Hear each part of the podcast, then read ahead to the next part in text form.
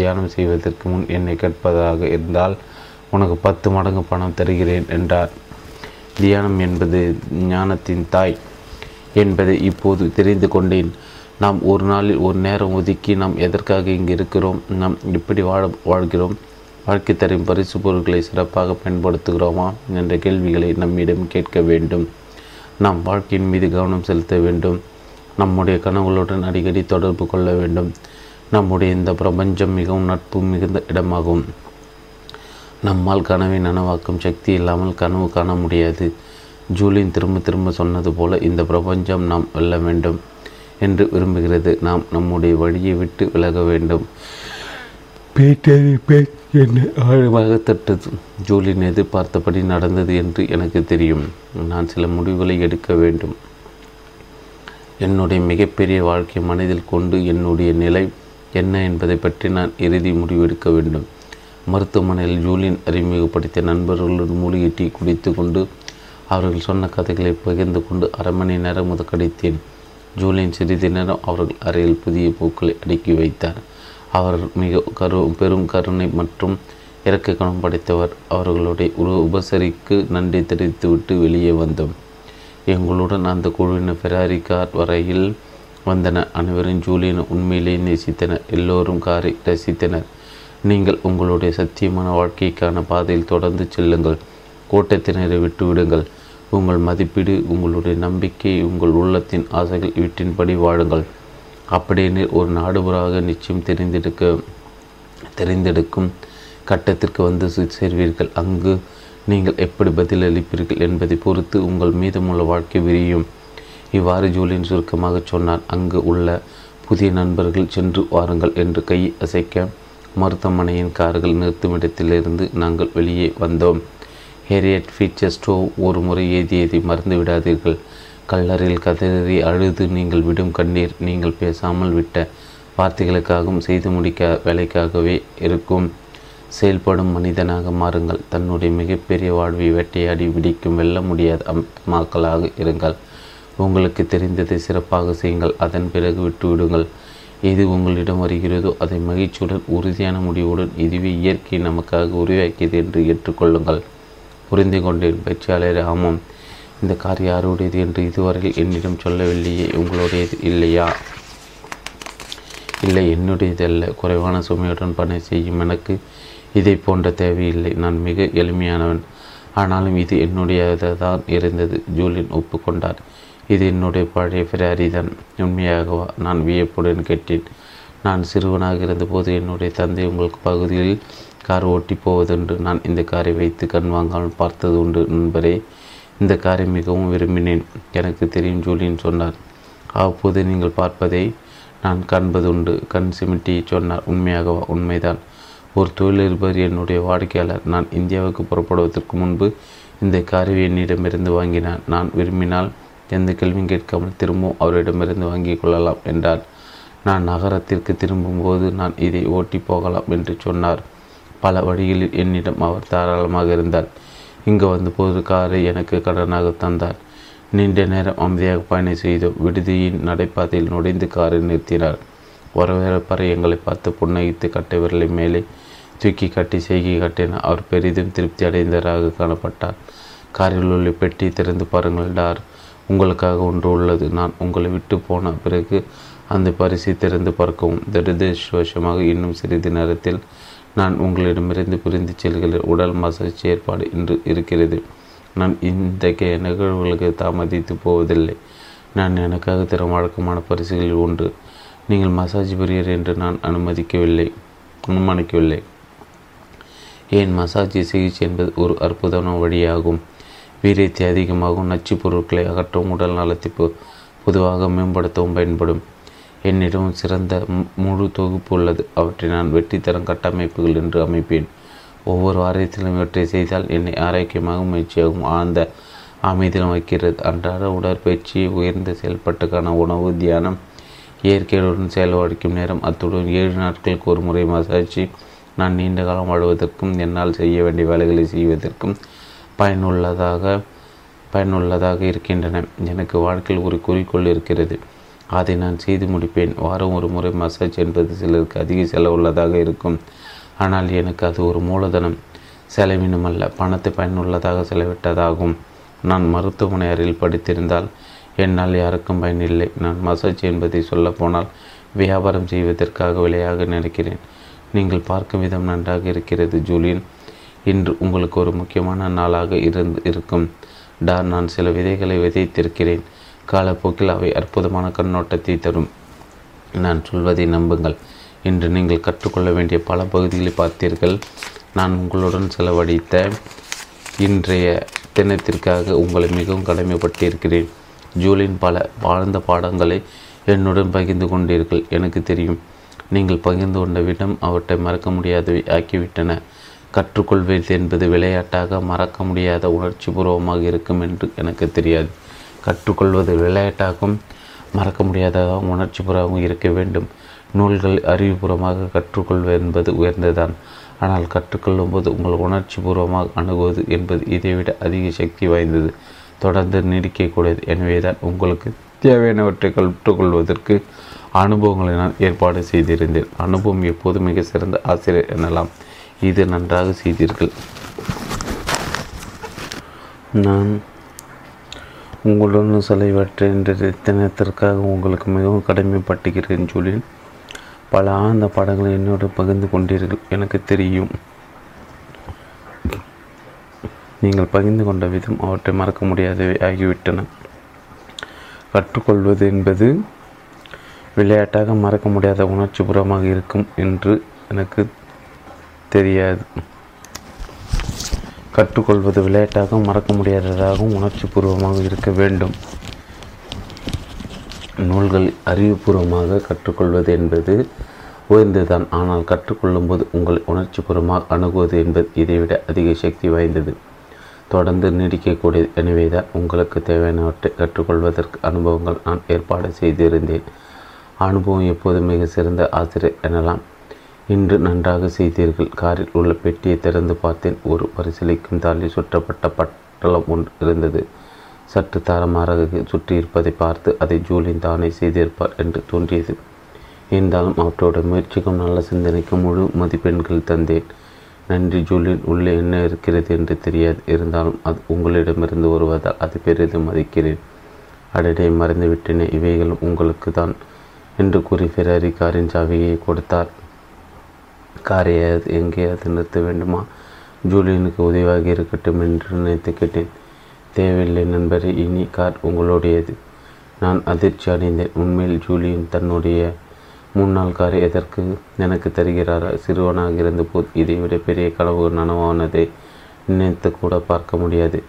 இப்போது கூட அப்பழுக்கில்லாத நிலையில் சிறந்த ஃபெராரி எனக்கு சொந்தம் என்ற நினைப்பை எனக்கு சிலிர்ப்பை உண்டாக்கியது. உங்களுக்காக ஒரு பெரிய தெரிந்தெடுக்கும் கட்டத்தை நான் உருவாக்கப் போவதில்லை. அது நீங்கள் ஏற்கனவே செல்லும், அதாவது நாடு ஒரு பயணம் செய்யும் பாதையில் குறுக்கிடும். நீங்கள் உண்மை தேடி கண்களை திறந்து பார்க்கும்போது தெரிந்தெடுக்கும் கட்டம் நிச்சயமாக உங்கள் முன்னே முன் தோன்றும். நான் உண்மையிலும் முயற்சி செய்து வாழ்க்கையில் தன்னை உணர்தலின் ஏழு கட்டங்களை காண்பித்து அதன் சாராம்சத்தை சொல்லித்தர முயன்றேன். நான் இப்போது ஒரு வாய்ப்பு தருகிறேன். நான் உண்மையாகவே பேசுகிறேன். உங்களுக்கு வேண்டுமென்றால் இந்த ஃபெராரியை எடுத்துக்கொள்ளுங்கள். என்னுடைய முன்னாள் வாடிக்கையாளர் ஏற்றுக்கொள்வார். நான் என்ன செய்ய விரும்புகிறேனோ அதையே அவர் விரும்புவார். கடந்த காலத்தில் நான் அவருக்கு பெரிய உதவிகள் செய்துள்ளேன். ஆனாலும் ஒரு சிக்கல். அதை கேட்போம். மோசமானதை எதிர்பார்த்து நான் புன்னகையுடன் சொன்னேன், இந்த காரை எடுத்துக்கொள்வதென்றால் நான் இனிமேல் உங்கள் பயிற்சியாளராக இருக்க முடியாது. என்னுடைய கார் அல்லது என்னுடைய பயிற்சி, நாம் தொடர்ந்து நண்பர்களாக இருப்போம். நான் அடுத்த வேலைக்கு போக வேண்டும்.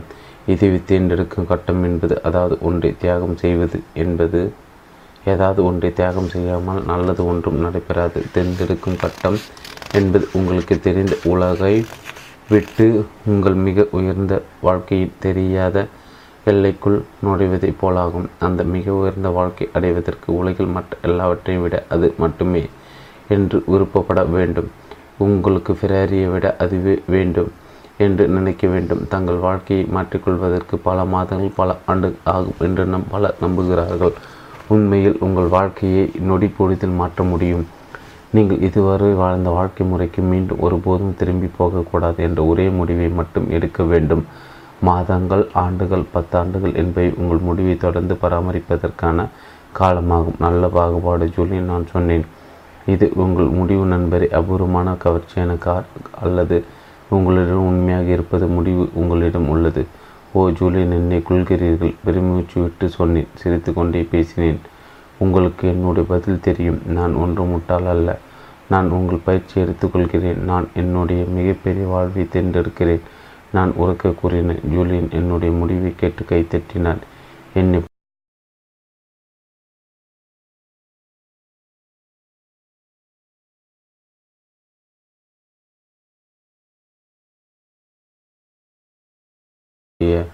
முன்னாள் காரை எதற்கு எனக்கு தருகிறாரா? சிறுவனாக இருந்தபோது இதைவிட பெரிய கனவு நனவானதை நினைத்து கூட பார்க்க முடியாது. இப்போது கூட அப்பாடுக்கல்லாத நிலையில் சிறந்த பெராரி எனக்கு சொந்தம் என்ற நினைப்பை எனக்கு சிலிர்ப்பை உண்டாக்கியது. உங்களுக்காக ஒரு பெரிய தெரிந்தெடுக்கும் கட்டத்தை நான் உருவாக்கப் போவதில்லை. அது நீங்கள் ஏற்கனவே செல்லும், அதாவது நாடு ஒரு பயணம் செய்யும் பாதையில் குறுக்கிடும். நீங்கள் உண்மை தேடி கண்களை திறந்து பார்க்கும்போது தெரிந்தெடுக்கும் கட்டம் நிச்சயமாக உங்கள் முன்னே முன் தோன்றும். நான் உண்மையிலும் முயற்சி செய்து வாழ்க்கையில் தன்னை உணர்தலின் ஏழு கட்டங்களை காண்பித்து அதன் சாராம்சத்தை சொல்லித்தர முயன்றேன். நான் இப்போது ஒரு வாய்ப்பு தருகிறேன். நான் உண்மையாகவே பேசுகிறேன். உங்களுக்கு வேண்டுமென்றால் இந்த ஃபெராரியை எடுத்துக்கொள்ளுங்கள். என்னுடைய முன்னாள் வாடிக்கையாளர் ஏற்றுக்கொள்வார். நான் என்ன செய்ய விரும்புகிறேனோ அதையே அவர் விரும்பார். கடந்த காலத்தில் நான் அவருக்கு பெரிய உதவிகள் செய்துள்ளேன். ஆனாலும் ஒரு சிக்கல். அதை கேட்போம். மோசமானதை எதிர்பார்த்து நான் புன்னகையுடன் சொன்னேன். இந்த காரை எடுத்துக்கொள்வதென்றால் நான் இனிமேல் உங்கள் பயிற்சியாளராக இருக்க முடியாது. என்னுடைய கார் அல்லது என்னுடைய பயிற்சி, நாம் தொடர்ந்து நண்பர்களாக இருப்போம். நான் அடுத்த வேலைக்கு போக வேண்டும். இதை தேர்ந்தெடுக்கும் கட்டம் என்பது, அதாவது ஒன்றை தியாகம் செய்வது என்பது, ஏதாவது ஒன்றை தியாகம் செய்யாமல் நல்லது ஒன்றும் நடைபெறாது. தேர்ந்தெடுக்கும் கட்டம் என்பது உங்களுக்கு தெரிந்த உலகை விட்டு உங்கள் மிக உயர்ந்த வாழ்க்கையில் தெரியாத எல்லைக்குள் நுழைவதைப் போலாகும். அந்த மிக உயர்ந்த வாழ்க்கை அடைவதற்கு உலகில் மற்ற எல்லாவற்றையும் விட அது மட்டுமே என்று விருப்பப்பட வேண்டும். உங்களுக்கு ஃபெராரியை விட அதுவே வேண்டும் என்று நினைக்க வேண்டும். தங்கள் வாழ்க்கையை மாற்றிக்கொள்வதற்கு பல மாதங்கள், பல ஆண்டு ஆகும் என்று நம் பல நம்புகிறார்கள். உண்மையில் உங்கள் வாழ்க்கையை நொடிப்பொழுதில் மாற்ற முடியும். நீங்கள் இதுவரை வாழ்ந்த வாழ்க்கை முறைக்கு மீண்டும் ஒருபோதும் திரும்பி போகக்கூடாது என்ற ஒரே முடிவை மட்டும் எடுக்க வேண்டும். மாதங்கள், ஆண்டுகள், பத்தாண்டுகள் என்பவை உங்கள் முடிவை தொடர்ந்து பராமரிப்பதற்கான காலமாகும். நல்ல பாகுபாடு சொல்லி நான் சொன்னேன். இது உங்கள் முடிவு நண்பரை அபூர்வமான கவர்ச்சியான கார் அல்லது உங்களிடம் உண்மையாக இருப்பது முடிவு உங்களிடம் உள்ளது. ஓ ஜூலியன், என்னை கொள்கிறீர்கள், பெருமூச்சு விட்டு சொன்னேன். சிரித்து கொண்டே பேசினேன். உங்களுக்கு என்னுடைய பதில் தெரியும். நான் ஒன்று முட்டால் அல்ல. நான் உங்கள் பயிற்சி எடுத்துக்கொள்கிறேன். நான் என்னுடைய மிகப்பெரிய வாழ்வை தேர்ந்தெடுக்கிறேன். நான் உறக்க கூறினேன். ஜூலியன் என்னுடைய முடிவை கேட்டு கைத்தட்டினான். என்னை பொறுத்த மட்டில் தேர்ந்தெடு தெரிந்தெடுக்கும் கட்டத்தில் எடுக்க வேண்டிய தெரிந்தெடுத்தல் என்பது அது மட்டுமே. நட்சத்திரங்களை அடைவது என்ற முடிவான உங்களுக்கான சிறந்த வாழ்க்கையை நோக்கி முன்னேறுதல் என்பது சரியான தெரிந்தெடுத்தல் ஆகும். ஆனால் நீங்கள் எதையும் சரியான கோணத்தில் பார்ப்போர் என்பதால் நான் இன்னும் ஒரு பரிசை தருகிறேன். இந்த காரை எடுத்துக்கொண்டு என் நண்பர் வீட்டில் விட்டு காரில் ஒரு சுற்று ஒரு சுற்று சுற்றி வரங்கள். சம்மதமா? சம்மதம். ஜூலியன் என்னை கட்டி அணைத்து விட்டு காரிலிருந்து வெளியேறினார். பிறகு காரின் தலையை நீட்டி, நாம் மீண்டும் இந்த இடத்தில் ஏழு நாட்கள் பிறகு சரியாக காலை ஐந்து மணிக்கு சந்திப்போம். தன்னை உணர்தலில் உள்ள ஏழு கட்டங்கள் மூன்றாவது கட்டத்தை விளக்க விரும்புகிறேன். நீங்கள் கற்றுக்கொள்ளப் போவதை மிகவும் விரும்புவீர்கள். அதுவரையில் உங்களுடன் மென்மையாக இருங்கள். நீங்கள் பல மாற்றங்களை அனுபவிக்கிறீர்கள். எனவே உங்களை பார்த்து கொள்வதற்கு நேரத்தை ஒதுக்குங்கள். காட்டுப்பகுதியில் நீண்ட தூரம் நடந்து போய் வாருங்கள். உங்களுக்கு பிடித்தமான இசையை கேளுங்கள். மசாஜிற்கு ஏற்பாடு செய்யுங்கள். நேரத்தை ஒதுக்கி அமைதி, அசையாமல் இருத்தல், ஏகாந்தவற்றுக்கு நேரத்தை தேடி பிடியுங்கள். நீங்கள் நன்றாக முன்னேறுவீர்கள். மீண்டும் சந்திப்போம் நண்பரே. இந்த அறிவுரைகளை தந்துவிட்டு முன்னால் தலைச்சிறந்த வழக்கறிஞர், எல்லாம் தெரிந்த துறவியாகவும் ஞானியாகவும் வாழ்நாள் பயிற்சியாளராக மாறியவர் கியூ தங்கும் விடுதியின் உள்ளே நடந்து சென்று மறைந்தார். ஃபெராரி காரின் இருக்கில் நெடுதூரம் உட்கார்ந்திருந்தார். அன்றைய தினத்தை பற்றி சிந்தித்து கொண்டு தன்னை உணர்ந்த வாழ்க்கை வாழ்வது என்று என்னுடைய ஆழ்மனதில் முடிவெடுத்தேன். ஜூலியன் தந்த பரிசை பிரித்து பார்த்தேன். அதன் உள்ளே பிளேட்டோ எழுதிய த ரிபப்ளிக் என்னும் புத்தகம், புதிய புத்தகம் இருந்தது. அதன் பக்கங்களை புரட்டும் போது முன்பகுதியில் இரண்டு எழுது பா எடுத்த பக்கங்கள் ஜூலின் கைப்பட எழுதிய குறிப்பு காணப்பட்டது. அதில் எழுதியிருந்தது இதன்: அன்புள்ள டார், முதன் முதலில் உங்கள் துணிச்சலுக்கு தலை வணங்குகிறேன். கூட்டத்தின் புயிர்ப்பு சக்தியிலிருந்து விடுபட்டு உண்மையாக வாழ்வதற்கு நிறைய மன உறுதியும் சக்தியும் தேவை. விண்வெளி கூட பூமியை விட்டு கிளம்பியதும் முதல் மூன்று நிமிடங்களுக்கு பயன்படுத்தும் எரிசக்தி பூமியை சுற்றி வர தேவையான எரிபொருளை விட அதிகம் எடுத்துக்கொள்வதற்கு அதிக காரணம் உலகம் அதிக ஈர்ப்பு விசை சக்தி உப பிரயோகிப்பதால் அதிலிருந்து விடுபட நிறைய சக்தி தேவைப்படும். வருத்தமான சோகமான வாழ்க்கையை தவிர்க்க நண்பரை நீங்கள் கட்டாயம் இதை தாண்டி வர வேண்டும். இந்த புத்தகத்தை படித்து முடிப்பதற்குள் நீங்கள் வாழ்க்கையில் மிக முக்கியமான ஒரு தே தேர்ந்தெடுத்தல் முடிவு செய்திருப்பீர்கள். அதன் மூலம் விதி அமைத்து தந்த பாதையில் நடந்து மிகப்பெரிய வாழ்வை அடைவீர்கள். நீங்கள் அந்த வாழ் அந்த முடிவை எடுப்பீர்கள் என்று தெரியும். உங்கள் தந்தை உயர்ந்தவர் மற்றும் அறிவாளி. பழம் மரத்தை தாண்டி வெகு தூரத்தில் விழாது. உங்களை சில அன்றாண்டு தேர்ந்தெடுத்தல் செய்ய அழைக்கிறேன். இவை ஒரு மனிதனாக மிக மிகப்பெரிய விளையாட்டில் பங்கேற்க உதவும். வருகின்ற வாரங்களில் மாதங்களில் உங்களுக்காக உண்டாக்கப்பட்ட அழகான வாழ்க்கை வாழ வேண்டுமான உங்கள் வாழ்க்கையை பிணைக்க வேண்டிய முக்கியமான ஐந்து பழக்கங்கள் உள்ளன. நான் இவற்றை ஐந்து அன்றாட அர்ப்பணிப்புகள் என்பேன். ஒன்று, ஒவ்வொரு நாளும் காலை ஐந்து மணிக்கு எழுந்திருங்கள். விடியற் காலை எழுந்திருப்பவர்கள் வாழ்க்கையில் சிறப்பானவற்றை பெறுவார்கள். இரண்டு, அன்றாட முதல் அறுபது நிமிடங்களை தனியாக ஒதுக்குங்கள். அதை புனிதமான மணி நேரம் என்போம். நீங்கள் மிகச்சிறந்த ஆவதற்கான உள்வேலைகளை செய்ய புனிதமான நேரமாகும். இந்த நேரத்தை அறிவார்ந்த இலக்கியத்தை படிங்கள். தியானம் செய்ய, வழிபாடு செய்ய, உங்கள் வாழ்க்கை நிலை பற்றி எண்ணி பார்த்து உங்கள் நாட்குறிப்பேட்டில் ஏதிய கனவுகளின் முன்னேற்றம் அன்றைய நாள் வெற்றிகரமாக அமைய அடுத்த ஒரு மணித்துளியில் என்ன நடக்க வேண்டும் ஆழ்ந்து சிந்திக்க வேண்டும். அன்றாடம் இந்த சடங்கினை செய்தால் நீங்கள் ஒளிவிட்டு பிரகாசிப்பது மட்டுமின்றி மிகச்சிறந்த வாழ்க்கை வாழ்வதற்கும் உதவும். மூன்று, உங்களிடம் எவரும் கற்பனை செய்து கூட பார்க்காத அளவுக்கு அன்பு காட்டுதல், கருணை, குணநலன் ஆகியவற்றை வெளிக்காட்ட முயலுங்கள். எவ்வாறு செய்யும்போது ஒரு புதிய உலகை உருவாக்குவதில் உங்கள் பங்கை செய்கிறீர்கள். நான்கு, உங்களிடம் எவரும் எதிர்பார்க்கும் அளவுக்கும் மேலாக உங்கள் வேலையில் மிகச்சிறந்த உயர்ச்சியை காட்டுங்கள். அபரீதம் மற்றும் பூர்த்தி செய்தல் ஆகியவை உங்களிடம் தாமாக வரும். ஐந்து, உங்களுக்கு தெரிந்த மிகவும் விரும்பத்தக்க மனிதராகுங்கள். இந்த சிகரத்தில் வாடும் மிகப்பெரிய மனிதர்கள் நீங்களும் ஒருவர். நீங்கள் அப்படிப்பட்டவர்தான் என்று நினைத்து உணர்ந்து செயல்பட்டு வாழ்ந்தால் உங்கள் வாழ்க்கை முன்பு போல் இருக்காது. நீங்கள் பல உயிர்களை வாழ்த்துவீர்கள்.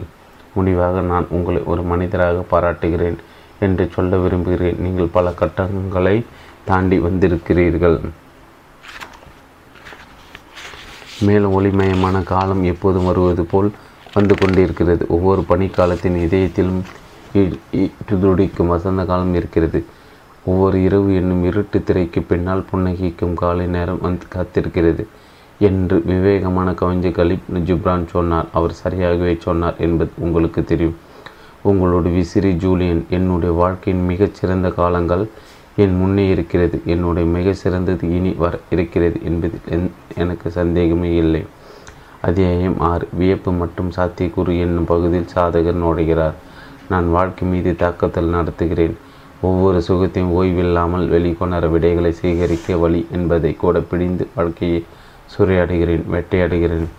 மாரிட்டா கோல்டன். உலகம் ஒரு பெரிய புத்தகம். வீட்டை விட்டு வெளியே நகராதவர்கள் ஒரு பக்கம் மட்டுமே படிக்கிறார்கள். Saint Augustine. ஜூலியன் பார்த்த வாரத்திலிருந்து குறிப்பிடத்தக்க மாற்றங்கள் நிகழ ஆரம்பித்தன. நான் வித்தியாசமாக உணர ஆரம்பித்தேன். நான் என்னுடைய விருப்பப்படி வாழ்வதாகவும் முன்பு இருந்ததை விட அதிகமான உணர்வுடன் வாடுவதாகவும் உணர்ந்தேன். நான் என்ன தேர்வுகள் செய்கிறேன் என்பதில் கவனம் செலுத்த ஆரம்பித்தேன். நான் எப்படி நினைக்கிறேன், உணர்கிறேன், செயல்படுகிறேன் இவை ஒவ்வொன்றும் குறை சொல்ல முடியாத நாணயத்திடமிருந்து உண்மையான மரியாதையிடமிருந்து வருமாறு உறுதி செய்தேன். எப்படி செய்தால் நம்பிக்கை, மன அமைதி மீது வரையில் என் முழு வாழ்க்கையில் அனுபவிக்காததை இப்போது கிடைப்பதாக உணர்ந்தேன்.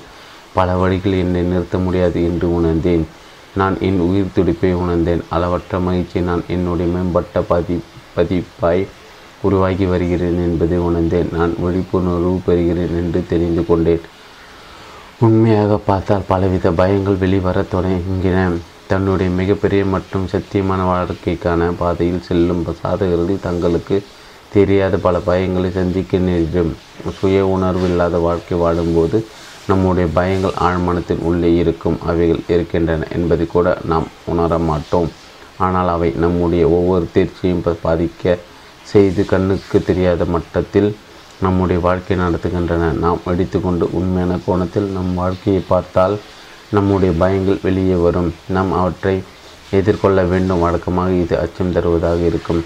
நம்முடைய பயங்கள் எல்லாம் வைக்கோல் ராட்சசர்கள் போலதான்.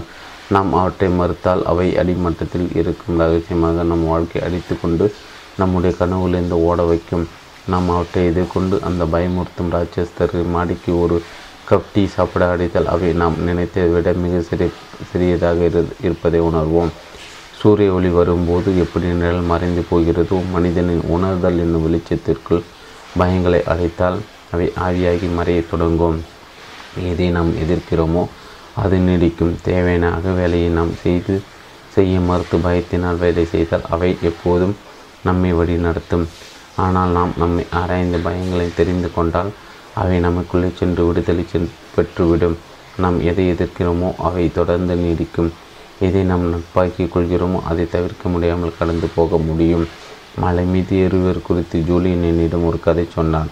நான் அவர் மதிய வேளையில் மலை உச்சி அடைந்தார். அதன் பிறகு சவால் என்னவென்றால் சூரியன் மறைவதற்கு முன்பு ஒரு பாதுகாப்பான இடத்திற்கு எப்படி கீழே இறங்குவது என்பது. அவன் கீழே இறங்க ஆரம்பித்ததும் சூரியன் மேலும் கீழே இறங்கியது. அவன் வேகமாக நடக்க ஆரம்பித்தான். வேல் நேரம் போய்கொண்டே இருந்தது. சூரிய ஒளி மங்கி சூரியன் அடிவானத்தில் மறைந்தது. அவனுக்கு பலவிதமான பயங்கள் தோன்ற ஆரம்பித்தன.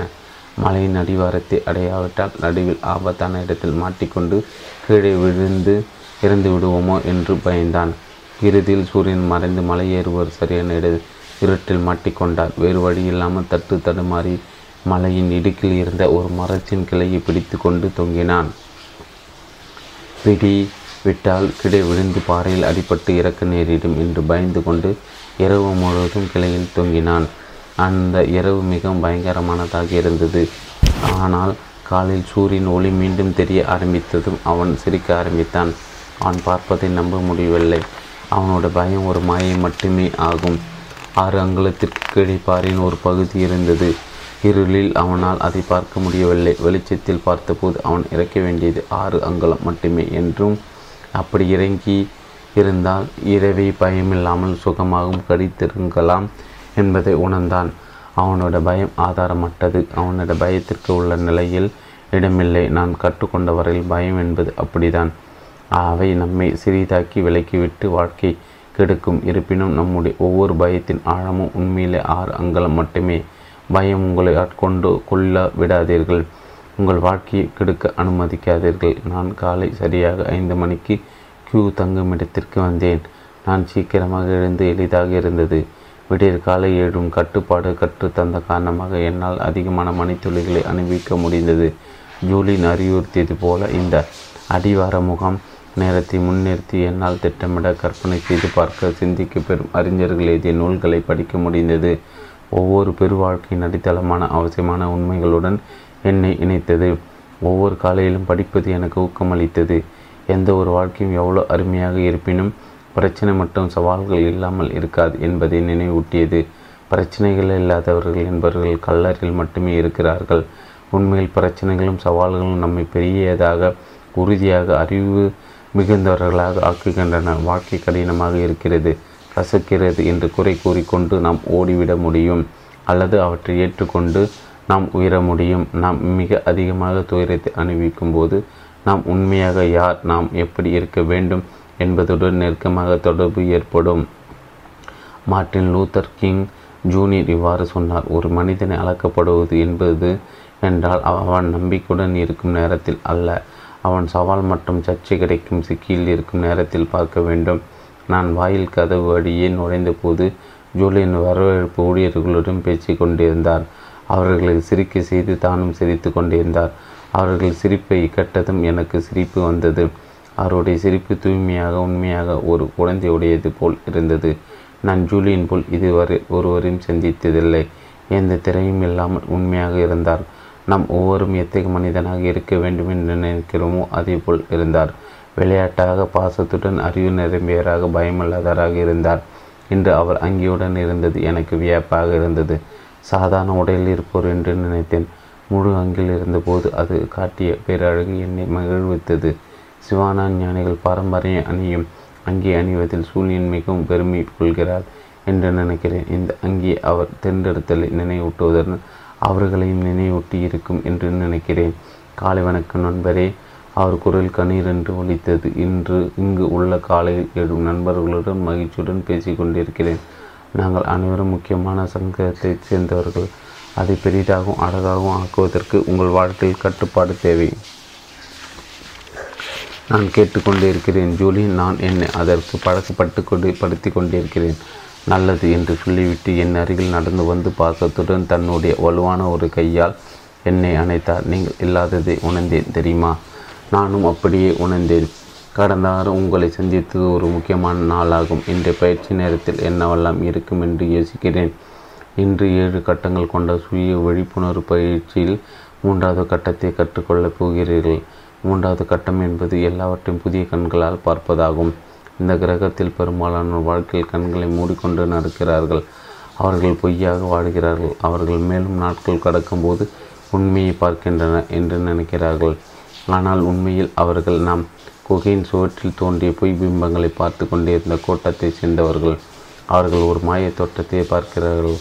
வாழ்க்கை என்பது அவர்கள் ரசித்து கொண்டு கொண்டிருப்பதை விட உயர்வானது. அவர்கள் உள்ளத்தில் உள்ள நம்பிக்கைகள், மதிப்பீடுகள், யூகங்கள் அடிப்படையில் வாழ்ந்து தங்களை ஏமாற்றிக்கொள்ள தேவையில்லை. அவை தவறானவை என்று உங்களுக்கு அவர்களுக்கே தெரியும். மற்றவர்கள் எதிர்பார்ப்பது போல அவர்கள் வாழ தேவையில்லை.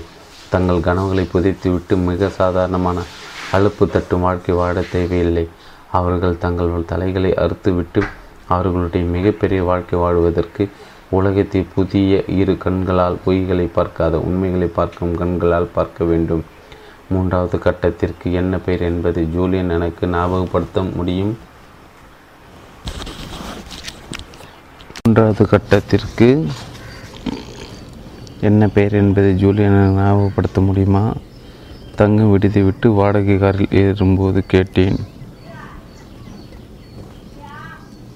மூன்றாவது கட்டத்தின் பெயர் அதிசயமானது மற்றும் நகரக்கூடியது என்பதை உணர்தல். சாதக தன்னுடைய உண்மையான நிலைக்கு விதிக்கு திரும்பும்போது முதல் கட்டத்தின் பொய்யை விட்டு விலகுகிறார். அப்போது தனது இரண்டாம் கட்டமான தேர்ந்தெடுக்கும் கட்டத்தில் நிர்ணயிக்கப்பட்ட வாழ்க்கையை நோக்கி நடக்க முடிவெடுப்பார். அங்கிருந்து தவிர்க்க முடியாமல் மூன்றாவது கட்டத்தை அடைவார். இந்த நேரத்தில் தனக்கு தெரியாத முற்றிலும் மாறுபட்ட உலகம் இருக்கிறது என்பதை உணர்வார். மனிதர்கள் வந்து சிறுவதற்கு இது நம்ப முடியாத இடமாகும். நினைத்து பாருங்கள், சாதகர் கூட்டத்திலிருந்து தலைகளை கருத்தெறிந்துவிட்டு வித்தியாசமான வழியில் செயல்படுவார். எல்லைகள் நீக்கப்படும். அவர் சாத்தியமானது என்பதை ஏற்றுக்கொள்ள தயாராகிறார். அவர் மற்றவர்கள் என்ன நினைப்பார்கள் என்பது பற்றி கவலைப்படாமல் தனக்கு சரி என்று தெரிந்த மதிப்பீடுகள், நம்பிக்கைகள், நடத்தைகள் இவற்றை பற்றி சிந்திக்கிறார். அவர் தனக்கு உண்மையாக இருக்கிறார். தன் உள்ளே ஆழமாக போய் தன்னுடைய பயங்களை, மனப்பாவங்களை, நடத்தைகளை வாழ்க்கை வாழ்வதற்கே உலகத்தில் வெற்றி பெற தன்னை சுற்றியுள்ளவர்களை சொல்லி தந்த நம்பிக்கைகள் அனைத்தையும் பார்க்கிறார். நிறைய மாற்றங்கள் ஏற்படும் காலம் இது. இருப்பினும் அது பெருத்த கிளர்ச்சி ஊட்டுவதாகவும் இருக்கும். அது எப்படி? ஏனென்றால் அவர் உண்மையிலே உண்மையை பார்க்க தொடங்கிவிட்டார். இந்த உலகம் ஒரு அதிசயம் என்பதை புரிந்து கொள்ள துவங்கிவிட்டார். இந்த மிகப்பெரிய பிரபஞ்சம் அற்புதமும் வியப்பும் நிறைந்தது. ஆமாம், இந்த கட்டத்தில் சாதகர் தெரிந்து தெரிந்தது என்பதை விட்டுவிட்டு இதுவரையில் வாழ்ந்த இடத்தை விட்டு தெரியாத இடத்திற்கு நேராக போகிறார். இந்த இடம் நிச்சயமில்லாதவும் மர்மமாக இருக்கும். அது பயத்தை உண்டாக்கும். ஏனென்றால் மனிதர் அவர்களுக்கு சுகமாக இருந்த இடத்தை விட்டு போகும்போது இப்போது பயமாக இருப்பதாக உணர்வார்கள். புதிய சாத்தியக்கூறுகள் தெரியாத உலகில் தான் தோன்றும். தெரிந்த இடத்தில் எதுவும் புதியதாக தோன்றாது. அப்படி நடந்தால் அது புதியதாக அப்படித்தானே? ஜூலியன் கேட்டார். நீங்கள் சொல்வது புரிகிறது என்று நினைக்கிறேன். ஜூலியன் எந்த விதமான விவேகமுள்ள வாதத்தில் செல்கிறார் என்று புரிந்து கொண்டு நான் பதில் சொல்ல, நீங்கள் என்ன சொல்கிறீர்கள் என்றால், தெரியாத புதிய இடங்களில் மட்டுமே நான் வாழ்க்கை வாழ்வதற்கான சாத்தியக்கூறுகள் அதிகம் என்று சொல்கிறீர்கள். சரிதானே? மிகவும் சரி. கொலம்பஸ் புதிய உலகை கண்டுபிடித்த முதல் ஐரோப்பியர் ஆவார். என்னால் அவருக்கு தெரிந்த இடங்களை விட்டு தன்னை அச்சுறுத்திய இடங்களுக்கு சென்றார். அதாவது எவரும் போகாத இடங்களுக்கு, எல்லா விதமான கண்டுபிடிப்புகளுக்கும் புதிய சாதனைகளுக்கும். ஆண்களும் பெண்களும் தெரியாததை முயற்சி செய்ததால் நிகழ்ந்தவை. உங்கள் பயங்களை நோக்கி நடந்த ஒரு மனிதனாக வளருவதற்கு புதிய இடங்களுக்கு ஒரு மனிதனுக்கான பொக்கிஷத்தை திறந்து பார்ப்பது அவசியம். நீங்கள் வாழ்ந்த இடத்திலே தொடர்ந்து இருப்பது கோடைத்தனமான மிகச்சிறிய வாழ்க்கையாகும். புரிந்து கொண்டேன் என்ற திருப்தியுடன் சொன்னேன். ஞான உதயத்திற்கு அழைத்து செல்லும் பாதையில் உள்ள நாடுபவருக்கு இதுவரை வாழ்ந்த பொய்யான வாழ்வை விட்டு விலகி உலகம் எப்படி மாறிக்கொண்டிருக்கிறதோ அதை பார்ப்பார். தன்னுடைய சத்தியமான சக்தி உள்ள உண்மை வாழ்வை மேற்கொள்வது என்று முடிவெடுக்கிறார். புதிய கண்கள் மூலம் உண்மையில் உலகத்தை பார்ப்பார். முற்றிலும் புதிய அனுபவம் அவர் கண் முன்னால் விரிவதை பார்ப்பார். அவர் புதிய அச்சமற்ற உலகத்தில் நடந்து செல்வார். அங்கு வியப்பும் புதிய திண்டெடுத்தலும் நிரம்பியிருக்கும். இது உங்களுடைய வாழ்க்கையில் நிகழ ஆரம்பித்து விட்டது என்று எனக்கு தெரியும் டார். நீங்கள் தேர்ந்தெடுத்த பாதையில் தொடர்ந்து நடந்தால் இதைவிட மேலும் அதிகமான உங்கள் முன் தோன்றும். சில உதாரணங்களை சொல்ல முடியுமா? நிச்சயமாக. மூன்றாவது கட்டத்திற்குள் நீங்கள் நுழையும் போது நீங்கள் இதுவரையில் அனுபவித்திராத உணர்ச்சிகளை உணர்வீர்கள். சரியாக சொன்னால் நீங்கள் சிறு குழந்தையாக இருந்தபோது இருந்த உணர்ச்சிகளை, பிறகு அடக்கப்பட்ட உணர்ச்சிகளை இப்போது காண்பீர்கள். உறக்க பாடக்கூடாது, கெட்டிக்காரத்தனமாக பிரகாசிக்கக்கூடாது என்று உங்களை சுற்றி உள்ள உலகம் உங்களுக்கு கற்றுக் கொடுத்திருக்கும். இத்தகைய உணர்வுகள் உங்களுக்கு மிக்க மகிழ்ச்சி தரும், கண்களில் கண்ணீரை வரவழைக்கும். நீங்கள் சூரியன் ஒளிரும் நாளில் இதயத்தை மேலும் உறுதியாக அடித்து அடிக்க வைத்து உயிரோடு இருப்பதற்கு நன்றி சொல்வீர்கள். அருமையாக இருக்கிறது. ஜூலின் சொல்வதை கேட்டு மிகுந்த கிளர்ச்சியுடன் அனுபவங்களை பகிர்ந்து கொள்வதில் ஆவலாக இருந்தேன். அவர் பயிற்சி ஆரம்பித்த பிறகு ஜூலின் கூறும் அற்புதங்கள் என் வாழ்விலும் ஏற்கனவே நிகழ ஆரம்பித்து விட்டது என்று தெரிந்து கொண்டேன். நீங்கள் உணர்ச்சிகளை முற்றிலும் புதிய அளவில் அனுபவிப்பீர்கள். பல ஆண்டுகளாக நீங்கள் அனுபவித்திராத உயர்ந்த நிலை மட்டுமின்றி சில தாழ்ந்த நிலையையும் உணர்வீர்கள். ஜூலியன் சொன்னார். ஆமாம், இந்த கட்டத்தில் சில நீங்கள் பல ஆண்டுகள் காணாத அதிக மகிழ்ச்சியும் ஆனந்தத்தை அனுபவிப்பீர்கள். உங்களுடைய துயரத்தின் ஆழத்தையும் அடைவீர்கள். இதுவரையில் அறிந்திராத அளவுக்கு உங்களை பற்றி மேலும் ஆழமாக தெரிந்து கொள்வீர்கள். ஏனென்றால் நீங்கள் பழைய பொய்யான வாழ்க்கையை மறந்து உண்மையை உணர்ந்துள்ளீர்கள். உண்மை என்னவென்றால் உங்களுடைய சோகத்தை மறுத்துள்ளீர்கள். உங்களுடைய பழைய மனிதன் என்பதை ஒதுக்கிவிட்டு உங்களுடைய பழைய இயற்கை நிலையை தன்னை காட்டி கொடுத்தல் என்னும் முறை மூலம் விட்டுவிட்டால் உங்களில் ஒரு பகுதி இறந்துவிட்டது. அது உங்கள் காயப்படுத்திவிட்டது. உங்கள் சத்தியமான சுயம் என்பதை விட்டு விலகி அன்புக்கு பதிலாக பயம் நிரம்பியுள்ள நம்முடைய உலகத்திற்கு வந்தபோது உங்களிடம் ஒரு பெரிய சோகம் வளரத் தொடங்கியது. அது மட்டுமல்ல, உலகம் பல வகைகள் உங்களை காயப்படுத்தியது. உங் மக்கள் உங்கள் நம்பிக்கைகளை நசுக்கினார்கள், உங்கள் ஆர்வத்தை அடக்கினார்கள். மக்கள் உங்கள் கனவுகளை தகர்த்தார்கள். உங்கள் உங்களுக்கு சரியாக இல்லாத வழிகளில் நடக்குமாறு உங்களிடம் சொன்னார்கள். சிலவற்றை பய பார்த்து பயப்பட சொன்னார்கள். உங்களோட மிகப்பெரிய வாழ்வுக்கும் மிகச்சிறந்த பகுதிக்கும் தவறு என்று தெரிந்திருந்தும் அந்த வழிகளில் நடக்கச் சொன்னார்கள். ஆனால் நீங்கள் அவ்வாறே செய்தீர்கள். கோட்டத்தினருடன் இணைந்து போவதற்கும் அவர்களால் விரும்பப்படுவதற்கும் என்று நான் சேர்த்து சேர்ந்து கூறினேன். ஜூலியன் எனக்கு சொல்லிக் கொடுத்ததை நினைவு வைத்து கொண்டு சொன்னேன். மிகவும் சரியானது. எனவே இந்த சோகத்தின் மூலமாக செயல்பட வேண்டும். நீங்கள் சுமக்கும் காயங்களையும் உங்களுடைய உள்பாடு உள் மனதில் பெருகி கொண்டிருக்கும் பல பழைய காயங்களையும் சரிப்படுத்த வேண்டும். அவ்வாறு செய்யும்போது பெரும்பாலான மக்கள் வாழும் வண்ணமில்லாத பழுப்பான வாழ்க்கை உணர்வுகளை இணைக்கும் குறுக்கலான கயிறு மேலும் விரிவாகும். நீங்கள் அனுபவித்த சோகத்தையும் வலியையும் நினைத்து பார்க்கும்போது வாழ்க்கையின் இன்பத்தையும் சுகத்தையும் அனுபவிக்க தொடங்குவீர்கள். சூரியன் முழுவதையும் வானவில்லையும் பார்க்கும்போது உணர் உருகி விடுவீர்கள். நீங்கள் நினைத்ததை விட இந்த உலகம் வண்ணமயமானது என்றும் முக்கியமான இடம் என்று உணர்வீர்கள். நீண்ட நாட்களாக நீங்கள் பெற்ற அன்பை விட இப்போது அதிகமாக உணர்வீர்கள். இந்த அன்பு சுற்றியுள்ளவர்களுக்கு மட்டுமின்றி உங்களுக்கும் தான். நம்ப முடியவில்லை. மூன்றாவது கட்டத்தில் நீங்கள் வாழ்க்கை குறைத்து நினை நினைத்திருந்த மாயை விட்டு விலகும்போது இந்த உண்மை வியக்கத்தக்க அழகான உலகை காணும்போது உங்கள் வாழ்க்கையில் இணைந்து செயல்படுவது என்பது வேகமாகும். இந்த பிரபஞ்சம் நீங்கள் எப்படி வாழ வேண்டும் என்று விரும்புகிறதோ, இங்கு வாழ்வதற்கு எவ்வளவு தைரியமும் மன உறுதியை நீங்கள் காட்டுகிறீர்களோ அந்த அழகு அது உங்களுக்கு மேலும் ஆசைகளை வழங்கும். அது பச்சை விளக்குகளை காட்டும். உங்கள் மனதை மயக்கும் அளவுக்கு செயல்கள் நிகழும். உங்களுக்கு என்ன தேவை அதை செய்து தர உங்களுக்கு அனுப்பப்பட்ட தேவதைகள் போல சரியான நேரத்தில் மக்கள் உங்கள் முன் தோன்றுவார்கள். சில வழிகளில் பார்த்தால் உங்கள் கண்ணுக்கு புலப்படாத ஒரு ஜோடி கைகள் உங்களை பிடித்து இதுவரையில் உங்கள் கனவில் மட்டுமே கற்பனை செய்து வைத்திருந்த அழகான வாழ்க்கைக்கு அழைத்து செல்லும். உங்கள் கனவுகள் உண்மையாக ஆரம்பிக்கும். வாடகைக்கார் வெறிச்சோடி கிடந்த நகர வீதிகளில் போய் கொண்டிருந்த போது ஜூலியன் தன்னுடைய அங்கியின் உள்ளே கைவிட்டு ஒரு சிறு துணியை வெளியே எடுத்தார். நான் ஒரு வார்த்தை பேசுவதற்குள் என் அருகில் வந்து என் கண்களை கட்டினார்.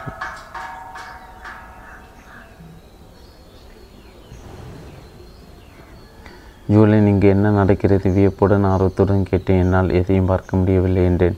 ஓய்வாக இருக்கும் நண்பர்கள், இதில் ஒரு குறிப்பு இருக்கிறது. இந்த கிரகத்தில் வாழும் மக்களில் பலர் தங்கள் கண்களை கட்டி கொண்டு தங்கள் வாழ்க்கை வாடுகிறார்கள். உண்மையை சொன்னால் அவர்களை இருட்டில் இருக்கிறார்கள். உலகம் உண்மையாக எப்படி இயங்குகிறது என்பதை பற்றியும் அங்கு அங்கு அவர்களின் பங்கு என்ன என்பதை பற்றியும் முற்றிலும் அறிமை அறியாமையுடன் இருக்கிறார்கள். சுருக்கமாக சொன்னால் பெரும்பாலான மக்கள். நான் எவரையும் மரியாதை குறைவாக சொல்லவில்லை. நான் இங்கு சிறிது உண்மையை சொல்கிறேன். வாழும் வாழ்க்கை வர்ணிக்கப்படுமா வர்ணிக்க வேண்டுமானால் அவர்களை உணர்வில்லாத திறமையில்லாதவர்கள் என்று சொல்வேன். நீங்கள் உண்மையில் என்ன சொல்கிறீர்கள்? அவரை கேள்வி கேட்டேன். வாடகைக்காரில் போய் சேருமிடம் தெரியுமாலாம் பயணம் செய்து கொண்டிருந்தோம். கற்றுக்கொள்வதில் அது ஒரு சைக்கிள் ஓட்டுவதாக இருந்தாலும் சரி அல்லது வாழ்க்கை வாழ்வதற்கு திறமையாகட்டும், கற்றுக்கொள்வோர் நான்கு நிலைகளின் வழியாக ஆளும் திறமை பெற முடியும். ஆரம்ப கட்டத்திற்கு பேர் உணர்வில்லாத திறமை.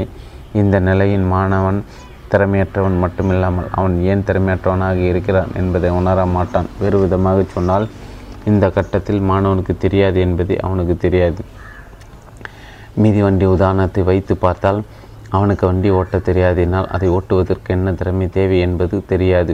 வருத்தத்திற்குரியது என்னவென்றால், மக்களை பலர் தங்கள் வாழ்க்கையில் சிறந்த ஆண்டுகள் இந்த கற்றுக்கொள்பவர் நிலையிலே கடிந்து விடுகின்றன.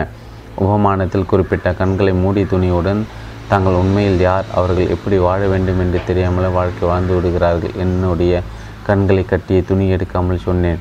சரியாக சொன்னீர்கள். தாங்கள் எப்படி நடந்து கொள்கிறோம் என்பதை பற்றி சிந்திக்க நேரம் ஒதுக்குவதில்லை. வாழ்க்கையின் விளையாட்டு மைதானத்தில் தங்களுடைய மிகப்பெரிய ஆட்டங்களை ஆடுவதற்கு தாங்கள் தேர்ந்தெடுக்கும் முடிவுகளின் தரம், தன்மை ஆகியவற்றை பார்ப்பதில்லை. மேலும் முன்னேறுவதற்கு தயாராக இருந்தால் அவர்களில் சிலர் இரண்டாவது கட்டத்திற்கு போவார்கள். அதற்கு பெயர் திறமையின்மை உணர்ந்தவர்கள். இந்த நிலையில் திறமையை பொறுத்த மட்டில் இன்னும் திறமையில்லாதவர்கள் இருந்தாலும் அது அவருக்கு தெரியாது என்பது தெரியும். தான் கற்றுக்கொள்ள வேண்டும் என்பதும் தெரியும். மிதிவண்டி உதாரணத்தில் அவருக்கு ஓட்ட தெரியாது. இருந்தாலும் சமநிலையில் உட்கார்ந்து கொள்ள வேண்டும். அதற்காக கைப்பிடியை ஒருவாறு பிடிக்க வேண்டும். பெடலை ஒரு குறிப்பிட்ட வகையில் அழுத்தினால் முன்னே போக முடியும் என்று தெரிந்திருக்கும். தெரிந்து கொள்ளும் திறமை வளர்கிறது. உங்களுக்கு என்ன தெரியாது என்பது வளரும்போது புதிய தேர்ந்தெடுப்புகளை செய்ய முடியும். புதிய மற்றும் மேலான தேர்ந்தெடுப்புகள் தீர்மானமான மாற்றங்களை ஏற்படுத்தும். திறமையின்மை உணர்ந்தவர்கள் நிலையில் உள்ள ஒரு மனிதனை பொறுத்த மட்டில் வாழ்க்கை வாடும் திறமையை பற்றி என்ன நினைக்கிறீர்கள்? அது எப்படி இருக்கும்? அருமையான கேள்வி. கார் வேகமாக போய் கொண்டிருக்கும் போது ஜூலியன் சொன்னார், அத்தகைய மனிதர் திறமசாலி என்பதிலிருந்து தூரத்தில் இருப்பார். இருந்தாலும் அவருக்கு உண்மை நிலையை பற்றி தெரியும் விழிப்புணர்வு இருக்கும். அதாவது தங்களுக்கு தெரியாது என்பதை சரியாக புரிந்து கொண்டு அதற்காக உழைக்க வேண்டும் என்பதை புரிந்து கொள்வார். வாழ்க்கை வாழ்வதற்கு அவர் தகுதியற்றவராக இருந்தாலும் அவர் செய்த தவறுகள் எல்லாம் புரிந்து கொள்வதற்கு தேவையான உணர்வு இருக்கும். உதாரணமாக, வாழ்க்கையில் எங்கெல்லாம் அவருடைய பயங்கள் அவரை ஆட்டி படுத்தன என்பதெல்லாம் அவர் ஞானமின்றி வாழ்ந்தார் என்பதை பார்க்க முடியும்.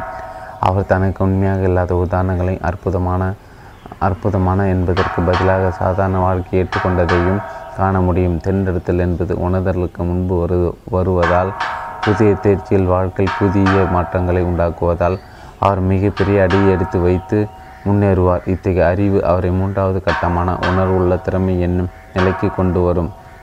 இந்த கட்டத்தில் மாணவர் திறமையானவர் ஆகிவிடுவார். இருப்பினும் அவர் இன்னும் அதிக நேரத்தை செலவிட்டு தான் என்ன செய்கிறார் என்று பார்க்க வேண்டும். ஆளும் திறமை என்ற நிலையை அலையாவிட்டாலும் அவர் நன்றாக முன்னேறி கொண்டிருக்கிறார். மிதிவண்டி உதாரணத்தில் கூறியது போல அதை நன்றாக ஓட்ட முடியும். இருப்பினும் அவர் எப்படி கைப்பிடியை பிடிக்கிறார், மிதிவண்டியில் எப்படி தன்னை சமநிலையில் வைத்துக்கொள்கிறார், எப்படி கால் காட்டையை மிதிக்கிறார் என்பதை பற்றியும் சுய உணர்வுடன் இருக்க வேண்டும். உணர்வு உள்ள திறமை என்னும் கட்டத்தில் உள்ள ஒருவர் அல்லது ஒருத்தின் வாழ்க்கை எப்படி இருக்கும்? அவர்கள் நன்றாக இருப்பார்கள். உலகத்தை இயக்கும் பல இயற்கை விதிகளை பார்த்திருப்பார். அவர்கள் ஒரு ஒரு காலத்தில் வாழ்ந்த தங்கள் பொய்யான வாழ்க்கை விட்டு விலக தங்களின் சுய காட்டி கொடுத்தலை ஆழமாக உணர்ந்திருப்பார்கள். அவர்கள் கூட்டத்தை விட்டு விலகி போய் வாழ்க்கையை தங்கள் விதித்த விதித்த விதிப்படி வாழ்கிறார்கள். தாங்கள் இதயங்கள் சொல்லும் மென்குரலை தாங்கள் மனசாட்சி தரும் யோசனைகளை கேட்டு நடக்கிறார்கள். இருப்பினும் தங்களுடைய அன்றாட தென்றெடுத்தலை நன்றாக உணர்ந்து நிதானமாக இருக்க வேண்டும். அவர்கள் செயல்கள் எல்லாவற்றிலும் கவனம் இருக்க வேண்டும். தாங்கள் சிறந்த வாழ்க்கைக்கான பாதையில் செல்லும் பல நாடுபவர்கள் இந்த இடத்தை அடைகிறார்கள். இது சேருவதற்கு ஒரு அற்புதமான இடம் என்பதை நான் சொல்ல விரும்புகிறேன். நீங்கள் விரும்பினால் ஆர்வத்துடன் இருந்தால் அதைவிட உயர்ந்த மட்டத்தில் உள்ள செயல்படும் இடமான உணராமலே பெரும் திறமை என்பதை அடைவீர்கள். இந்த மிகச்சிறந்த இடத்தில் மாணவர் தான் கற்றுக்கொள்வதில் உண்மையான ஆளும் திறமை பெறுவார். இந்த உயர்ந்த இடத்தில் மிதிவண்டி ஓட்டுவோர் வேறு எதை பற்றியும் நினைக்க தேவையில்லை. அவர் வெளியே ஓடி வந்து மிதிவண்டியில் ஏறி அமர்ந்து திருவழியாக விரைவாக செல்வார். அவர் முகத்தில் வீசும் காற்றையும் முதுகில் அடிக்கும் சூரிய ஒளியும் அனுபவித்து எப்படி கைப்பிடி சாதாரணத்தை பிடிப்பது என்பதை பற்றி கவலைப்படாமல் ஊற்றுவார். இத்தகைய வாழ்க்கை வாழ்வு இன்றைய பொழுதிலே வாழ்வதில் முழுவதும் ஈடுபட்டிருப்பார். அவர் நாட்களை கழித்து முன்னேறுவதில் மிகவும் திறமையுடன் இருப்பார். அவருக்கு அளவு கடந்த அறிவுடனும் தன்னை உணர்ந்த நிலையிலும் இருப்பார். இது மிக அழ அழகாக இருக்கும். வாடகை கார் கீறி சிற்று நின்றபோது ஜூலியன் இவ்வாறு சொன்னார், நண்பரே, நாம் இங்கு இருக்கிறோம். தயவுசெய்து கட்டிடத்தின் உள்ளே போகும் வரை கண்கள் கட்டப்பட்டு இருக்கட்டும். நாம் எங்கு இருக்கிறோம்? ஏழு கட்டங்கள் கொண்ட தன்னை உணர்தல் என்பதில் உள்ள மூன்றாவது கட்டத்தில் மிக முக்கியமானது கட்டுப்பாட்டை தளர்த்துவது என்பதாகும். நீங்கள் அனைத்தையும் விட்டுவிட தயாராக இருக்க வேண்டும். உங்களுக்கு தெரிந்தவை அனைத்தையும் சரணடைந்துவிட்டு ஒரு புதிய உண்மை நிலையை நோக்கி நடக்க வேண்டும். ஆமாம், இது ஒரு சவாலாகவே இருக்கலாம். ஆனால் நீங்கள் இதுவரை செய்த செயல்கள் இது மிக சிறந்ததாக இருக்கும். விலை மதிக்க முடியாத பரிசு பொருட்கள் நிரம்பிய எதுவும் நடக்கக்கூடிய உலகமாக இருக்கும். மார்சல் ப்ரௌஸ்ட் நன்றாகவே சொன்னார், வாழ்க்கைக்காக கருத்திற்காதீர்கள், அதற்கு ஆசைப்படாதீர்கள், விழிப்புடன் இருங்கள். ஒவ்வொரு கணமும் எப்போதும் அற்புதம் என்பது இங்கே இப்போது தான். ஈசி கம்மிங்ஸ் இன்னும் அருமையாக சொன்னார், நீங்கள் வளருவதற்கு நீங்கள் உண்மையில் யார் என்று தெரிந்து தெரிவதற்கு உங்களுக்கு தைரியம் தேவை. நாங்கள் காரை விட்டு இறங்கி ஜூலியன் என்னை கைப்பிடித்து கொண்டு கண்களில் உள்ள கட்டு என் கண்களை மூடி இருக்க ஒரு கட்டிடத்திற்கு அழைத்து சென்றார். சரி நண்பரே, இப்போது நீங்கள் இருளிலிருந்து வெளியே வந்து இந்த அற்புத உலகை காணுங்கள். நான் கண்களை கட்டியிருந்ததை அவிழ்த்தேன். நாங்கள் உள் ஓர் உள்ளூர் கலைக்கூடத்தில் உள்ள ஒரு பொருட்காட்சி மண்டபத்தில் இருந்து ஜூலியன் சிரித்து கொண்டிருந்தார். இந்த மாதம் முழுவதும் சால்வர்டோர் டாசி கண்காட்சிக்கு இந்த கூட்டம் தரப்பட்டு இருந்தது. அவருடைய புகழ்மிக படைப்புகளை வைத்துள்ளார்கள். அவருடைய ஓவியம் மிக அற்புதமானது. நான் அவருடைய ஓவியங்களை வைத்த கண் வாங்காமல் பல மணி நேரங்கள் பார்த்திருக்கிறேன். நாடு ஒரு பயணத்தில் மூன்றாவது கட்டத்திற்கு பொருத்தமான ஒரு கருத்தை சொல்லவே இங்கு உள்ள அழைத்து வந்துள்ளேன். முன்பு நீங்கள் வாழ்ந்த பொய்யான வாழ்க்கை விட்ட பிறகு விழிப்புற்று உங்களுடைய சுய உணர்வு உள்ள பாதையில் நடக்க ஆரம்பித்தால் மூன்றாவது கட்டம் என்பது தானாகவே உங்கள் வாழ்க்கையில் உருவாகும். நீங்கள் உலகை ஒரு புதிய இரண்டு கண்களால் பார்க்க முடியும். அந்த பாதை நீங்கள் பயணம் செய்ததற்கு எளிதானது அல்ல, இது உங்களுக்கு தெரிந்திருக்கும். சிறப்பான வாழ்க்கை வாழ்வதற்கு இது மட்டுமே உங்களுக்காக அமைக்கப்பட்டுள்ள சிறந்த பாதையாகும். ஒவ்வொரு நாளும் துணிச்சலுக்கு மிக குறைவான சாட்சிகள் இருக்கும். உங்கள் முன்பாக முரசு கொட்டவில்லை என்பதற்காக, உங்கள் பின்னால் கூட்டம் உங்கள் பெயரை உறக்கவில்லை என்பதற்காக உங்கள் வாழ்க்கை சிறப்பானதல்ல என்று கருத வேண்டாம் என்று எழுதினார் ராபர்ட் லூயிஸ் டி ஸ்டீவன்சன். உங்கள் கண்களை மூடியிருந்த கண்களை கட்டிய துணி இந்த உலகம் எவ்வளவு பெரியது, அழகானது, வளமானது என்பதை மறைத்தது. அதை நீக்கியவுடன் உங்கள் வாழ்க்கை என்பது ஒரு கலைப்படைப்பு என்பதை உணர்வீர்கள். சால்வர்டோர் டாலியின் படைப்புகள் மற்ற ஓவியங்களை படைப்பை போன்றவை அல்ல. அவர் உலக ஒரு மாறுபட்ட பூத கண்ணாடி மூலம் பார்த்தார். அதை விளைவாக அவருடைய படைப்புகள் படைப்புகள் வியக்க வை வியக்கத்தக்கவையாகவும் ஆக்கப்பூர்வமான விளைவுகளுக்கு உட்பட்டவையாகவும் இருக்கும். நீங்கள் ஒரு காலத்து இரு இரண்டு போயிருந்த வாழ்க்கையை விட்டு வெளியே வர வேண்டும் என்று நான் விரும்புகிறேன். நீங்கள் உணர்ந்து பெறும் திறமையை பெற்று உங்கள் நாட்களை கழித்து சத்தியமான சக்தி மற்றும் திறமையின் உயர்ந்த கட்டம் என்பதான உணர்ந்து கொள்ளாமல் வெறும் பெரும் திறமையின் என்பதை அடைவீர்கள். உங்கள் வாழ்க்கையை ஒரு சிறந்த கலைப்படைப்பாக உருவாக்க வேண்டும். உங்களிடம் திறமை இருக்கிறது, உண்மையில் நாம் அனைவரிடம் உள்ளது. அங்கு செல்வதற்கான உள் வேலையை நீங்கள் செய்ய தயாராக இருக்கிறீர்களா என்பதுதான் முடிவு. நண்பரே, உங்கள் வாழ்க்கையின் சால்வர்டோர் டாலியாக மாற்றங்கள், அற்புதங்கள் நிகழ்வதை காணுங்கள். காலையின் மீதி நேரம் முழுவதும் ஜூலியனும் நானும் கலைக்கூடத்தை சுற்றி வந்து கலைப்படைப்புகளை பார்த்து இருப்பு இருந்து இருவரும் மகிழ்ந்தோம். ஜூலியன் மேலும் வெளிப்படையாக பேசினார். அவர் வழக்கறிஞராக இருந்தபோது தனியாக சந்தித்த சவால்கள், எந்த சூழ்நிலை அந்த தொழிலை விட நேர்ந்தது என்பதை பற்றியும், பிறகு தான் போராடி கொண்டிருந்த கேள்விகளுக்கு விடை தேடி இந்தியாவுக்கு நீண்ட தூரம் பயணம் போக நேர்ந்தது என்று பேசினார். இதுவரையில் நான் சிரித்திர சிரித்திராத அளவுக்கு என்னை சிரிக்க வைத்தார். அவருடைய போர்க்கால கதைகளையும் சுறுசுறுப்பான வழக்கறிஞர் அனுபவங்களை பகிர்ந்து கொண்டார். பிறகு தன்னுடைய ஒரே குழந்தை பறிகொடுத்த சோகத்தையும் சொல்லி என்னை துயரத்தில் ஆழ்த்தினார். குழந்தை ஒரு காரில் போன போது குடிபோதையில் இருந்தது. ஓட்டுநர் காரில் மோதி குழந்தை இறந்தது. வாழ்க்கை சோகம் என்பது தானே தரும்.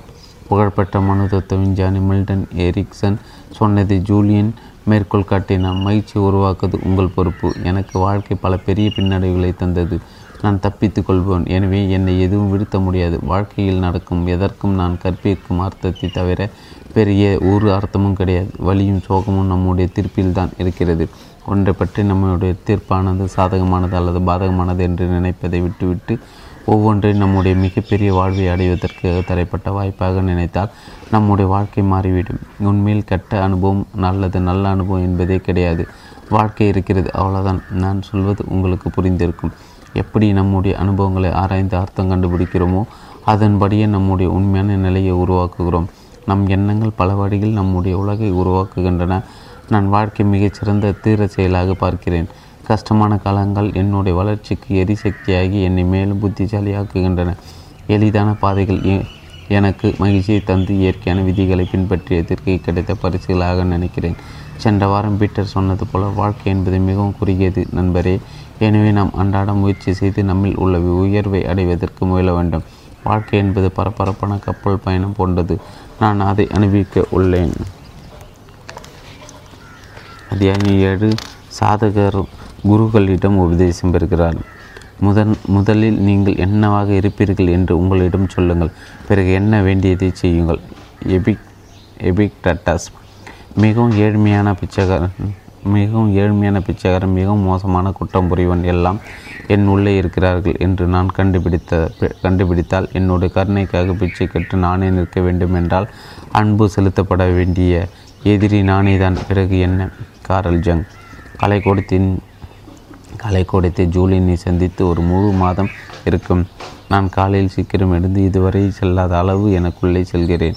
மேலும் அதிக நேரம் அமைதியாக தியானம் செய்கிறேன். ஜூலியனின் பயிற்சி பெறுவதற்கு பெறுவதற்கு முன் இவ்வளோ ஆண்டுகளாக நான் அறிந்து கொள்ளாத பல வழிமுறைகளை சிந்தித்தல், உணர்தல், செயல்படுதல் ஆகியவற்றை இப்போது ஆத்மாத்மாக உணர்கிறேன்.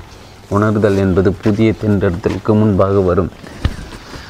நான் முன்னேறுவதற்கு என்ன செய்ய வேண்டும் என்பதை உணராமல் வாழ்வதற்கான சிறந்த வழிகளை எப்படி என்னால் தேர்ந்தெடுக்க முடியும்? என்னுடைய புதிய தேர்ச்சிகள் உண்மையில் புதிய மாற்றத்தை கொண்டு வந்து நான் எத்தனை முறை என்னோடய வாழ்க்கையை தெரிந் எடுத்துக்கொண்டு என்னோடய வாழ்க்கையின் அளவை சிறிதாக்கி கொண்டேன் என்பதை பார்க்க தொடங்கினேன். என்னுடைய நடத்தையின் பின்னணியை ஆராய்ந்தேன்.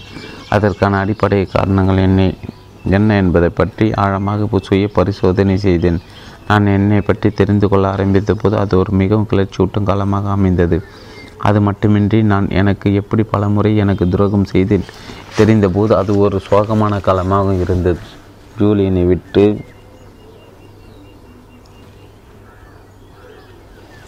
ஜூலியனை விட்டு பிரிந்திருந்த வாரங்களில் கடந்த காலத்தில் எனக்கு வலியையும் துயரத்தையும் தந்து தோற்கடிக்க வைக்கும் பழைய கடந்த நடத்தில் மீண்டும் விட இருந்த என்னை பிடித்து நிறுத்தி தப்பித்து கொண்டேன். கடந்த காலத்தில் நான் சிந்திக்காமல் உடனே எதிர்மறையாக செயல்பட்டிருப்பேன். ஆனால் இப்போது செயல்படுவதற்கு முன்பு நின்று நிதானித்தேன்.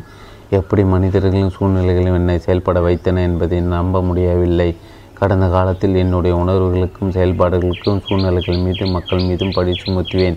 இப்போது ஜூலின் தந்த அறிவுள்ள புத்திமதிகளுக்கு பிறகு நான் எப்படி உணர்கிறேன் என்பதற்கு நானே பொறுப்பேற்று கொண்டு எல்லாம் என்னிடம் தொடங்குகிறது என்பதை உணர்ந்தேன். இப்படி பார்ப்பது வியப்புக்குரியது. இதனால் நான் சற்று நன்றாக இருப்பதாக தெரிந்து கொண்டேன். நான் உண்மையில் வளர்வதாக நான் விதிப்படி எத்தகைய மனிதனாக வேண்டுமோ அதேபோல் ஆவதை கண்டேன். நான் ஜூலியனின் தொலைபேசியில் பேசிய போது இதை ஏற்றுக்கொண்டு தனி மனிதன் வளர்ச்சியில் இது ஒரு குறிப்பிடத்தக்க முன்னேற்றம் என்றார். நரம்பியல் விஞ்ஞானிகள் அண்மை கால கண்டுபிடிப்பின்படி மனிதர்களுக்கு ஏற்படும் தூண்டுதலுக்கும் அதை தொடர்ந்து செயல்பாட்டு மேலான தேர்ச்சி செய்வதற்கும் இடையில் ஜீரோ பாயிண்ட் டூ ஃபைவ் வினாடி வாய்ப்பு தரப்படுகிறது என்கிறார்கள். இந்த ஜீரோ பாயிண்ட் டூ ஃபைவ் வினாடி இடைவெளியின் என்னுடைய வாழ்க்கையை மாற்றி எழுதவும் விழிப்புற்ற நிலைக்கு என்னை அடைத்து செல்வதற்கு தேவையான உயர்ந்த முடிவுகளை எடுக்கவும் பயன்படும் என்று ஆலோசனை கூறினார். ஜூலியன் என்னுடன் பகிர்ந்து கொண்ட கருத்துக்களை நினைத்து பார்த்தபோது அழகான வாழ்க்கையை வாழ்வதற்கு அறிவார்ந்த மற்றும் சத்தியமான தத்துவம் ஒன்றை அவர் உருவாக்கியிருக்கிறார் என்பதை புரிந்து கொண்டேன். ஆம், என்னுடைய அன்றாட தேர்ச்சிகள் என்னுடைய வாழ்க்கை உருவாக்குவதில் பெரிய விளைவை ஏற்படுத்தியது. நான் விரும்பியது பெறுவதில் எனக்கு முக்கிய பங்கு இருந்தது. கடைசியில் என் விதிப்படி வாழ்க்கை எப்படி அமையும் என்பது பல நிகழ்வுகளின் விளைவாக அமைவதாகும். இது நான் ஒரு மனிதனாக தேர்ந்தெடுப்பதற்கும் கட்டுப்படுத்துவதற்கு பெரிதும் அப்பாற்பட்டது. பயிற்சி தரும் காலத்தில் ஜூலியன் சொல்வதுண்டு, நீங்கள் உங்களால் முடிந்ததை சிறப்பாக செய்யுங்கள், மற்றவை இயற்கை செய்யட்டும் என்று. என்னால் முடிந்தது என்னவென்றால், நான் சிறந்த மனிதனாக இருப்பதற்கும் வாழ்க்கையில் ஒவ்வொரு கட்டத்திலும் என்னால் முடிந்த வரையில் உண்மையாக வாழ்வதற்கு முயற்சி செய்தேன். வாழ்க்கை நான் எங்கே இருக்க வேண்டுமோ அங்கு என்னை அழைத்து செல்லும். நான் வந்து சேர்ந்த இடம் எனக்கு பிடிக்காமல் போகலாம். எனக்காக காட்டப்பட்ட இடத்தில் நான் எனக்கு மிகப்பெரிய வளர்ச்சி இருக்கும், உயர்ந்த குணப்படுத்துதல் கிடைக்கும், பயனுள்ள படிப்பினை கிடைக்கும் என்று ஜூலியன் வற்புறுத்தினான். அங்கு உயர்ந்த சக்தி ஒன்று அனைத்தையும் வழிநடத்தி செல்லும். அதை புரிந்து கொள்ளும் முடித்திறமை இல்லாத சாதாரண மனிதனாக என்னால் இவ்விஷயத்தை புரிந்து கொள்ள முடியாது. நான் வரும் பருவத்தில் நிறைய டென்னிஸ் ஆடுவதுண்டு. ஜூலியன் தனிப்பட்ட சித்தாந்தம் சொல்லும் விதிக்கும் தேர்ந்தெடுத்தலுக்கும் உள்ள உறவு விதி பயன் விரிவடையும் போது அவற்றின் தாக்கம் இவை நான் ஆடிய ஆட்டத்தை நினைவூட்டின. என்னால் கட்டுப்படுத்த முடிந்த என் பாதி விளையாடும் பகுதியில் நடப்பது மட்டுமே ஆகும். என்னுடைய கடமை என்பது மிகச்சிறந்த விதத்தில் முதல் பந்தை அடித்துவிட்டு மற்ற பந்துகளை சிறப்பாக அடிப்பது மட்டுமே ஆகும். வாழ்க்கை பொறுத்த மட்டில் எனக்கு ஒரு கடமை இருந்தது. நான் சிறப்பாக செயல்பட்டு என் கனவுகளை சுற்றி செயல்படுவது மட்டுமே என் கடமையாகும். அதைவிட குறைவாக செய்வது என்பது எனக்கு அளிக்கப்பட்ட பரிசுகளை அவமானப்படுத்துவதாகும். ஆனால் அதை செய்து முடித்துவிட்டால், பந்து எதிர்பக்கம் போய்விட்டால் விளைவுகளிலிருந்து என்னை விடுவித்து கொண்டு ஓய்வெடுத்து கொள்ள வேண்டும். இந்த எல்லையற்ற பிரபஞ்சத்தின் நட்பின் மீது நம்பிக்கை கொள்ள வேண்டும். என்னுடைய பயம் காரணமாகவே நான் விளைவுகளை பற்றி கவலைப்பட நேர்ந்தது. ஒரு முறை ஒரு முறை பயத்தை விட்டு ஒழித்து விட்டால், ஜூலியன் உறுதிமொழி கூறியது போல், மிகப்பெரிய திட்டத்தில் நம்பிக்கை வைத்தால் அனைத்தும் மிக சிறப்பாகவே நடக்கும். நான் என்னுடைய தனிப்பட்ட கடமை என்பதை புரிந்து கொள்வதின் அவசியத்தையும் செயல்பாடுகளுக்கு பொறுப்பேற்பதை பற்றியும் ஜூலியனை சந்தித்த மன மாதத்திலிருந்து ஆழமாக புரிந்து கொண்டேன். விதி எனக்காக ஒரு தோராயமாக வாழ்க்கை பாடம் வரைந்திருந்தாலும் அதில் விட்டு போன பகுதியில் நிரப்புவதற்கான தகுதி என்னிடம் இருப்பதையும், என்னுடைய விதி என்னுடைய நாட்களை எப்படி உருவெடுக்கும் என்பதையும் உணர்ந்தேன். நான் உண்மையாக இருந்தால், நான் செய்வது சரியாக இருந்தால், என்னுடைய திறமைகளை பயன்படுத்தி என்ன என்ன விரும்பினேனோ அதை உருவாக்கி கனவுகளை நனவாக்க முடியும். என்னோட வாழ்க்கை நிச்சயமாக முன்பு இருந்ததை விட சிறப்பாக அமையும். யார் ஒருவர் தனக்கே உதவி செய்கிறாரோ இறைவன் அவருக்கு உதவி செய்வார் என்று ஜூலியன் என்னிடம் சொல்லியிருந்தார். நீங்கள் உங்கள் அதிர்ஷ்டத்தின் பெரும்பகுதியை உருவாக்க முடியும் என்றார். உண்மையில் என்னுடைய தேர்ந்தெடுத்தலுக்கான விதியின் கைகளுக்கும் இடையே உள்ள ஒரு மிகப்பெரிய சமநிலையை ஏற்படுத்தும் திறமையாகும்.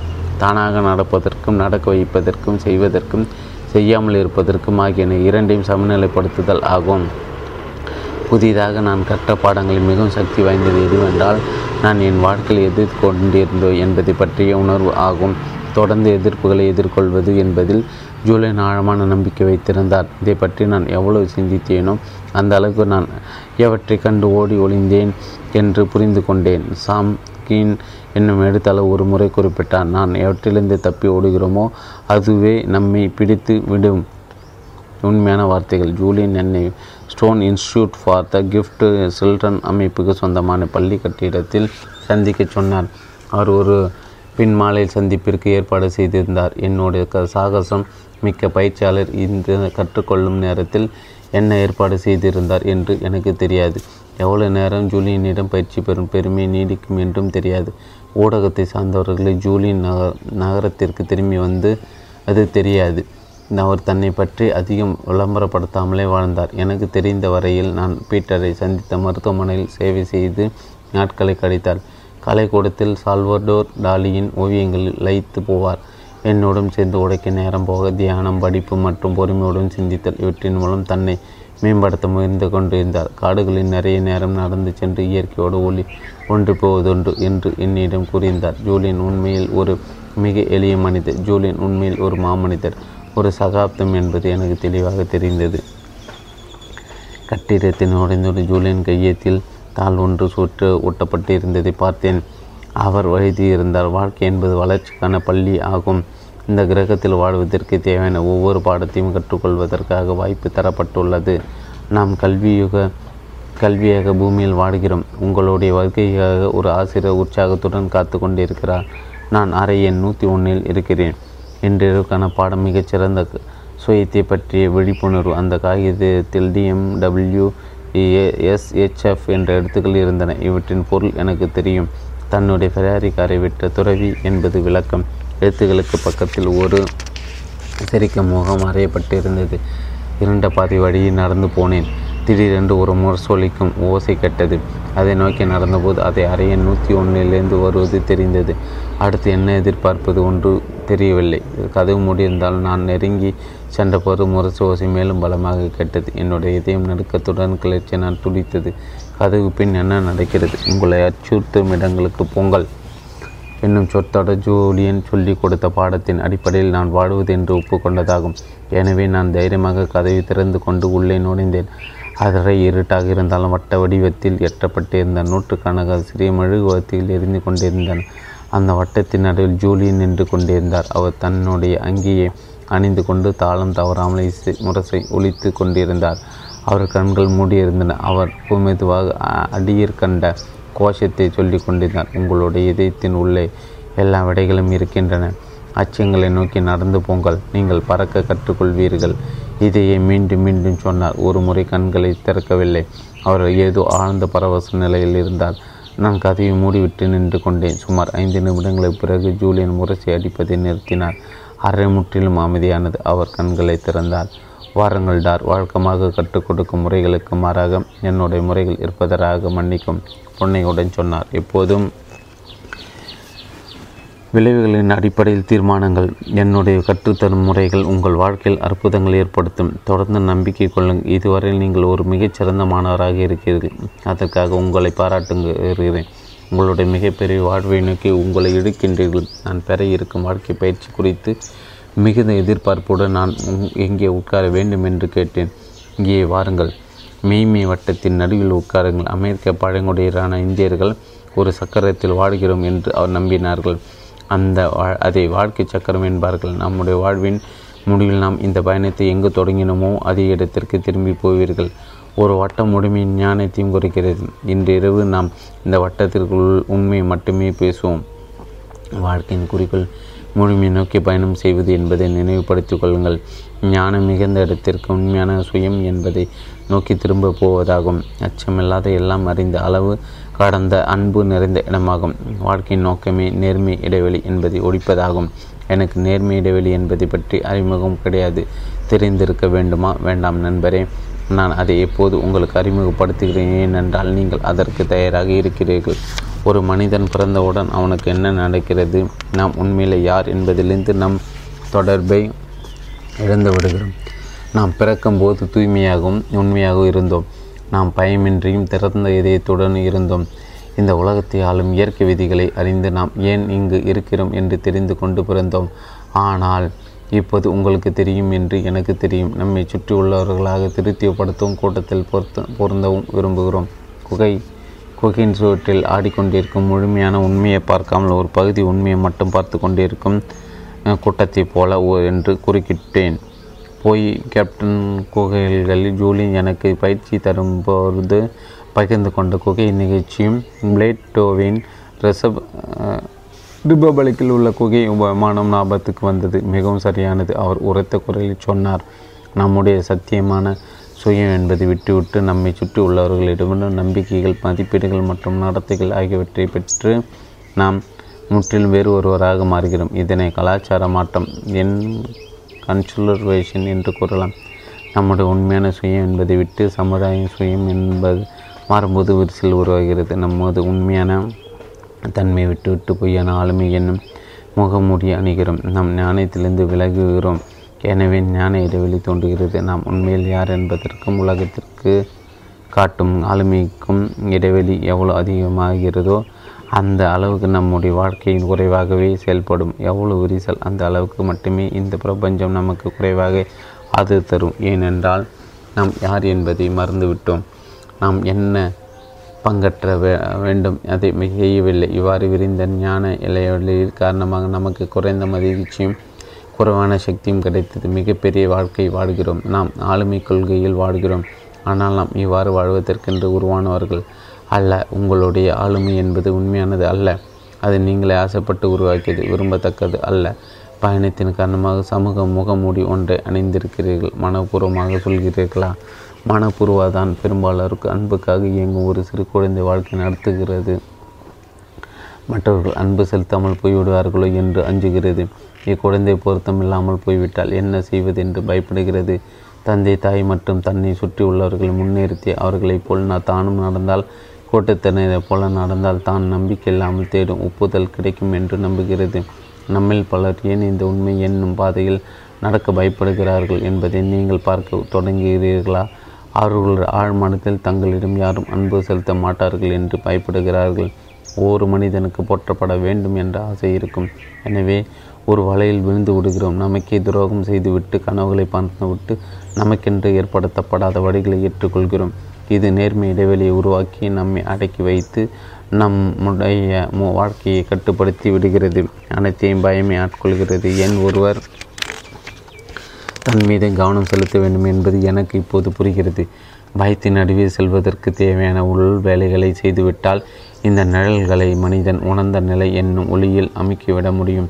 நிழலை ஒளியில் தள்ளினால் காணாமல் போய்விடும் என்று நீங்கள் குறிப்பிட்டிருந்தீர்கள். பயம் நம்மை விட்டு போய்விடுகிறது. உண்மையில் தார் பயம் காணாமல் போவது மட்டுமல்ல, அன் அதை அன்பு நிரப்பிவிடுகிறது. நான் முன்பு உங்களுக்கு சொன்னது போல இருள் என்பது வெளிச்சம் இல்லாமை என்பதாகும். மனிதனின் உணர்ந்த நிலை மற்றும் புரிதல் என்னும் ஒளியை உங்களின் மிகவும் இரண்டு பகுதியில் பாய்ச்சினால் நீங்கள் ஒளி நிரம்பிய மனிதராக தோன்றுவீர்கள். எங்கு பயம் இருந்ததோ இனி அங்கு அன்பு இருக்கும். அறி ஒளி பெறுதல் என்றாலே ஒளி நிரம்பி இருத்தல் என்ற பொருள் தரும். நாணய இடைவெளியை குறைக்க நீங்கள் எடுக்கும் ஒவ்வொரு முயற்சியும் நீங்கள் உண்மையில் இருக்கும் அறி ஒளி நிலையை நோக்கி செல்வதாகும். பயம் உங்கள் கவ முயலும்போது நீங்கள் அன்பை பொழிந்தால் உங்களுடைய உண்மையான இயற்கை நிலையை திரும்ப பெறுவீர்கள். உங்களுடைய மிகப்பெரிய சுயம் என்பதை உலகுக்கு காண்பித்தால் நீங்கள் பிறக்கப் போகும் பெற்ற சத்தியமான சக்தியை திரும்ப பெறுவதற்கு உதவியாக இருக்கும். அதனால் தான் சுய முன்னேற்றம் என்னும் கருத்து அர்த்தமற்றது என்று நான் கூறினேன். ஒவ்வொரு மனிதனுடைய வேலை என்பது தன்னை மேம்படுத்தி கொள்வது அல்ல. ஏனென்றால் நம்முடைய ஆழ்ந்த நிலையில் பார்த்தால் நாம் ஏற்கனவே மேன்மை நிலையில் இருக்கிறோம். எனவே மேன்மை நிலையை மேலும் மேம்படுத்த முடியாது. நான் உங்களுடன் தங்க புத்திர தங்க புத்தரின் கதையை பகிர்ந்து கொண்டு இருக்கிறேன். நான் நான் பெற இல்லை என்று நினைக்கிறேன். ஜூலியன் மேன்மை வட்டத்தில் நடுவில் சம்மணமிட்டு உட்கார்ந்து மெழுகுவர்த்தி எரிந்து கொண்டே இருந்தது. அறைய மர்மமாக தெரிந்தது. ஜூலியன் ஆழ்ந்த அமைதியுடன் காணப்பட்டார். அவருடைய பார்வையின் ஆழமான பகுதியுடன் இணைவது போல தோன்றியது. அவர் என் உள்ளே எட்டி பார்த்து என்னுடைய உண்மையான உயர்ந்த பகுதியை காட்ட சொல்வது போல தெரிந்தது. கிழக்கு பகுதியில் பல ஆண்டுகளுக்கு முன் துறவியின் கூட்டத்தினர் ஒருவர் ஒரு தங்க புத்தர் சிலை வழிபட்டு வந்தனர். அதன் முன் வழிபாடு நடத்தி சுற்றி அமர்ந்து தியானம் செய்தனர். தங்கள் வாழ்க்கையில் அதை போற்றி மகிழ்ந்தனர். அப்போது அயல்நாட்டிலிருந்து படையெடுத்து வந்தவர்களின் தாக்குதலை பற்றி பயம் ஏற்பட்டது. அவர்களோட விலை மதிப்பில்லாத புத்தர் சிலை பாதுகாக்கும் வழிகளை பற்றி யோசித்தனர். அவர்கள் ஒருத்தர் மிகவும் எளிதான இருப்பினும் பயணிக்கும் திட்டத்தை தந்தார். அனைவரும் ஒன்று சேர்ந்து புத்தரின் தங்க சிலை மீது சேற்றி பூசி மறைத்து வைக்கலாம் என்றார். அந்த திட்டம் நிறைவேறியது. படையெடுத்து வந்த ஒரு சிலை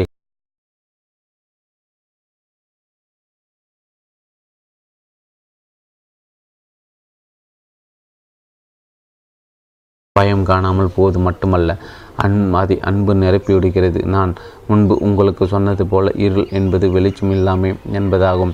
மனிதனின் உணர்ந்த நிலை மற்றும் புரிதல் என்னும் ஒளியை உங்களின் மிகவும் இரண்டு பகுதியில் பாய்ச்சினால் நீங்கள் ஒளி நிரம்பிய மனிதராக தோன்றுவீர்கள். எங்கு பயம் இருந்ததோ இனி அங்கு அன்பு இருக்கும். அறி ஒளி பெறுதல் என்றாலே ஒளி நிரம்பி இருத்தல் என்ற பொருள் தரும். நாணய இடைவெளியை குறைக்க நீங்கள் எடுக்கும் ஒவ்வொரு முயற்சியும் நீங்கள் உண்மையில் இருக்கும் அறி ஒளி நிலையை நோக்கி செல்வதாகும். பயம் உங்கள் கவ முயலும்போது நீங்கள் அன்பை பொழிந்தால் உங்களுடைய உண்மையான இயற்கை நிலையை திரும்ப பெறுவீர்கள். உங்களுடைய மிகப்பெரிய சுயம் என்பதை உலகுக்கு காண்பித்தால் நீங்கள் பிறக்கப் போகும் பெற்ற சத்தியமான சக்தியை திரும்ப பெறுவதற்கு உதவியாக இருக்கும். அதனால் தான் சுய முன்னேற்றம் என்னும் கருத்து அர்த்தமற்றது என்று நான் கூறினேன். ஒவ்வொரு மனிதனுடைய வேலை என்பது தன்னை மேம்படுத்தி கொள்வது அல்ல. ஏனென்றால் நம்முடைய ஆழ்ந்த நிலையில் பார்த்தால் நாம் ஏற்கனவே மேன்மை நிலையில் இருக்கிறோம். எனவே மேன்மை நிலையை மேலும் மேம்படுத்த முடியாது. நான் உங்களுடன் தங்க புத்திர தங்க புத்தரின் கதையை பகிர்ந்து கொண்டு இருக்கிறேன். நான் நான் பெற இல்லை என்று நினைக்கிறேன். ஜூலியன் மேன்மை வட்டத்தில் நடுவில் சம்மணமிட்டு உட்கார்ந்து மெழுகுவர்த்தி எரிந்து கொண்டே இருந்தது. அறைய மர்மமாக தெரிந்தது. ஜூலியன் ஆழ்ந்த அமைதியுடன் காணப்பட்டார். அவருடைய பார்வையின் ஆழமான பகுதியுடன் இணைவது போல தோன்றியது. அவர் என் உள்ளே எட்டி பார்த்து என்னுடைய உண்மையான உயர்ந்த பகுதியை காட்ட சொல்வது போல தெரிந்தது. கிழக்கு பகுதியில் பல ஆண்டுகளுக்கு முன் துறவியின் கூட்டத்தினர் ஒருவர் ஒரு தங்க புத்தர் சிலை வழிபட்டு வந்தனர். அதன் முன் வழிபாடு நடத்தி சுற்றி அமர்ந்து தியானம் செய்தனர். தங்கள் வாழ்க்கையில் அதை போற்றி மகிழ்ந்தனர். அப்போது அயல்நாட்டிலிருந்து படையெடுத்து வந்தவர்களின் தாக்குதலை பற்றி பயம் ஏற்பட்டது. அவர்களோட விலை மதிப்பில்லாத புத்தர் சிலை பாதுகாக்கும் வழிகளை பற்றி யோசித்தனர். அவர்கள் ஒருத்தர் மிகவும் எளிதான இருப்பினும் பயணிக்கும் திட்டத்தை தந்தார்.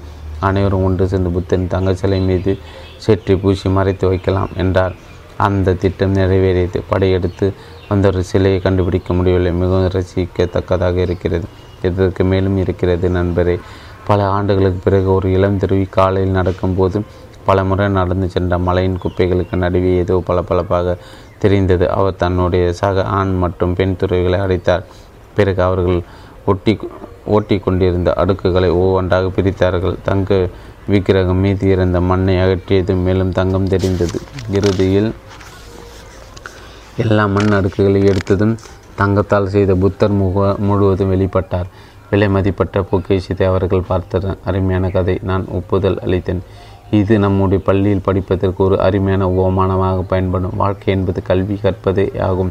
ஒவ்வொரு நாளும் நீங்கள் கவனம் செலுத்தினால் வாழ்க்கை உங்களுக்கு தேவையான பாடங்களை கற்றுத் தருகிறது. பிரச்சனை என்னவென்றால் மக்கள் கவனம் செலுத்துவதில் மக்களின் பெரும்பாலான சுயநினைவில்லாமலே உறங்குகிறார்கள். இப்போது உங்களுக்கு தெரிந்திருக்கும் ஏழு கட்டங்கள் கொண்ட சுய விழிப்புணர்வு. அவர்கள் இன்னும் அவர்கள் முதல் கட்டத்திலே இருக்கிறார்கள்.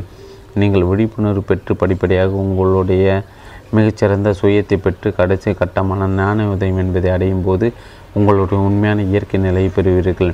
ஒவ்வொரு நாளும் உங்களுக்கு வாய்ப்புகளை தரும். உண்மையிலே தங்கமாகிய உங்கள் மீது படிந்துள்ள மண்ணை நீக்கி உங்களோட பிரகாசத்தை வெளிப்படுத்தும் ஞானைய இடைவெளி மூடுவதற்கு சிறந்த வழி நான் அடிக்கடி கூறுவதை போல் சுயத்தை கண்டுபிடித்து உங்களுக்குள்ளே உள் வேலைகளை செய்வதுதான்.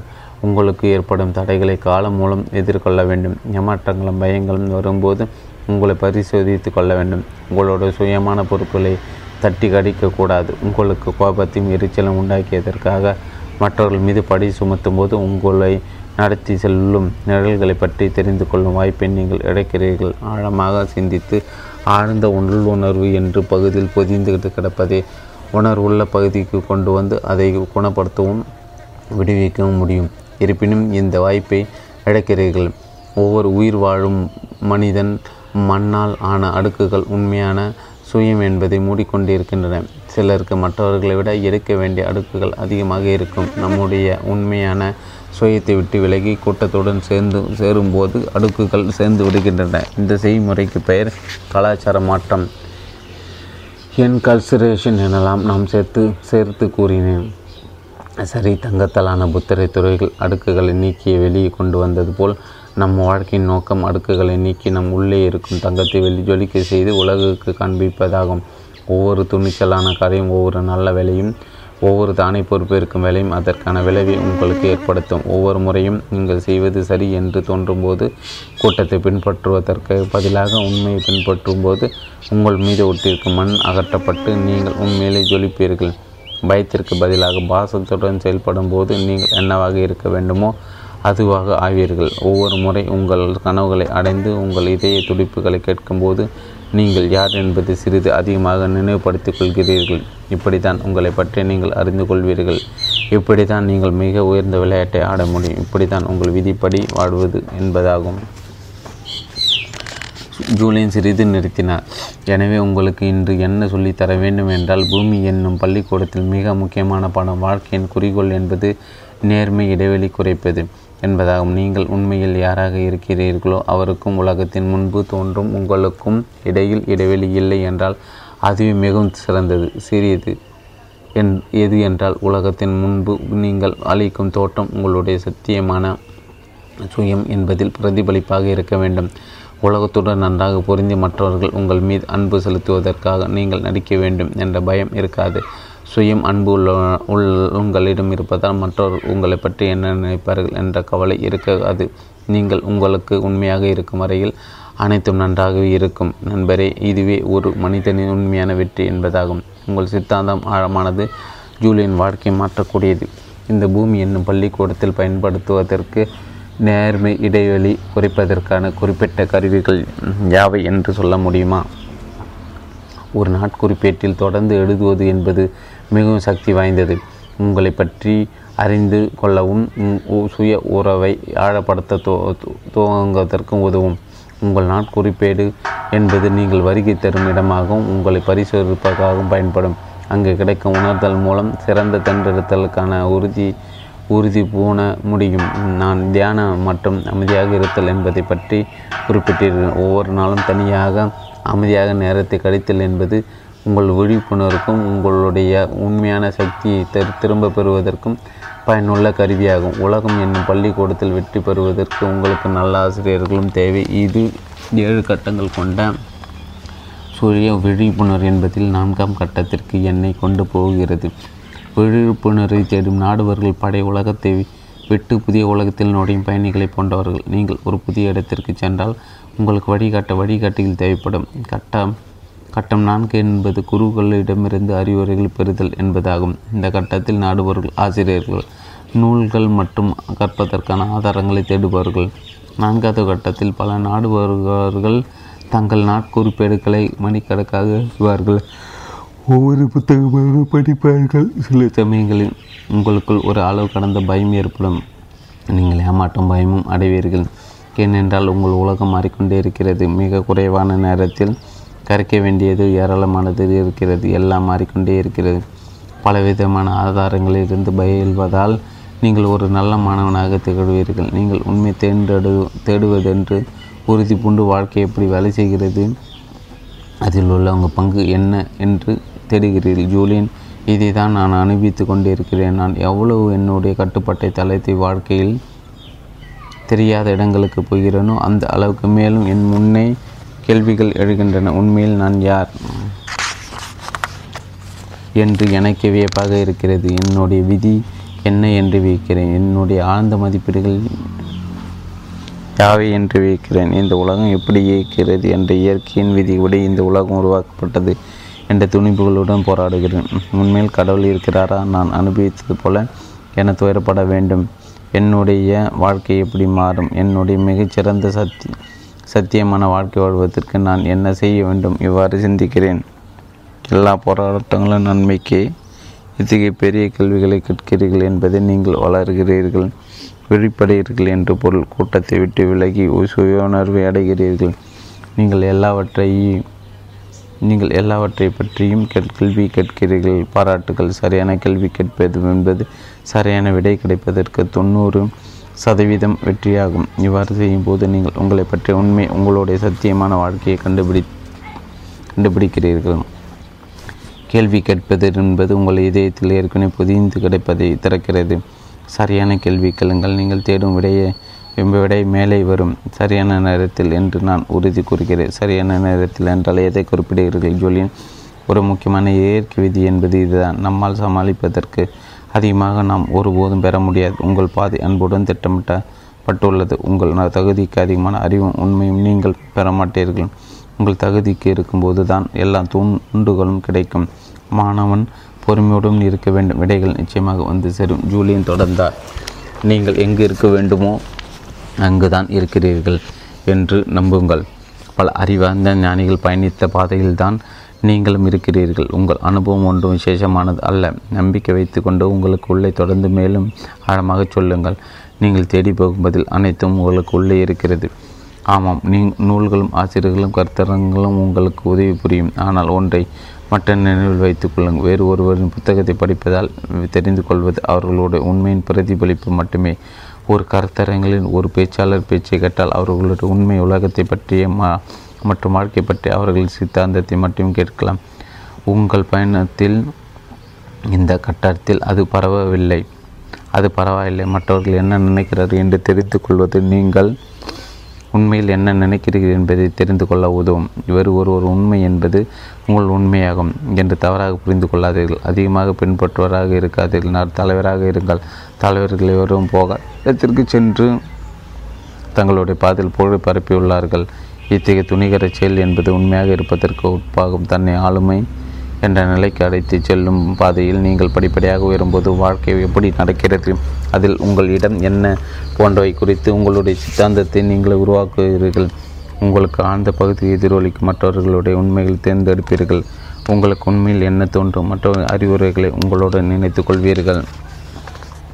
உங்களுக்கு ஒவ்வாத கருத்துக்களையும் அர்த்தமில்லாதவற்றையும் நீங்கள் கருத்து கடித்து விடுவீர்கள். அவ்வாறு செய்யும்போது உங்களுக்கான உண்மையான குறியீடுகளையும் உங்களுடைய மிகப்பெரிய வாழ்வு வாழ்வதற்கான கட்டமைப்பு உருவாக்குவீர்கள். இது இதுவே வெற்றி என்பதற்கான என்னுடைய விவரமா விவரணமாகும். வாழ்க்கை உங்கள் போக்கில் வாழுதல் என்பதாகும். உண்மையான வெற்றி என்பது அதே வழிமுறையில் இருப்பது. உங்கள் வாழ்வில் வாழ்நாளில் ஒவ்வொரு கணத்திலும் நீங்கள் தேர்ந்தெடுக்கும் வாழ்க்கையை உருவாக்குவது. மற்றவர்கள் உங்களுக்காக தேர்ந்தெடுத்து கொடுத்த வாழ்க்கையை நீங்கள் விரும்ப மாட்டீர்கள். உங்கள் இதையும் சொல்லும் உண்மையின்படி வாழும் வாழ்க்கை வாழ்வீர்கள். அப்படி செய்யும்போது நீங்கள் ஒரு பலமான சக்தியாக வளர்ந்து உலகத்தில் இயற்கையின் ஒரு சக்தியாக உங்களை ஆக்கிவிடும். இது உண்மையில் அற்புதமாக இருக்கிறது ஜூலியன். இதை தான் நான் இப்போது அனுபவித்துக் கொண்டிருக்கிறேன். என்னுள்ளே இந்த பசி விழித்து எழுந்ததுண்டு. என்னுடைய கட்டுப்பட்டை முற்றில் விலகி நிற்கிறேன். என்னுடைய அறியாமை பற்றி நான் நன்கு அறிவேன். விளைவு நான் ஒவ்வொரு புத்தகமாக படித்து கொண்டிருக்கிறேன். நான் எல்லா விடைகளையும் தேடிக்கொண்டிருக்கிறேன். நான் உண்மையிலே ஒரு சாதகராக மாறியிருக்கிறேன் என்று நான் நினைக்கிறேன். ஆமாம் டார், நீங்கள் சுய உணர்வை பெறுகிறீர்கள். நீங்கள் விடி தேடுகிறீர்கள். நீங்கள் வீடு திரும்புவதற்கு வழி தேடுகிறீர்கள். சில புத்தகங்கள் ஞான உதயத்திற்கான வழியை உபதேசிக்கின்றன, அல்லது குறைந்தபட்சம் நேர்ம நேர்மறையாக சிந்தித்தல் மூலம் மகிழ்ச்சியான வாழ்வை காட்டுகின்றன. மற்ற புத்தகங்கள் மூளையை பயன்படுத்துவதை ஒழித்து இதயம் மூலம் வாழும்படி சொல்லுகின்றன. இன்னும் சில வழிகாட்டிகள் கவலை இல்லாமல் வாழும்படி நூற்றுக்கணக்கான இலக்குகளை நிர்ணயித்து விரும்புவதை தெளிப்பாகுமாறு கூறுகின்றன. மற்ற புத்தகங்கள் இப்போது என்பதில் இருங்கள் என்று கூறி வாழ்க்கையை உங்களுக்கு என்ன வைத்திருக்கிறது என்பது அதுவே மெல்ல சொல்ல சொல்லட்டும் என்று கூறும். சரிதான், நான் யாரை நம்புவது? அனைத்து முரண்பாடாக இருக்கிறது. இந்த உலகத்தில் வாழ்வதா அல்லது ஆன்மீக பாதையில் செல்வதா? ஆ, ஜூலியன் பெருமூச்சு விட்டு கொண்டே சொன்னார். உங்களோட உண்மையை தெரிந்து கொள்வதற்கு இந்த கேள்வி கட்டாயம் கேட்க வேண்டும். நில நீங்கள் வளர்ந்து கொண்டே இருக்கிறீர்கள். இது உங்களுக்கு நல்லது. நீங்கள் நேர்மை இடைவெளியை குறைக்க வழிகளை தேடுகிறீர்கள். நீங்கள் உண்மையிலே யார் என்று கண்டுபிடிக்கும் உங்களோட சத்தியமான சுயம் என்பதை நினைவுகூற முயல்கிறீர்கள். எனவே நீங்கள் பல்வேறு முறைகளை சோதனை செய்து பார்க்கிறீர்கள். நிறைய ஆசிரியர்களை பார்க்கிறீர்கள். இது மிகவும் சரியானது. ஜூலியன் ஒரு நம்பிக்கையான புன்னகை புரிந்தார். நிறைய கருத்துக்கள் வெளிவருகின்றன. நான் என்னுடைய நேர்மையிலிருந்து எவ்வளோ தூரத்தில் இருக்கிறேன் என்பதை உணர்கிறேன். என்னுடைய நேர்மை இடைவெளி மிக அதிகமாக இருக்கும் என்று நினைக்கிறேன். நான் என்னுடைய சமுதாய முகமூடி ஒவ்வொரு சந்தர்ப்பத்தில் அணிவது போல தெரிகிறது. நான் என்னுடைய வாழ்க்கையில் பெரும்பகுதி மக்களை, என்னுடைய பெற்றோர்களை, என்னை சுற்றி இருக்கும் மற்றவர்களை திருப்திப்படுத்தியுள்ளே செலவழித்திருக்கிறேன். நான் யார் என்று இதுவரையில் எனக்கு தெரியாது. நீங்கள் சுயத்துடன் உறவு என்பதை பற்றி பேசுகிறீர்கள். உங்களை அறிவதன் மூலம் விழ விழிப்புணர்வு பெறலாம் என்று பேசுகிறீர்கள். ஆனால் நான் யார் என்று எனக்கு தெரியாது. உண்மையாக சொன்னால் இது என்னை சோகத்தில் ஆழ்த்துகிறது. என் கண்களை கண்ணீர் ததும்பி நான் இந்த அளவு உணர்ச்சி வசப்பட்டதே இல்லை. சோகத்தை உணரங்கள் டார். நான் இதை பற்றி உங்களிடம் ஏற்கனவே குறிப்பிட்டு இருந்தேன். ஜூலியன் என்னுடைய தோளில் தன் கையை மெல்ல வைத்தார். நீங்கள் உங்கள் உணர்ச்சிகளை எவ்வளோ உணர்கிறீர்களோ அவ்வளோ உள்ளே அமுங்கிவிடும். உணர்ச்சிகள் என்பதை மழை பெய்வதைப் போல அவைகளுக்கு ஒரு தொடக்கம், ஒரு இடைநிலை, ஒரு முடிவு இருக்கும். ஒவ்வொரு உணர்ச்சி முடிக்கும்போது உணர்ச்சியின் கோபம், வருத்தம், ஏமாற்றம் தொடர்பாக இருக்கலாம். உங்கள் உள்ளே இருக்கும் தங்கத்தாலான புத்தர் சிலையின் அடுக்குகளை நீக்குவது போல இருக்கும். நான் அமைதி அடையும் வரை ஜூலியன் காத்திருந்தார். நல்லது டார், வாழ்க்கையின் நோக்கம் ஞானத்தின் இடைவெளி மூடுவது என்றால் வாழ்க்கையில் எந்த செயல்முறை உங்களை செயலை செய்ய தூண்டுகிறது என்ற கேள்வி எழும். நான் சொன்னது போல இந்த பிரபஞ்சம் நீங்கள் வெற்றி பெற வேண்டும் என்று விரும்புகிறது. உங்கள் வாழ்க்கை நீங்கள் மகிழ்ச்சியாக இருப்பதற்கும் உயர்வை அடைவதற்காக உருவாக்கப்பட்டிருக்கிறது. ஆனால் ஆட்டத்தின் விதிகளின்படி நான் ஆட வேண்டும். நான் பதில் சொன்னேன். நான் அப்போது தூங்கி கொண்டிருந்தால், முதல் கட்டத்திலே இருந்தால், என்னோட வாழ்க்கையில் எந்த வழியிலும் சிறப்பாக இருக்காது. மிக அருமை என்று சொல்லி ஜூலியன் என்னை கட்டிப்பிடித்தார். பிறகு முரசை மீண்டும் ஒழித்தார். முதலில் மென்மையாக, பிறகு அன்புடன் வாசித்தார். நான் கிரகித்து கொண்ட அறிவுடைமை பாராட்டுவதற்காக இவ்வாறு மரியாதை செய்வதுண்டு என்று எனக்கு தெரியும். ஜூலியன் வாசிப்பதை நிறுத்தினார். மீண்டும் அறையில் அமைதி நிலவியது. இயற்கை அல்லது பிரபஞ்சம் அல்லது இறைவன் அல்லது அளவிட முடியாத அறிவு நீங்கள் எப்படி வேண்டுமானாலும் குறிப்பிடலாம். உருவாக்கப்பட்ட எல்லாவற்றுக்கும் மூலாதாரம் உங்கள் ஞானத்தின் இடைவெளியை ஓடுவதற்கு இதனை மறுசுழற்சி எனலாம். இந்த சொல் வாழ்க்கை எவ்வளவு வேலை செய்கிறது என்பதை விளக்குகிறது. வாழ்க்கையில் நாம் முன்னேறும்போது நம்மிடம் குறிப்பிட்ட மக்களையும் சூழ்நிலையில் நமக்கு அந்த கூட்டத்தில் தெரிந்து கொள்ள வேண்டிய பாடங்கள் ஆகியவை நமக்கு அனுப்பப்படும். நம்முடைய பயணத்தில் ஒரு குறிப்பிட்ட கட்டத்தில் நாம் தெரிந்து கொள்ள வேண்டும் பாடம் மன்னித்தல் என்பது என்று வைத்துக்கொள்வோம். அருமையாக அமைக்கப்பட்ட இந்த பிரபஞ்சம் ஒரு மனிதனை அனுப்புகிறது. ஆனால் அவர் நம்மை காட்டி கொடுக்கிறார். நம்முடைய வாழ்க்கையில் என்ன நிகழ்ந்தாலும் அதற்கு பதிலளிக்கும் உரிமை இருக்கு நமக்கு இருக்கிறது. அதற்காக நாம் மற்றொரு மீது பழி சுமத்தினால் இத்தகைய ஆசிரியர்கள் நம்முடைய வாழ்க்கையில் வருவார்கள். அத்தகைய மனிதர்களை மறு சுழற்சியில் வருவார்கள். பிரச்சனை என்றால் நீங்கள் எவ்வளவு குறிப்பிட்ட பாடத்தை எதிர்க்கிறீர்களோ அது மேலும் பலமாக ஆழமாக மேலும் துயரத்துடன் மீண்டும் உங்களிடம் வந்து சேரும். அப்போது என் கவனத்தை ஈர்க்கும். சரியா? ஆம், ஞாபகம் இருக்கட்டும். எதை நீங்கள் எதிர்க்கிறீர்களோ அது மேலும் தொடரும். ஆனால் எதை நட்புடன் பார்க்கிறீர்களோ அது கடந்துவிடும். இயற்கை ஞானத்தின் இடைவெளி நீங்கள் மூட வேண்டும் என்றும் உங்கள் பள்ளிக்கூடமான பூமியில் நடக்கும் போது பாடங்களை படிக்க வேண்டும் என்றும் விரும்புகிறது. அவ்வாறு செய்யும்போது உங்களுடைய சத்தியமான வீட்டிற்கு திரும்பி போக முடியும்.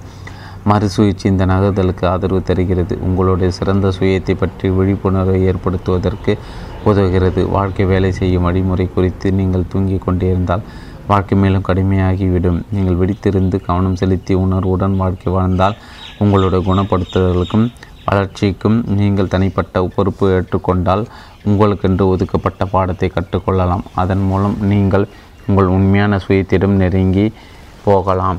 நீங்கள் உங்களை பாடங்களையும் கற்பதையும் எதிர்க்காமல் ஏற்றுக்கொண்டால் இடைவெளி மூடிக்கொள்ளும். வாழ்க்கை மேலும் சிறப்பாக இருக்கும். ஜூலியின் விலைக்குப்படி வாழ்க்கை எப்படி வேலை செய்கிறது என்னும் புரிதலை கேட்டு நம்ப முடியவில்லை என்ற பதில் மட்டுமே மனதில் தோன்றியது. கோபம் அல்லது எரிச்சல் அல்லது பொறாமை ஆகியவற்றை எனக்குள்ளே தூண்டினால் நான் அதற்காக மற்றவர்களை குறை கூறினால் நான் எனக்காக உண்டாக்கப்பட்ட பாடத்தை கற்றுக்கொள்ளும் வாய்ப்பை எதிர்க்கிறேன் என்று உணர்ந்து கொண்டேன். இந்த பாடம் மீண்டும் என் வாழ்வில் அதிக ஆழத்துடனும் துயரத்துடனும் திரும்பவும் தோன்றும். எனக்கு முக்கியமான பாடம் இதுதான். எனக்குள்ளே நடந்தவைகளுக்கு நான் தனிப்பட்ட பொறுப்பை ஏற்றுக்கொண்டு என்னை பற்றியும் என்னுடைய எதிர்மறையான செயல்பாடுகளுக்கு அடிப்படை காரணங்களை தெரிந்து கொண்டிருந்தால் என்னுடைய வாழ்க்கையில் மறு சுழற்சி என்பதை குறைத்திருக்கலாம். என்னுடைய குறைவான அன்புக்காக மற்றவர்களை குறை சொல்ல மறுத்திருந்தால் வாழ்க்கையில் துயரங்களை பெருமளவு குறைத்திருக்கலாம். இயற்கையின் விதிப்படி நடந்திருப்பேன். இயற்கை எனக்கு ஆதரவு தந்திருக்கும். வாழ்க்கை உண்மையில் எப்படி வேலை செய்கிறது என்பதை உணர்ந்திருப்பேன். வாழ்க்கையும் எனக்கு பரிசுகளை வழங்கியிருக்கும். ஜூலியன் இருந்து மிம்மி வட்டத்தின் நடுப்பகுதியை விட்டு போனார். கடந்து நடந்து போய் அங்குள்ள வகுப்பறையில் இருந்த கரும்பலகை அருகே சென்றார். கரும்பலகின் பக்கத்தில் அவர் வரிசையாக மெழுகுவர்த்திகளை வைத்திருந்ததால் அவர் என்ன செய் வரைகிறார் என்று மறக்க முடிந்தது. சுண்ணாம்பு கட்டி வைத்து ஒரு பெரிய பட்டம் வரைந்தார். அதை நான்கு பகுதிகளாக பிரித்தார். முதல் கால்பகுதியில் மனம் என்று எழுதினார். இரண்டாவது கால்பகுதி உடல் என்று எழுதினார். மூன்றாவது கால்பகுதி உணர்ச்சிகள் என்று எழுதினார். நான்காவதில் ஆத்மா என்று எழுதினார். வட்டத்திற்கு மேலே இவ்வாறு எழுதினார். நான்கு விழிப்புணர்வுகள் என்னை பார்த்துவிட்டு பேச்சை தோ மேலும் தொடர்ந்தார். நான் ஏற்கனவே உங்களிடம் சொன்னது போல் தலைவருடைய பயணமான உங்களுடைய சாத்தியமான சுயத்திடம் போனால் இதுவே தலைமை பண்பு காண பயணம். ஞானத்தின் இடைவெளி இடைவெளியை மூடுவதற்கான முயற்சியாக இருக்கும். நாணயம் என்பது முழுமை. முழுமை என்பது வட்டத்தை பிரதிபலிக்கும். வாழ்க்கைக்கான ஆதரவு திரும்பி வரும். இந்த செய்முறை மறுசுழற்சி என்பது ஞானத்தின் இடைவெளியை மூடுவதற்கான குறிப்பிட்ட பழக்கங்கள் இறுதி கட்டமைப்பாகும். விழிப்புணர்வு பெறும் பாதையில் உள்ள அறிவுரை வழங்கும் கட்டம் நான்காவது கட்டம். உங்களோட முழுமைக்கு திரும்ப நீங்கள் சுய உணர்வுடன் முடிவுகளை எடுப்பதற்காகும் எடுப்பதாகும் நீங்கள் மீண்டும் முழுமை பெற உங்கள் உங்களுடைய சத்தியமான சுயம் என்பதை வெளிப்படை செய்ய நான்கு பரிணாமங்கள் இருக்கின்றன.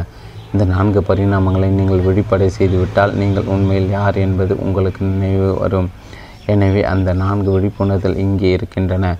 ஜூலியன் பா பலகை பார்த் பலகை பார்த்து கொண்டு பேசினார். நீங்கள் வீட்டு பயணம் செய்யும்போது உங்கள் மனம் உடல் உணர்வுகள் மற்றும் ஆத்மா ஆகியவற்றை வெளிப்படை செய்ய வேண்டும். இதை ரசிக்கத்தக்கதாக இருக்கிறது ஜூலியன். நான் இந்த இந்த கருத்துடன் போராடி கொண்டிருந்தேன். நீங்கள் குறிப்பிட்டபடி சில புத்தகங்கள் நம்முடைய மனதின் வலிமையை நன்றாக வலுவாக்கினால் நம்முடைய மிகச்சிறந்த வாழ்க்கையை காண முடியும் என்று சொல்கின்றன. இந்த ஆசிரியர்கள் நிறைய புத்தகங்கள் படிக்க வேண்டும் என்றும் நம்முடைய சிந்திக்கும் தரத்தை கண்டுபிடிக்க மேலும் கற்றுக்கொள்ள வேண்டும் என்றும் சொல்கிறார்கள். நம் எண்ணங்களை மேன்மையை உருவாக்குகின்றன என்றும் சொல்கிறார்கள். நாம் நினைப்பதை மாற்றினால் வாழ்க்கை உருமாறும் என்றும் சொல்கிறார்கள். அது உண்மைதான் தான். ஆனால் அது கதையின் முடிவு அல்ல. முழுமையான நிலைக்கு திரும்புவதற்கும் உங்களுடைய ஞானத்தை மீட்டு தருவதற்கும் மனதை வெளிப்படைய செய்து என்பது இருபத்தி ஐந்து சதவீதம் மட்டுமே. ஆமாம், உங்கள் மனதை வெளிப்படை செய்ய வேண்டும். அதாவது உங்களுடைய அடிப்படை நம்பிக்கைகள் அனுமானங்கள் மற்றும் பயங்களை ஆழமாக ஆராய வேண்டும். மற்றவர்களிடமிருந்து அவர்களுடைய புத்தகங்களிடமிருந்து குறு தகடு குறு தகடுகளிலிருந்தும் கர்த்தர கர்த்தரங்குகளிடமிருந்து உண்மையை கற்றுக்கொண்டு கண்டுபிடித்து தெரிந்து கொள்ள வேண்டும். மனம் என்பதை வெளிப்படை செய்வது. இதை நான் முதல் வெளிப்படுதல் என்று சொல்வேன். இதனை நீங்கள் நாட்குறிப்பின் மூலமாக பொறுமையாக சிந்திப்பது மூலமாக, நீங்கள் எப்படி வாடுகிறீர்கள், உங்களுக்கு தெரிந்தவற்றை தெரியாது என்று உணர்தல் மூலமாகவும் அமைதியாகவும் இருந்து தெரிந்து கொள்ள முடியும். முதல் விழிப்புணர்வு என்பது சேர்த்து வைத்தல், அறிவு காட்டல், உங்களுக்கு கிடைக்கும் உயர்ந்த வாய்ப்புகள் ஆகியவை இருக்கின்றன என்று உணர்வதாகும். ஆன்மீக பாதையில் பயணிக்கும் மாணவர் செய்ய வேண்டிய அறிவார்ந்த வேலையாகும். மனம் வெளிப்படுதல் போலவே இன்னும் வெளிப்படைவதற்கு மூன்று பரிணாமங்கள் உள்ளன. அவை முழுமையான நிலைக்கு திரும்புவதற்கும் ஞானத்தின் இடைவெளி மூடுவதற்கும் தேவைப்படும். அவை உடல், உணர்வுகள் மற்றும் ஆவி ஆகும். நீங்கள் நிச்சயமாக உடலை வெளிப்படை செய்ய வேண்டும். ஆரோக்கியமில்லாத உடலில் முக்கிய ஆரோக்கியமான மனம் என்பது ஞானத்தை கட்டாது, அதில் முழுமை கிடையாது. எனவே முதல் விழிப்புணர்வுடன் சேர்த்து இரண்டாவது விழிப்புணர்வை ஏற்படுத்த வேண்டும். நான் என்னுடைய உடலை வெளிப்படை செய்வதற்கு என்ன செய்ய வேண்டும்? தவறாத உடற்பயிற்சி, மிக சிறந்த உணவு, சூரிய ஒளி, உடலை பிடித்து விடுதல், தூய்மையான காற்று, நிறைய தண்ணீர், விட்டமின்கள், ரேக்கி, யோகா. நான் புரிந்து கொண்டே ஜோலேன், நான் பதில் சொன்னேன். இதற்கான நிறைய கருவிகள் என்னிடம் உள்ளன, இல்லையா? மிகவும் சரி. இரண்டாவது விழிப்புணர்வு உடலை பராமரித்தல் என்பது உங்கள் உடலுக்கான பரிணாமத்தை சிறந்த நிலை வைத்துக்கொள்வது என்பது. உங்களுடைய மனதுடன் உடலையும் வெளிப்படை செய்யும் போது உங்களுடைய உணர்ச்சிகளையும் வெளிப்படை செய்யுங்கள். இதுவே மூன்றாவது விழிப்புணர்ச்சி என்பதாகும். வாழ்க்கை முழுவதும் எடுத்து செல்லும் கோபம் என்பது சரி செய்து கொள்ளுங்கள். உங்களை காயப்படுத்திய, சோகம் விளைத்த மக்களை நீங்கள் மன்னிக்க வேண்டியது முக்கியமானது. மன்னிப்பது என்பது நீங்கள் உங்களுக்கே செய்வதாகும். தெரியுமா, எனக்கு அது தெரியாது, நான் உண்மையாக சொன்னேன்.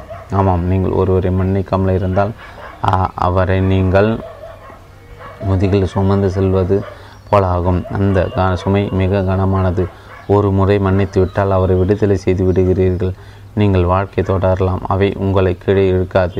நீங்கள் ஒரு மனிதனாக தந்திரமாக இருப்பீர்கள். ஒருவரை மன்னிப்பது என்பது அவருடைய நடத்தை எதிர்கொள்வது அல்ல என்று நானே சொல்ல விரும்புகிறேன். அவர்களை மன்னிப்பது என்பது நான் முன்பு கூறியது போல துயரத்தில் இருப்பவர்கள் துயரம் தரும் செயல்களை செய்கிறார்கள். துயரம் விளைவிக்கும் செயல்களை எதிர்த்து பேசாமல் இருப்பது என்பது ஆரோக்கியமானதா? நான் கேட்டேன். நான் என்ன சொல்ல முயற்சிக்கிறேன் என்றால், சற்று ஆழமாக சிந்திக்க சிந்தித்து மற்றவர்களை எடை போடுவது என்பதுதான் உண்மையை உணர வேண்டும். மற்றவர்களை காயப்படுத்துவதவர்கள் தங்களை காயப்படுத்துகிறார்கள் என்பதை நீங்கள் புரிந்து கொள்வதை நான் ஊக்கப்படுத்த விரும்புகிறேன். அவர்களிடம் தங்களிடம் அன்பு செலுத்தாதவர்கள் தங் மற்றவர்களிடம் அன்பு செலுத்த முடியாது. சிறிது சுயமரியாதை இல்லாதவர்கள் மற்றவர்கள் எப்படி மரியாதை கொடுப்பது என்றே தெரியாது. இதை பற்றி தொடர்ந்து நினைத்து கொண்டிருந்தால் நீங்கள் விடுதலை பெறுவீர்கள். இந்த உண்மைகளையும் கடந்த காலத்தை உடன்மைகளும் நீங்கள் நாட்குறிப்பில் தொடர்ந்து எழுதி வைத்தால் அவை உங்களுடைய சுய உணர்வு ஆழமாக பதிந்துவிடும். உங்களுடைய பயங்களுக்கு ஒரு குரல் கொடுங்கள், அவை உங்களை கடந்து போய்விடும். உணர்வுகள் என்பது மழைக்கால புயல்கள் போல என்பதை நினைவில் வைத்து கொள்ளுங்கள். அவற்றுக்கு ஒரு ஆரம்ப நிலை, நடுநிலை, ஒரு இறுதியில் உண்டு. அவற்றை அடுத்தினால் காயங்களைப் போல மேலும் மோசமாகிவிடும். அவற்றின் மேல் கவனம் செலுத்தி நம்முடைய உணர்வு நிலைக்கு கொண்டு வந்தால் நாம் அவற்றை கடந்து சென்று விடுவோம். அவை முடிந்துவிடும். நாம் மேலும் சிறந்த உடல்நலத்தை பெறுவோம். நான்காவது விழிப்புணர்வான அதாவது ஆத்மா என்பது என்ன? நாம் நான் தரும் நான் கரும்பலகையின் அருகில் சென்று நான்காவது கட்டத்தை காட்டி கேட்டேன். அருமையான கல்வி. நாம் நம்முடைய ஆத்மாவை வெளிப்படை செய்யும் போது நம்முடைய மிக உயர்ந்த சுயம் என்பதை விளக்கிறோம். இது வெவ்வேறு மக்களுக்கு வெவ்வேறு விதமாக தோன்றும். சிலருக்கு ஆத்மா என்பது பிரார்த்தனை அல்லது இறைவனிடம் பேசுவது என்று நினைக்கலாம். இயற்கையுடன் ஒன்று இருப்பது அல்லது மனதை உருவாக்கும் இசை கேட்பதாக இருக்கலாம். மற்றவர்களுக்கு ஆத்மா என்பது தொண்டு செய்வது, தன்னை விட பெரிதான ஒன்றிற்காக வாழ்ந்து போராடுவது எனலாம். எல்லாம் எந்த வழியாக வழிமுறையாக கருவிகளாக இருந்தால் நினைவில் கொள்ள வேண்டியது என்னவென்றால், நான்கு பரிணாமங்களை ஒரே நேரத்தில் விடுக்க செய்ய வேண்டும். இதற்காக நிறைய வேலை செய்ய வேண்டும் என்றார் ஜூலியன். செய்ய வேண்டுமே ஜூலியன் என்ற நேர்மையுடன்.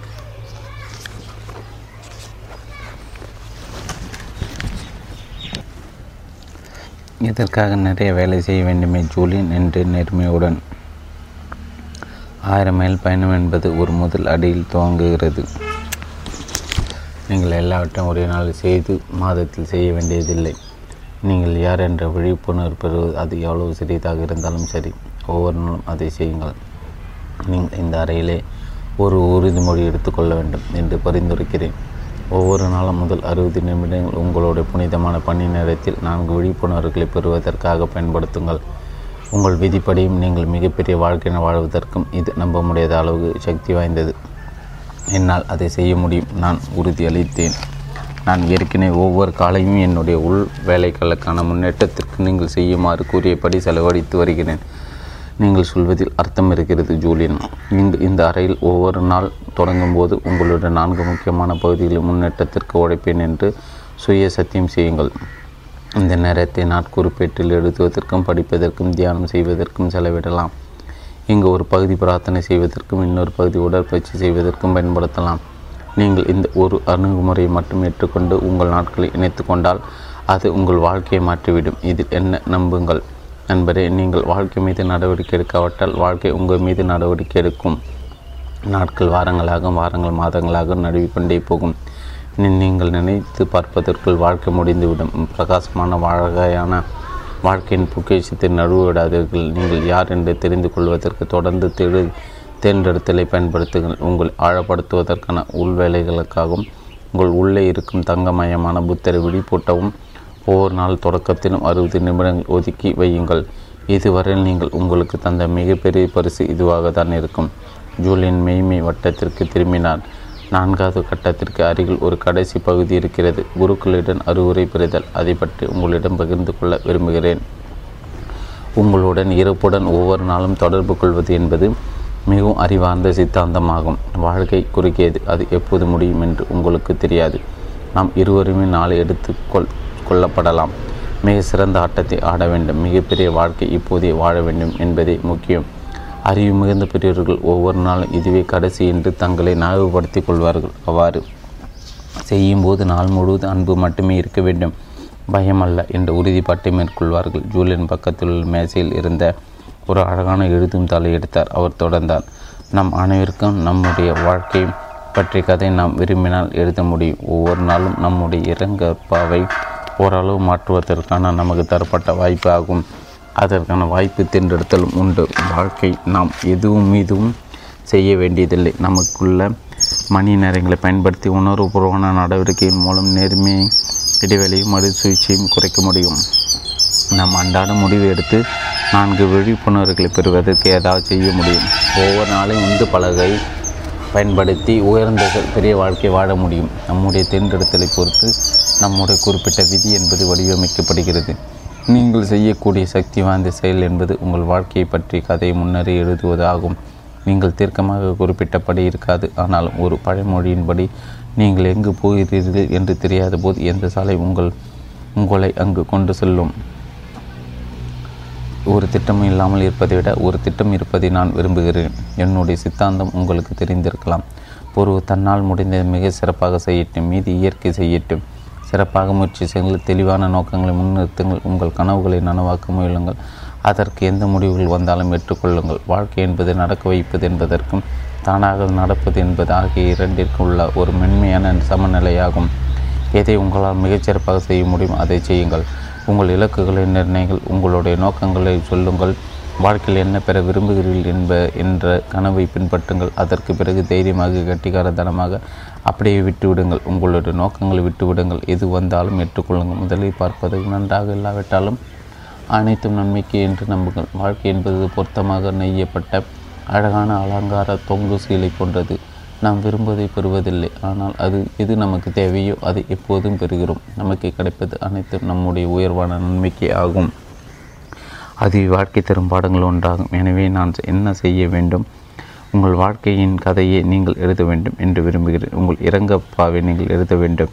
நீங்கள் மறுபடியும் பெரிதாக கனவுகளை கண்டு உங்கள் வாழ்க்கை எப்படி மிகவும் சக்தி வாய்ந்ததாக இருக்க வேண்டுமோ அப்படி செயல்படுங்கள். இது ஒரு உணர்ச்சி பூர்வமான அனுபவம். உங்களுக்குள் கண்ணீர் வரலாம். உங்கள் உணர்ச்சிகள் உங்களிடம் உள்ள அன்பு அனத்தை பயன்படுத்தி எழுதுங்கள். இந்த முயற்சிக்காக இதயத்தை திறந்து காட்டுங்கள். அந்த அறையில் அந்த இரவில் நான் என்னுடைய கதையை எழுதினேன். சுற்றில் மகிழ்வத்திலும் என்னுடைய நலன் விரும்பும் பாசமுள்ள நண்பர் உடன் இருந்தார். நான் எத்தகைய மனிதனாக விரும்பினோ, எத்தகைய வாழ்க்கையை உருவாக்க வேண்டும் என்று நினைத்தேனோ அதை பற்றி எழுதினேன். நான் தேடி கண்டுபிடிக்கும் பெண்ணை பற்றியும் எத்தகைய கணவனாக நான் இருக்க வேண்டும் என்பதையும் எழுதினேன். எத்தகைய இல்லற வாழ்க்கை எனக்கு தகுதியானது என்பதை எழுதினேன். ஒரு மனிதனாக பார்க்கும்போது என்னுடைய வாழ்க்கை எப்படி இருந்து இருந்தது என்று எழுதினேன். நான் மதிக்கும் மதிப்பீடுகள், சத்தியமான நம்பிக்கைகள், திட்ட அளவு ஆகியவற்றை பற்றி வலிமையாக எழுதினேன். அந்த அற்புதமான மாலை நேரத்தில் ஒரு மனிதனாக என்னுடைய மிகப்பெரிய விளையாட்டை ஆடுவது என்றும் நான் கண்டுபிடித்து என் உள்ளே இருக்கும் ஒளி வெளியில் வந்து பிரகாசிக்கும் என்னை நான் அர்ப்பணித்து கொண்டேன். என் தங்கத்தின் மீது படிந்திருக்கும் அடுக்குகளை நீக்கப்பட்டுவிடும், என்னை கட்டியிருக்கும் தலைகள் தொடர்ந்து உடைக்கப்படும். நான் உண்மை மற்றும் விழிப்புணர்வை நோக்கி முன்னேறுவேன். நான் தொடர்ந்து வாழ்க்கை பற்றிய விழிப்புணர்வுடன் இருப்பேன். என்னுடைய கண்களில் கண்ணீர் வடிந்தோடியது. நான் உறக்க அழ ஆரம்பித்தேன். ஒரு சிறு குழந்தை போல நான் தேம்பினேன். ஜூலியனும் அழ ஆரம்பித்தார். என்னுடைய தைரியத்தையும் என்னை பயமுறுத்தி இடங்களுக்கு செல்வதற்கு நான் தயாராக இருப்பதையும் இதுவரை நான் போகாத அளவுக்கு ஆழமாக போவதையும் பார்த்து மிகவும் உருகி போனார். அவருடைய இதயம் எவ்வளவு விசாலமானது என்பதை உணர்ந்தேன். என்னை அணைத்து அவர் ஆறுதல் கூறினார். பிறகு நான் ஏதேதி அவர் படிப்பதற்கு அனுமதி கேட்டார். என்னுடைய இதயத்தில் உள்ள விருப்பங்களை பகிர்ந்து கொள்வதற்கு மகிழ்ச்சியாக இருந்தது. அவர் காகிதத்தை கீழே வைத்துவிட்டு என்னை பார்த்து சொன்னார், மிக அழகாக இருக்கிறது, நீங்கள் உங்கள் வீடு திரும்ப வழி செய்து கொண்டிருக்கிறீர்கள். அதிகாயம் எட்டு. சீடர் மாறத் தொடங்கி மீண்டும் தன்னை உருவாக்கிக் கொள்கிறார்.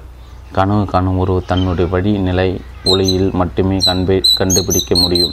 அவருக்கான தண்டனை என்னவென்றால் உலகத்தை மற்றவர்களிட முதலில் அவர் சூரிய உதயத்தை பார்க்கிறார். Oscar Wilde. சிறிய சந்தேகம் சிறிய விழிப்புணர்வு, பெரிய சந்தேகம் பெரிய விழிப்புணர்வு. ஜென் படுமொழி. இருட்டு நேரத்தில் கண்கள் பார்க்க தொடங்குகின்றன. Theodore Roethke. இது என்னுடைய வாழ்க்கையில் மிகவும் கடினமான நேரம்.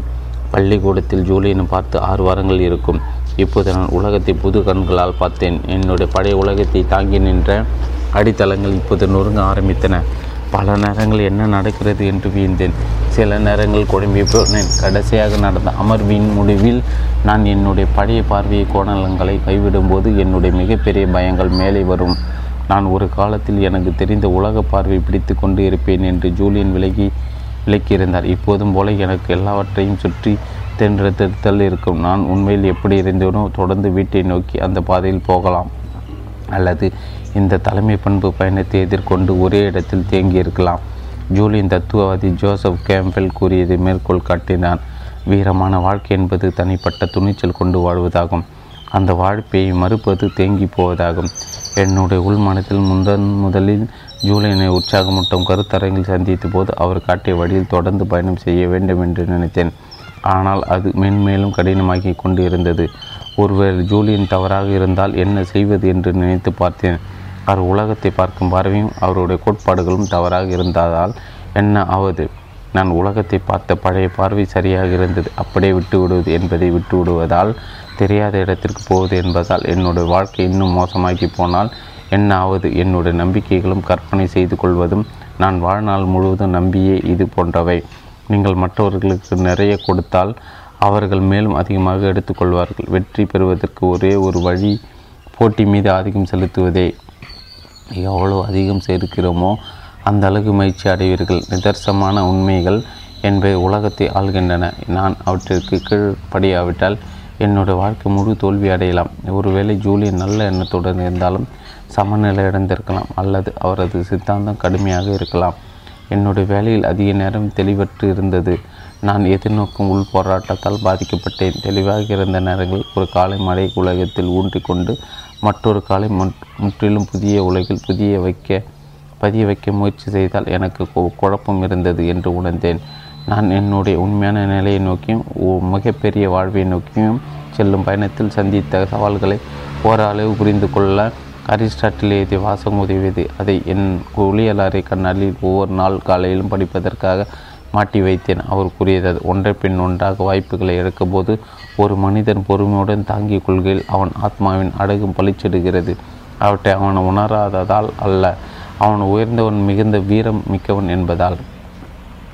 எனக்கு பழக்கப்பட்ட உலகத்தை விட்டு விட்டு நான் ஒருபோதும் அறியாத புதிய ஒன்றை திறப்பது என்பதை நினைத்தாலே நடுக்கமாக இருந்தது. ஆனால் ஜூலியன் சொன்னது என்னவென்றால், நமக்கு தெரியாத இடத்தை நோக்கி போகும்போது, நம்மோட பயம் என்னும் சுவர்களை கடக்கும்போது நாம் மிகவும் உயிர்ப்புடன் இருக்கிறோம். குழப்பம் எப்போதும் தெளிவுக்கு இடம் கொடுக்கும் என்றும் குழப்பம் கடைசியில் நம்பிக்கை தரும் என்றும் ஜூலியன் கற்றுக் கொடுத்ததை நினைவுபடுத்தி கொண்டேன். நான் ஜூலியனை கட்டாயம் நம்ப வேண்டியிருந்தது. இந்த நாட்களில் நான் என்ன பேசுகிறேன் என்று என்னுடைய நண்பர்களுக்கு கூட புரியவில்லை. என்னுடைய வேலை பார்க்கும் சக ஊழியர்கள் நான் கிறுக்காக மாறிக்கொண்டிருப்பதாக நினைத்தார்கள்.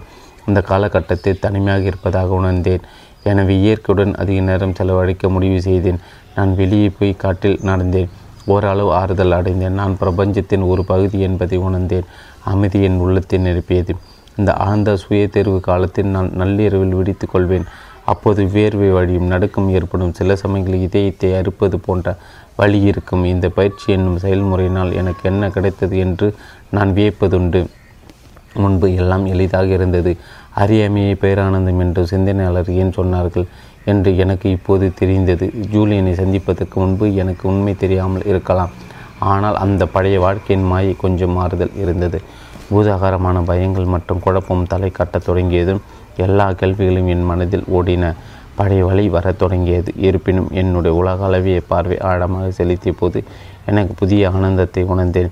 முதலில் அடிக்கடி நிகழாவிட்டால் இதுவரை என் வாழ்நாளில் அனுபவித்தராத அளவுக்கு நான் உயிர்ப்புடன் இருப்பதாக உணர்ந்தேன். நான் இதுவரையில் என் வாழ்க்கையில் பார்க்காத அளவுக்கு உண்மையிலே வாழ்க்கையின் விழிப்புணர்வை உணர்ந்தேன். ஜூலியன் குறிப்பிட்டது போல என்னுடைய பழைய காயங்களை ஆற்றிக்கொண்டு நான் கடந்த காலத்தில் நடந்தவர்களுக்கு பொறுப்பேற்று கொண்டேன். இளமை காலத்தை பற்றியும் வயது வந்த பருவத்தின் அனுபவங்களை பற்றியும் சிந்தித்த போது முன்பு மறந்து போன நினைவுகள் தோன்றத் தொடங்கின. அவற்றை நாள்தோறும் நான் குறிப்பேட்டில் எழுதினேன். என்னுடைய உணர்வுகளை மாற்றுவதற்காக எனக்கே நான் கடிதங்களை எழுதினேன். நான் எவ்வளவு என்னுடைய உணர்வுகளை உணர்ந்தேனோ அந்த அளவுக்கு என்னுள்ளே ஆழமாக சென்றேன். எவ்வாறு அடுக்குகள் வழியாக செல்வது போல உணர்ந்தேன். உண்மையை அடைய அவற்றை ஒவ்வொன்றாக உரிப்பது போல தோன்றியது. நான் உண்மையில் யார் என்பதை தெரிந்து கொள்ள ஆரம்பித்தேன். இதை ஜூலியின் பெருந்தன்மை மிக்க செயல் என்று குறிப்பிட்டார். நான் உங்களிடம் உண்மையை சொல்கிறேன். இந்த செயல்முறை எளிதானது அல்ல. நான் ஆழமாக போகும்போது இது முழுவதும் நிறைவி தந்தது. மேலும் இதுவரையில் அனுபவித்திராத அளவுக்கு ஆனந்தத்தை உணர்ந்தேன். இது உண்மையான ஆனந்தம் என்று என் ஆழ்மானத்திற்கு தெரியும். ஒரு நாள் காலை விடேற்காலையில் எழுந்து சூரியன் மேலே வருவதை பார்த்தேன். நான் கண்ட இயற்கை காட்சி பார்த்து வியந்து அடுவதை உணர்ந்தேன். மற்ற நேரங்களில் நான் அன்றாடம் கேட்கும் இசை புதிய மட்டத்தில் இருப்பதை கண்டேன். அற்புதமாக எழுதப்பட்ட மேடை நடகிசையிலும் பாப் இசையிலும் நான் மயங்கிய போது என் முகத்தில் புன்னகை தலை காட்டியது. நான் மற்றவர்களிடம் உறவு கொண்டாடும் முறையிலும் என்னுடைய நண்பர்களையும் குடும்ப உறுப்பினர்களும் சக ஊழியர்களும் புதிய கண்ணோட்டத்துடன் பார்ப்பது போல் இருந்தது. இதுவரையில் நான் அறிந்திராத அளவுக்கு எனக்கு அவர்களிடம் அன்பு இருப்பதாக உணர்ந்தேன். கடந்த காலத்தில் மற்றவர்கள் செய்கையால் கோபப்பட்டேன். இப்போது அவை என்னை மிக குறைவாக பாதித்தன. ஏனென்றால் அவர்கள் பட்ட காயங்களால் பயத்தினால் அவ்வாறு செய்கிறார்கள் என்பதை நான் உணர்ந்தேன். அவர்களுக்கு என்ன தெரியுமோ அதன் அடிப்படையில் அவர்களை சிறப்பாக செய்கிறார்கள். மாய ஆஞ்சலோ சொன்னது போல நமக்கு நன்றாக தெரியும் போது நன்றாக வேலை செய்வோம். ஒவ்வொரு மனிதனுக்கு உள்ளேயும் ஆழத்தில் தங்கம் பதிந்துள்ளது. அபாரமான அன்பு செலுத்தும் மனிதன் இருக்கிறான். ஒவ்வொரு தடவையும் யாராவது எதையாவது செய்து என்னை காயப்படுத்தினால் அது மிகச்சிறிய அளவில் இருந்தாலும் ஜூலியன் சொன்ன குறிப்பு நினைவுக்கு வரும். வழியில் இருக்கும் மனிதர்கள் வழியை தரும் செயல்களை செய்வார்கள். பயத்தில் இருப்பவர்கள் பயமுறுத்தும் வேலைகளில் ஈடுபடுவார்கள். அவர்களுக்கு என்னுடைய மன்னிப்பு தேவை, கோபம் அல்ல.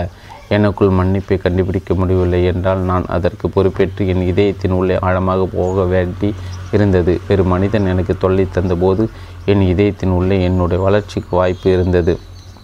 எனக்கு அலுப்பை தந்த ஒரு ஒவ்வொரு சூழ்நிலையும் என்னுடைய கடுக்குகளின் வழியாக செல்லும்போது அற்புதமான வாய்ப்பு கிடைத்தது. அவ்வாறு செய்யும்போது என்னுடைய மிகச்சிறந்த சுயம் என்பதை நியாயப்படுத்த முடிந்தது. என்னுடைய உண்மையான சக்தியை மீண்டும் பெற முடிந்தது. தேர்ந்தெடுப்பது என் கையில் இருந்தது. படி சொல்வது அல்லது மீண்டும் திரும்ப பெறுவது. வெளிப்படையாக தெரிவதை பற்றி சொல்வதனால் இது எனக்கு ஒரு புதிய கோட்பாடு ஆகும். நான் சம்பந்தப்பட்ட உலகத்தில் உள்ள மிகச்சிலர் மட்டுமே இவ்வாறு சிந்தித்தனர். இருப்பினும் இது சரியே. நான் எவ்வளவு இதை தழு தழுகிறேனோ அவ்வளவு என்னுடைய வாழ்வு சிறப்பாக அமையும் என்று எனக்கு தெரியும். இப்படி வாழ்வதே புத்திசாலித்தனம் என்று என்னுடைய உள்ளுணர்வு கூறியது. ஜூலியன் தன்னை மெட்ரோ உயிரியல் பூங்காவில் அவரை சந்திக்க சொன்னார். குறிப்பாக பட்டர்ஃப்ளை ஹெவன் என்னும் பகுதிக்கு வர சொன்னார்.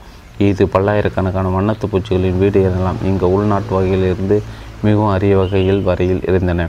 அவர் குறிப்பிட்டிருந்த இடத்திற்கு போகும் வழி எங்கும் இனிமையான பூக்களின் மனம் கமிழ்ந்தது. இது ஒரு அற்புதமான உணர்வை தொட்டுவித்து வாழ்க்கையின் அழகை நினைவூட்டின. வாழ்க்கை என்பது உண்மையிலே ஒரு பெரும் பேறு ஆகும்.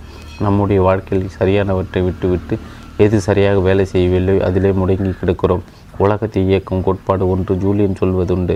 ஓ உங்கள் வாழ்க்கையில் எது உங்களுக்கு தேவையில்லையோ அதன் மீது கூர்ந்த கவனம் செலுத்தினால் உங்களுக்கு எது தேவையோ அது அது நுழைவதை தடுத்து விடுவீர்கள். எதன் மீது உங்கள் கவனத்தை முதலீடு செய்கிறோ அது உங்கள் வாழ்க்கையில் வளர்ச்சியை தரும். எது உங்களுக்கு வேண்டாமோ அதன் மீது கவனம் செலுத்தினால் அதையே அதிகமாக பெறுவீர்கள். உலகம் ஒரு கண்ணாடி. ஜூலின் சொல்லி தந்தபடி வாழ்க்கையிடமிருந்து தரும். நாம் விரும்புவதை பெறுவதில்லை. ஆன்மீக மனிதர்களாகிய நாம் யார் என்பதை பெறுவோம். பல வழிகளில் வாழ்க்கையின் மிக சாதாரண இன்பங்கள் என்பவை மிகவும் திருப்தி அளிக்கின்றன என்பதை நான் உணர்ந்து கொண்டேன். எனவே அவற்றின் மீது கவனம் செலுத்தலானேன். நான் ஜூலியனை சுற்றுமுற்றும் தேடினேன், ஆனால் அவர் எங்கும் இல்லை.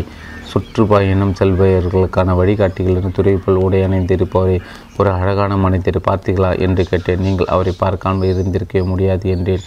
அவர்கள் புன்னைக்குடன் அவரை பார்க்கவில்லை என்றனர். ஜூலியனுக்காக காத்திருக்கும் நேரத்தில் என்னுடைய நாட்குறிப்பேட்டில் உள்ள சில குறிப்புகளை திருப்பி பார்த்தேன். நான் எழுதியது என்னுடைய மிக அற்புதமான பயணத்தை பதிவு செய்தது மட்டுமின்றி என்னை பற்றி அறிந்து கொள்வதற்கும் என்னுடைய வாழ்க்கையில் நடக்க விழிப்புணர்வு குறித்து தெளிவு பெறுவதற்கும் ஒரு சாதகமாக சாதனமாக தோன்றியது. நாட்குறிப்பேட்டில் என்னை சிந்திக்க வைத்துவிட்டு பிறகு என்னிடமிருந்து வெளியில் வந்து என்னுடைய வண்ணங்களையும் செயல்களையும் உண்மையாக எடை போட வைத்தார் ஜூலியன்.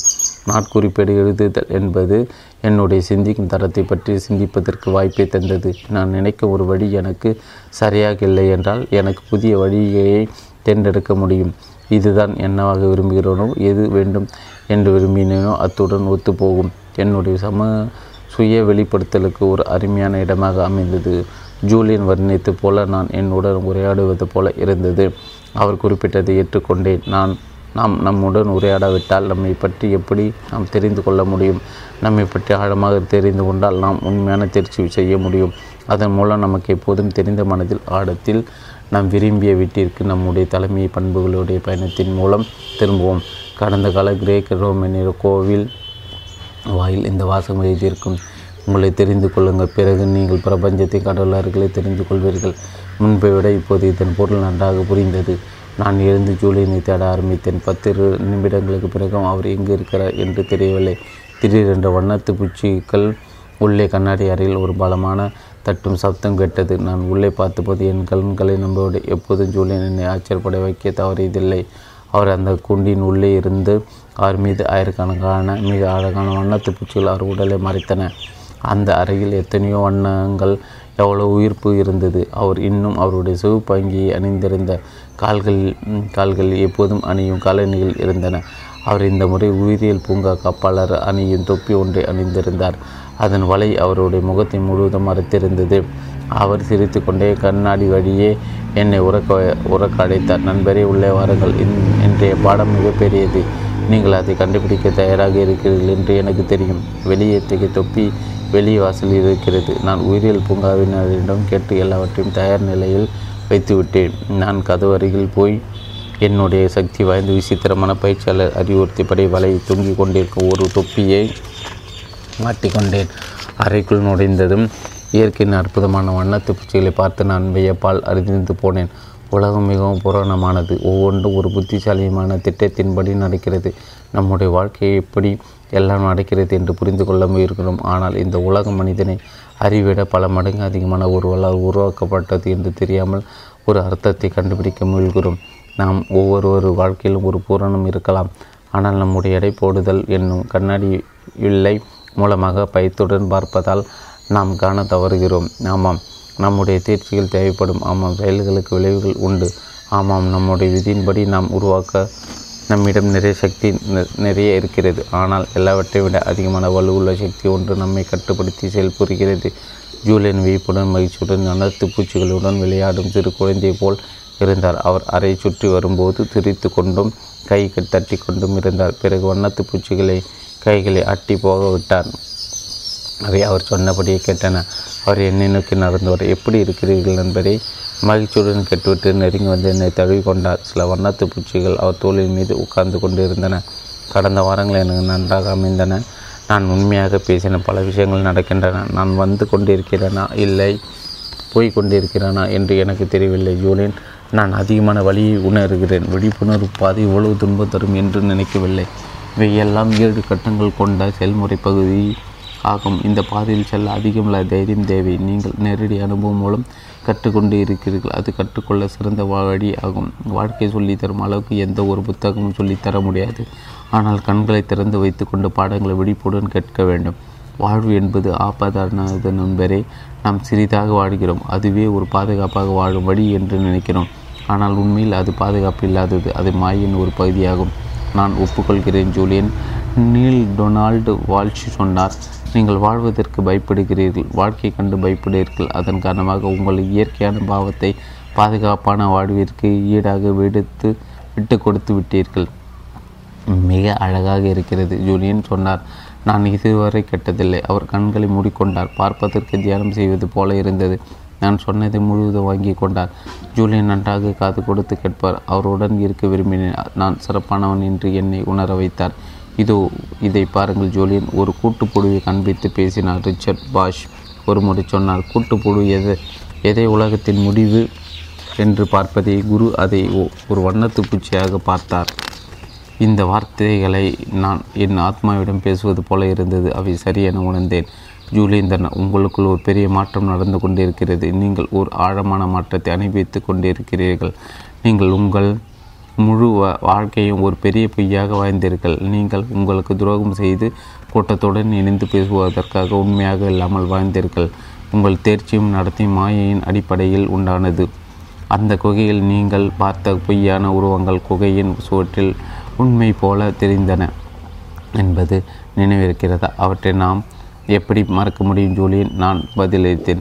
உண்மை தேடுபவரின் பாதையில் இரண்டாம் கட்டத்தை நினைவுபடுத்தி பாருங்கள். அதில் ஒரு அடிப்படை தேர்ந்தெடுத்தல் இருக்கிறது. தொடர்ந்து உருவங்கி கொண்டு சிறிதாக இருப்பதா, அல்லது ஞான ஒளியை நோக்கி மிகப்பெரிய சுயத்தை தேடி உணர்வுள்ள பயணம் போவதா? இரண்டாவது முடிவு எடுத்தால் சாதகர் மூன்றாவது கட்டத்திற்கு போவார். அங்கு ஒரு முற்றிலும் உண்மை புதிய உண்மை விரி விரிவதை காண்பார். நான்காவது கட்டத்தில் தனக்கு என்ன நடக்கிறது, மாயைக்கு பின்னால் உள்ள உண்மையான உலகத்தை புரிந்து கொள்வதற்கும் குருக்கள் தள்ளும் இடைகளை கேட்க மிகுந்த ஆவலுடன் இருப்பார். இங்கிருந்து ஒரு மாற்றம் மறுபிறப்பும் என்னும் ஐந்தாம் கட்டத்திற்கு வருவோம். இந்த இது சாதகர் மிகவும் மிக கஷ்டமான காலமாகும். ஏனென்றால் அது ஒரு ஆழமான மாற்றத்தின் நேரமாகும். அது மிகவும் கிளர்ச்சியூட்டும் முக்கியமான நேரமாகும். வளர்ச்சி என்பது கடினமான வழிகளில் வருகிறது. ஆனால் வளர்ச்சி எப்போதும் நல்லது. உங்கள் கனவுகளுக்கு வழி எப்படி கண்டுபிடிப்பது என்றால், ஒரு காலை முடிவில்லாத இடத்திலும் மற்றொரு காலை வெடுக்கும் தரையிலும் வைப்பதன் மூலமே ஆகும் என்று சொன்னவர் உன் சிறந்த சிந்தனையாளர் ரிக் டார்கினோ என்பவர். ஜூலியன் தொடர்ந்து, இந்த நாட்களில் நீங்கள் எவ்வளோ குழப்பமாக இருப்பீர்கள் என்று எனக்கு தெரியும். நீங்கள் அனுபவிக்கும் வழியை என்னால் புரிந்து கொள்ள முடிகிறது. இந்த பாதையில் நடந்து போகும்போது துயரவே இருக்கும். நீங்கள் அனுபவிப்பதை நான் குறைத்து கூற மாட்டேன். உங்கள் வாழ்க்கையை ஐம்பதாயிரம் அடி உயரத்திலிருந்து பார்க்க முடிந்தால் நடப்பது அனைத்தும் மிக ஆழமாக அழகாக இருக்கும். அழகாக என் வாழ்க்கையில் ஒரு ஒருபோதும் இவ்வளோ கஷ்டப்பட்டதில்லை. வாழ்க்கையில் இவ்வளவு குழப்பமடைந்ததில்லை. என்னோட வாழ்க்கை நல்ல இடத்தை நோக்கி போவதற்கு பதிலாக குழப்பத்திற்கு அடைத்து போவது போல தோன்றுகிறது. அது இப்போது உங்களுடைய பார்வையாகும் என்று பதிலளித்தார் ஜூலியன். உங்களோட மனித கண்கள் குழப்பத்தையும் ஒழுங்கின்மையையும் பார்க்கின்றன. ஆனால் நீங்கள் ஒரு புதிய பார்வை அடையும் வழியில் இருக்கிறீர்கள். இவ்வாறு பார்க்கும்போது உங்களுக்கு நடப்பது எல்லாம் பழைய வாழ்க்கை முறைப்படி விட்டுடிப்பதற்கு உதவும். உங்களுக்கு நடப்பதெல்லாம் நீங்கள் ஒரு மிகப்பெரிய வளர்ச்சி அடைகிறீர்கள் என்பதை பிரதிபலிக்கின்றன. உங்கள் பழைய வாழ்க்கையில் பார்க்கும் பழகும் முறையில் அனைத்தையும் இப்போது வெளியிடுகிறீர்கள். உங்கள் இறுக்கத்தை தளர்த்தி நீங்களாக இருந்த அனைத்தையும் வெளியேற்றுவீர்களானால் உங்கள் வாழ்க்கையில் புதிய புக இடம் பு தருகின்றீர்கள். புதிய உணர்வு மற்றும் புதிய முறையில் செயல்படுவதற்கும் இடத்தை உண்டாக்குகிறீர்கள். ஆம், சில சமயம் இது குழப்பமாக இருக்கும். பின்பு பின் எப்படி இருக்கும்? நீங்கள் வாழ்ந்த முறையின் அடித்தளத்தையே எதிர்த்து அதை அழிக்கிறீர்கள். ஆனால் நான் செய்ய சொல்வதை நம்புங்கள். உங்களுக்கு நடந்தவைகளுள் இது மிகச் சிறப்பானது. உங்கள் மனம் வெளிப்படைகிறது. உங்கள் இதயம் திறக்கிறது. உங்கள் உணர்ச்சிகள் சுகமாகின்றன. உங்கள் குணம் உயரச் செல்கிறது. உங்கள் உண்மையான சக்தியை மீண்டும் பெறுகிறீர்கள். பெரிய பட்டங்கள், பெரிய வங்கி கணக்குகள், பிரதான இடத்தில் உள்ள அலுவலகங்கள் போன்ற வெளி உலகத்தில் கிடைக்கும் சக்தியை விட மாறுபட்டது. அவை வாழ்க்கையின் ஏற்றத்தாழ்வுகளுடன் வந்து போகும். அவை போகும்போது உங்கள் சக்தியும் போய்விடும்.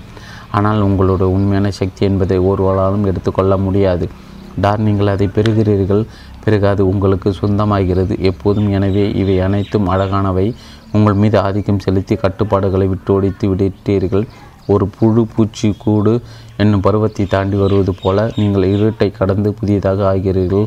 ஆம், பூச்சிக்கொட்டின் உள்ளே சில நாட்கள் இருட்டாகும், சில நாட்கள் வெளியே வர வழியே இல்லை என்பது போலவும் இருக்கும். ஆனால் உண்மையில் அந்த புழு வண்ணத்து பூச்சியாக மாறிக்கொண்டிருக்கிறது. அசையாமல் இருத்தல் என்பது சுதந்திரமாக மாறுகிறது. இதுவே ஆழமான மாற்றம் எப்படி இருக்கும் என்பது. இதை நீங்கள் இன்பகரமாக இல்லை என்கிறீர்கள்.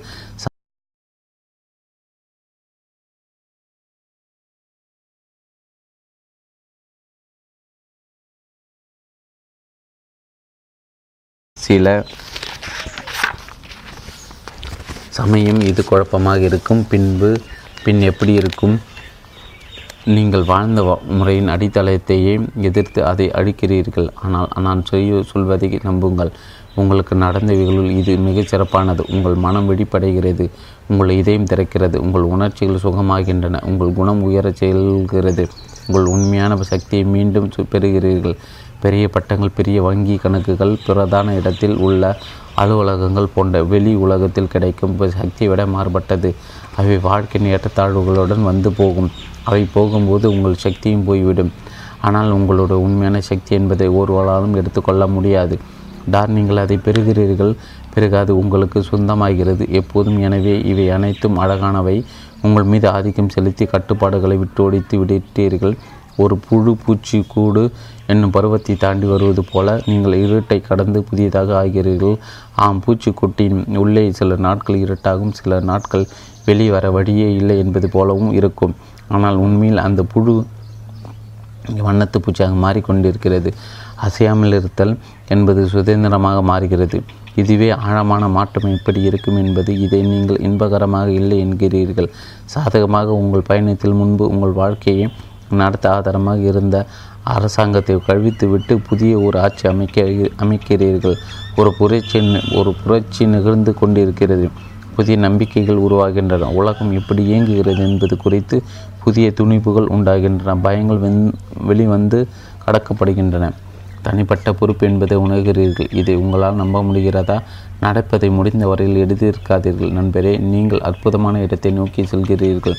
மாற்றம் ஏற்படும் கட்டங்கள் எவை என்பவை நம்முடைய வாழ்வின் மிகவும் பயனுள்ள நேரமாகும். நீங்கள் வெளிச்சத்தை நோக்கி நடக்கிறீர்கள். இருள் விலகிவிடும். வண்ணத்து பூச்சிகள் வந்து கொண்டிருக்கிறது. உண்மையாகவே என்னால் கேட்காமல் இருக்க முடியவில்லை. இயற்கை விதியின் வாழ்க்கையின் விதிகளை விளக்குகின்றன இயற் என்றார் ஜூலியன். அது உங்களுக்கு செய்யும். ஒரு புழு எப்போதும் பூச்சிக்குட்டியில் இருக்க முடியாது. சரியான நேரம் வரும்போது வண்ணத்து பூச்சி வெளியே வந்தே ஆக வேண்டும். இயற்கையின் நேர கணக்கை நம்புங்கள். அதற்கு நம் கடிகாரம் சொல்லும் நேரத்துக்கும் சம்பந்தமில்லை. எப்போதும் நினைவில் வைத்து கொள்ளுங்கள், உங்கள் வழி நீங்கிவிடும். அது எப்போதுமே நடந்து கொண்டிருக்கிறது. கார்ல் ஜங் சொன்னது போல வழி இல்லாமல் உணர்வு நிலைக்கு திரும்ப முடியாது. மேலும் கட்டுப்பாட்டை தளர்த்துங்கள். பெரிய விரிதல் நடப்பதை உணருங்கள். எல்லாம் நன்மைக்கு. இது உண்மை என்று உங்களுக்கு எப்படி தெரியும்?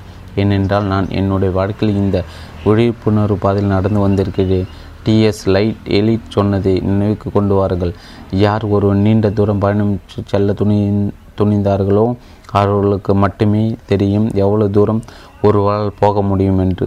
நீங்கள் ஞானிகள் சொன்ன ஆத்மாவின் கருமையான இரவு என்பதை கடக்கிறீர்கள். நீங்கள் எல்லாவற்றையும் பற்றி கேள்வி கேட்கிறீர்கள். அல்லது நல்லது தான் நீங்கள் இருப்பதை அப்படியே உண்மை என்று ஏற்றுக்கொள்வதில்லை. நீங்கள் மதத்தை நீங்கள் மந்தையை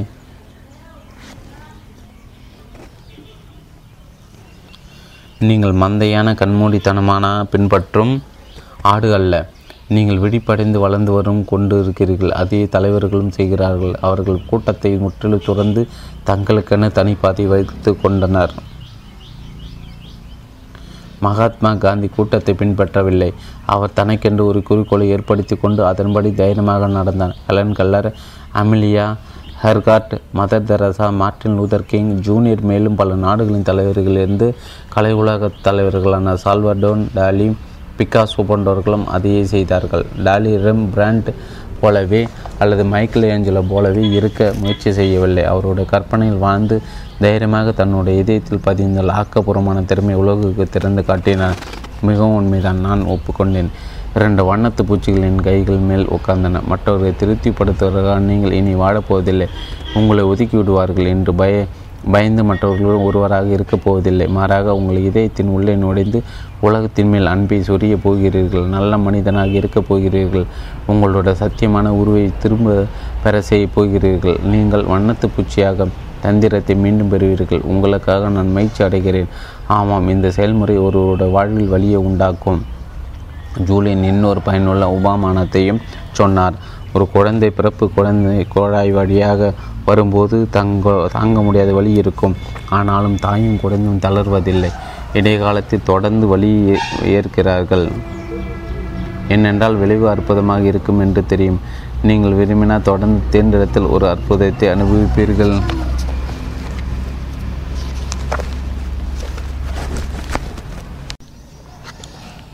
ராபின் சர்மா, உங்கள் விதியை கண்டறியுங்கள்.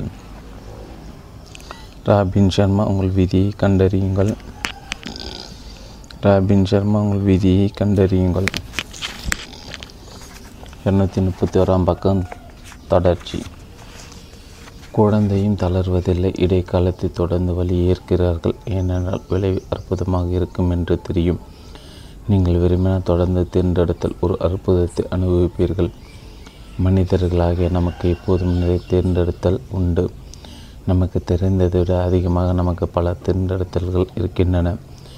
வாழ்க்கையில் அவை குறைவு என்று நினைக்கிறோம். நாம் வாழ்ந்தே ஆக வேண்டும் என்று நினைத்து நாம் எதை செய்தோமோ அதை செய்கிறோம். இந்த சொற்றோடு சாதாரணமாக பாதிப்பட்டவர் பேசுவது ஆகும். நீங்கள் சமுதாயத்தில் உள்ள சுயம் என்னும் நிலையிலிருந்து உண்மையான சுயம் என்னும் வீட்டுக்கு செல்லும் பாதையில் எவ்வளோ தூரம் போக போக போக நீங்கள் விரும்புகிறீர்கள் என்பது முற்றிலும் உங்களை பொறுத்தது. சில எந்த உணர்வுபூர்வமான பாதையில் தொடங்கால் வாழ்நாள் முழுவதும் தூங்கிக் கொண்டே இருப்பார்கள். மற்றவர்கள் சிறிது தூரம் வீட்டு பக்கம் போய் தங்கள் உண்மையில் யார் என்பதை ஓரளவு தெரிந்து கொள்வார்கள்.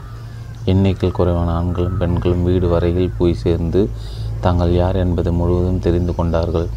இந்த தைரியமான மனிதர்கள் தங்களுடைய உண்மையான சக்தி என்பதை மீண்டும் பெற்றார்கள். இந்த சக்தி நம் உள்ளே இருக்கிறது. அது உலகத்தார்க்கு ஞான உதயம் பெற்றவர்கள் என்று பெயர். அவர்கள் இந்த கிரகத்தில் உண்மையான தலைவர்கள், ஆன்மீகத்தில் மிக பெரியவர்கள் ஆவார்கள். நீங்கள் இப்போது வழியை அனுபவிப்பதற்கு காரணம் நீங்கள் பிறப்பதற்கான பாதையில் கீழே வந்து கொண்டிருக்கிறீர்கள். இப்போது மறுபிறப்பை உணர்கிறீர்கள். சரியான நேரம் வரும்போது நீங்கள் முற்றிலும் புதியராக உருவெடுப்பீர்கள். இந்த பிரபஞ்சம் நாம் நினைப்பதை விட மிகவும் கெட்டிக்காரத்தனமானது. நம் வாழ்க்கையில் அற்புதமான தொடர்ச்சி இருக்கிறது.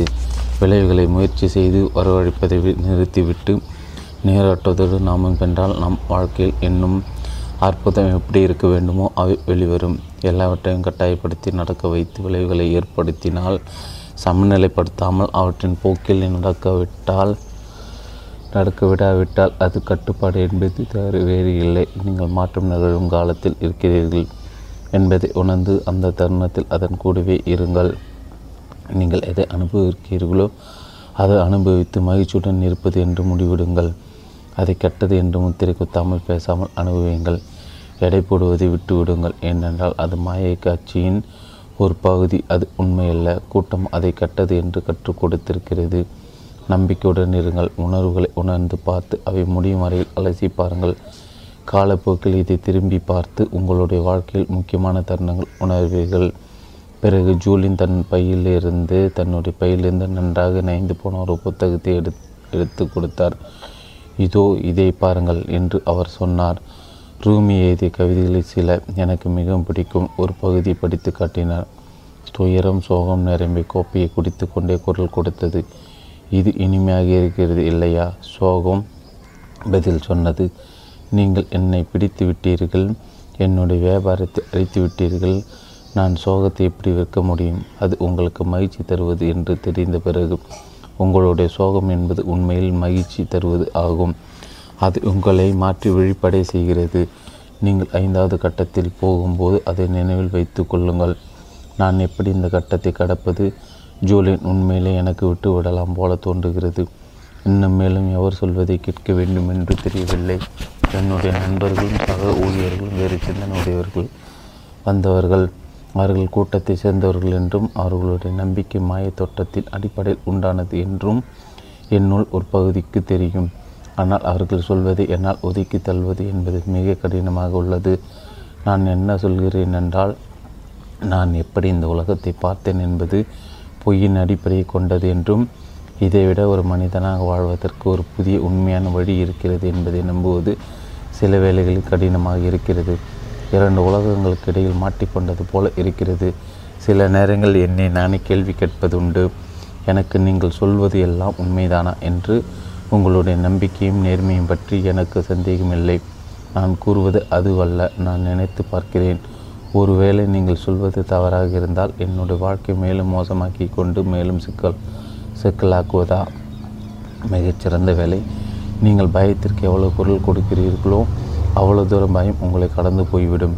அதை பற்றி எவ்வளோ பேசுகிறீர்களோ அந்த அளவுக்கு உங்கள் உள்ளே மறைந்து கிடக்கும் நிழல் வெளிச்சத்துக்கு வரும். வந்த பிறகு அவற்றை சோதனை செய்து வெளியேற்றி விடலாம்.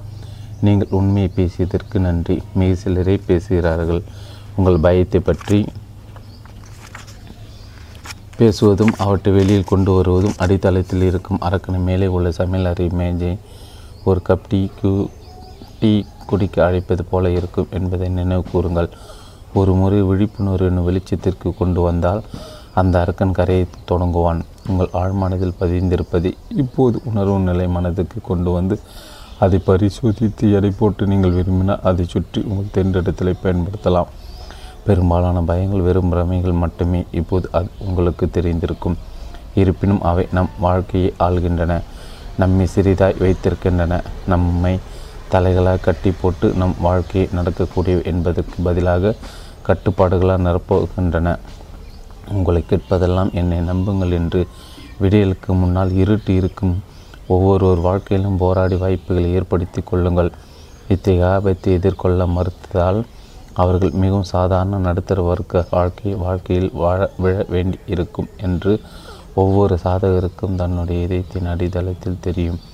ஆனால் தாண்டி குதித்தால் அவர்கள் முற்றிலும் புதிய உலகத்திற்கு பயணம் செல்லலாம். இதில் பெரிய பயம் இருக்கும். அதை எதிர்க்கு நிறைய தைரியமும் தேவை.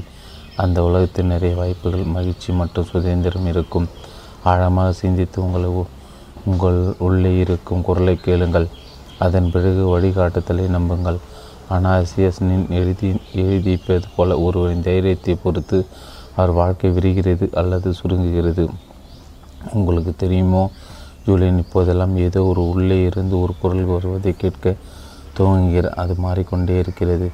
இதற்கு முன்பே உங்கள் அறிவுரையை மட்டும் எனக்கு வழிகாட்டியது உங்களுடைய பயிற்சி என்னை இந்த அளவுக்கு கொண்டு வந்திருக்கிறது. அதாவது என்னால் என்னுடைய உள் அறிவையும் தனிப்பட்ட உண்மையும் அணுக முடியாமல் இருந்தது. அதை பற்றி நினைத்து பார்த்தால் அது மாற ஆரம்பிக்கிறது. மிக அருமையாக சொன்னார்கள் டார். எனவே தான் தொடர்ந்து உரையாடுங்கள் என்று சொன்னேன்.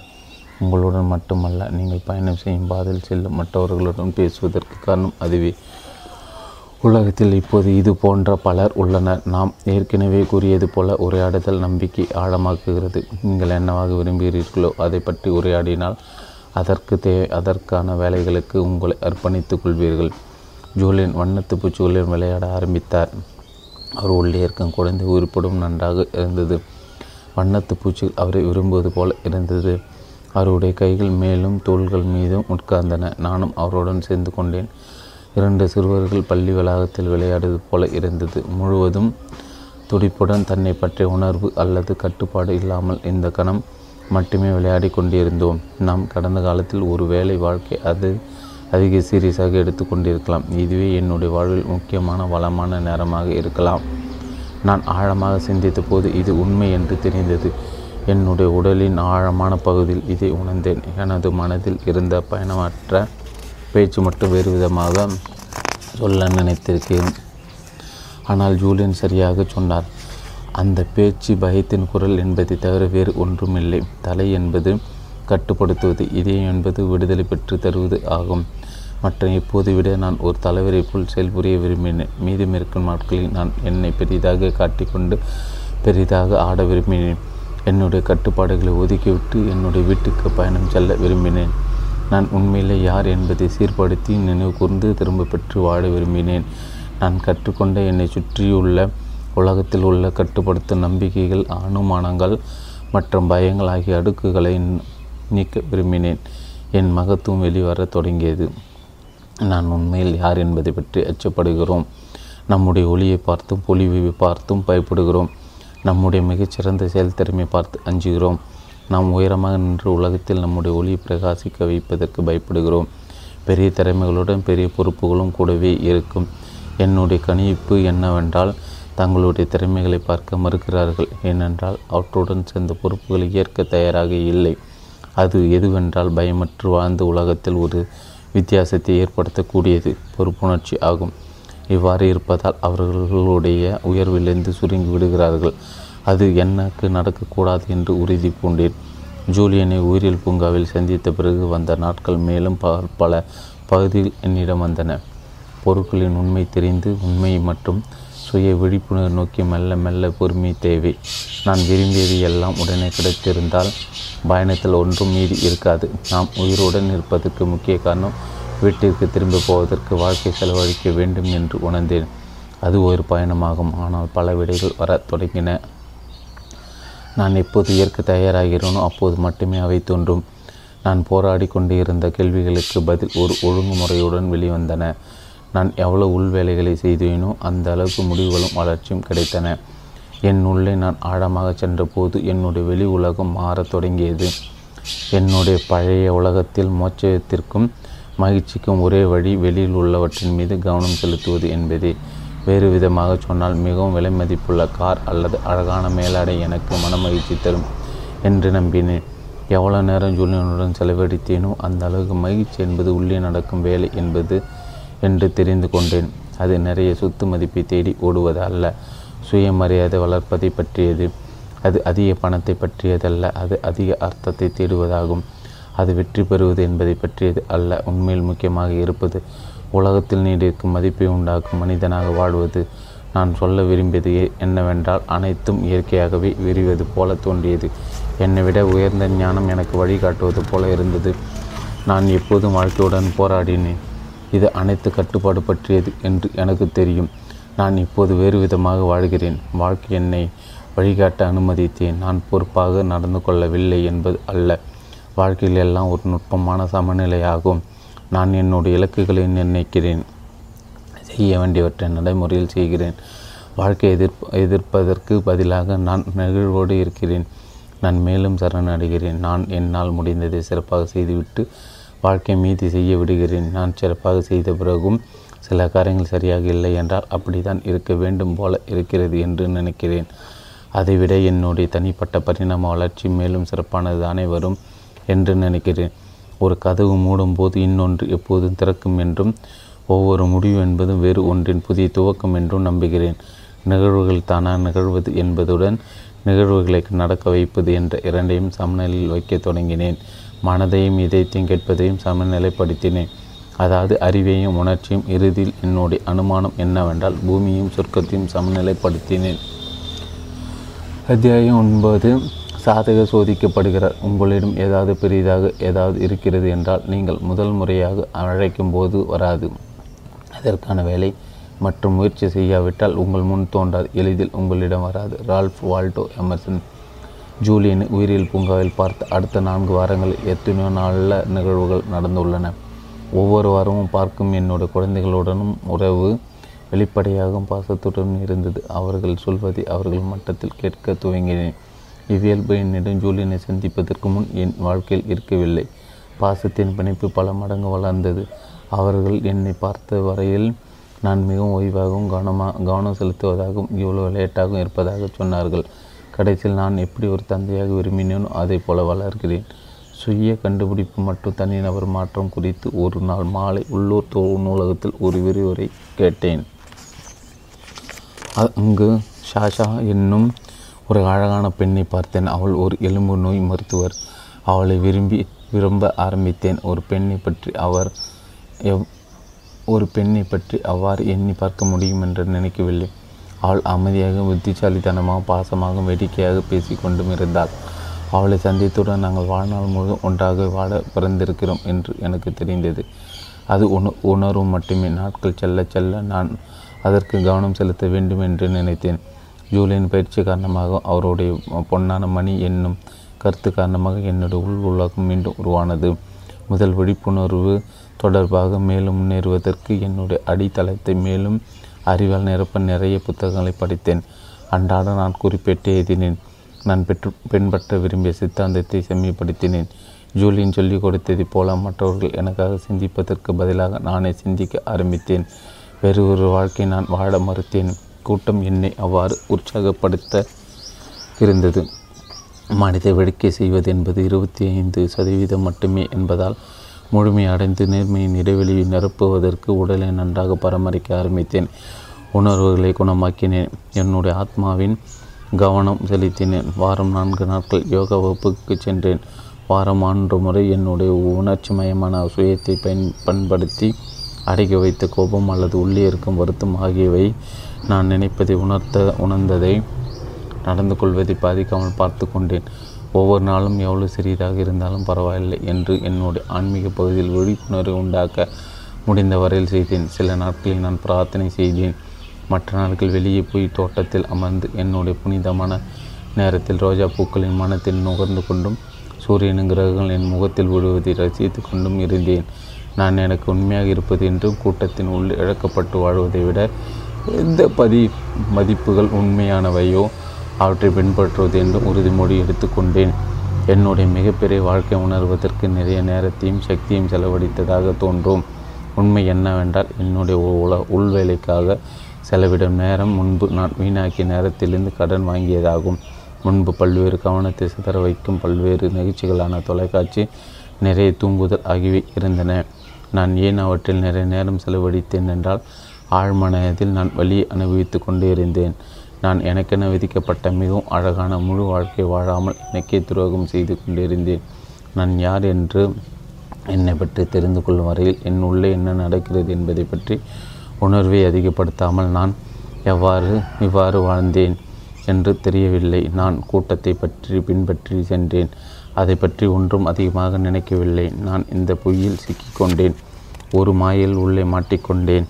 அது என்னை சகடித்து கொண்டிருந்தது. ஆல்பர்ட் ஐன்ஸ்டீன் சொன்னது மேலும் சிறந்த வாழ்க்கை வேண்டுமென மக்களில் எத்தனை பேர் அவர்களுடைய அன்றாட பழக்கங்களில் கொஞ்சம் மறத்து போய் கொஞ்சம் பயந்து கொஞ்சம் கவலைப்படாமல் சிக்கி கொண்டிருக்கிறார்கள். நாம் இப்படி வாழ்வது என்று நாம் தொடர்ந்து முடிவு செய்ய வேண்டும். வாழ்க்கை வாழ்வதற்கு மகிழ்ச்சியாக இருந்தது. நான் உணர்ந்ததை விட அதிகமாக என்னிடம் சக்தி இருந்தது. நான் பார்ப்பதற்கு பத்து ஆண்டுகள் வயது குறைந்ததாக என் நண்பர்கள் சொன்னார்கள். மற்ற மனிதர்களுடன் தொடர்பு இருப்பதை உணர்ந்தேன். என்னுடைய தன்னம்பிக்கை மற்றும் ஒரு பெரிய மனிதன் ஆவது என்பது பன்மடங்கு ஆகியது. என்னுடைய வியாபாரம் செழித்தது. ஜூலியன் என்னிடம் சொன்னது உண்மைதான் என்று நினைக்கிறேன். நாம் என்ன விரும்புகிறோம் என்பதை விட நாம் யார் என்பதை தம் வாழ்க்கையில் ஈர்க்கப்படும். நான் அதிகமாக நேசிக்க தொடங்கியது புத்திசாலித்தனமாகவும் சத்தியமாகவும் ஆனால் ஆனதால் அளவிட முடியாது அறிவு படைத்த நம் பிரமிஜம் நம்மிடம் என்னிடம் நெருங்கி வந்து என்னுடைய சிறகுகளுக்கு அடியில் காற்றை தந்தது.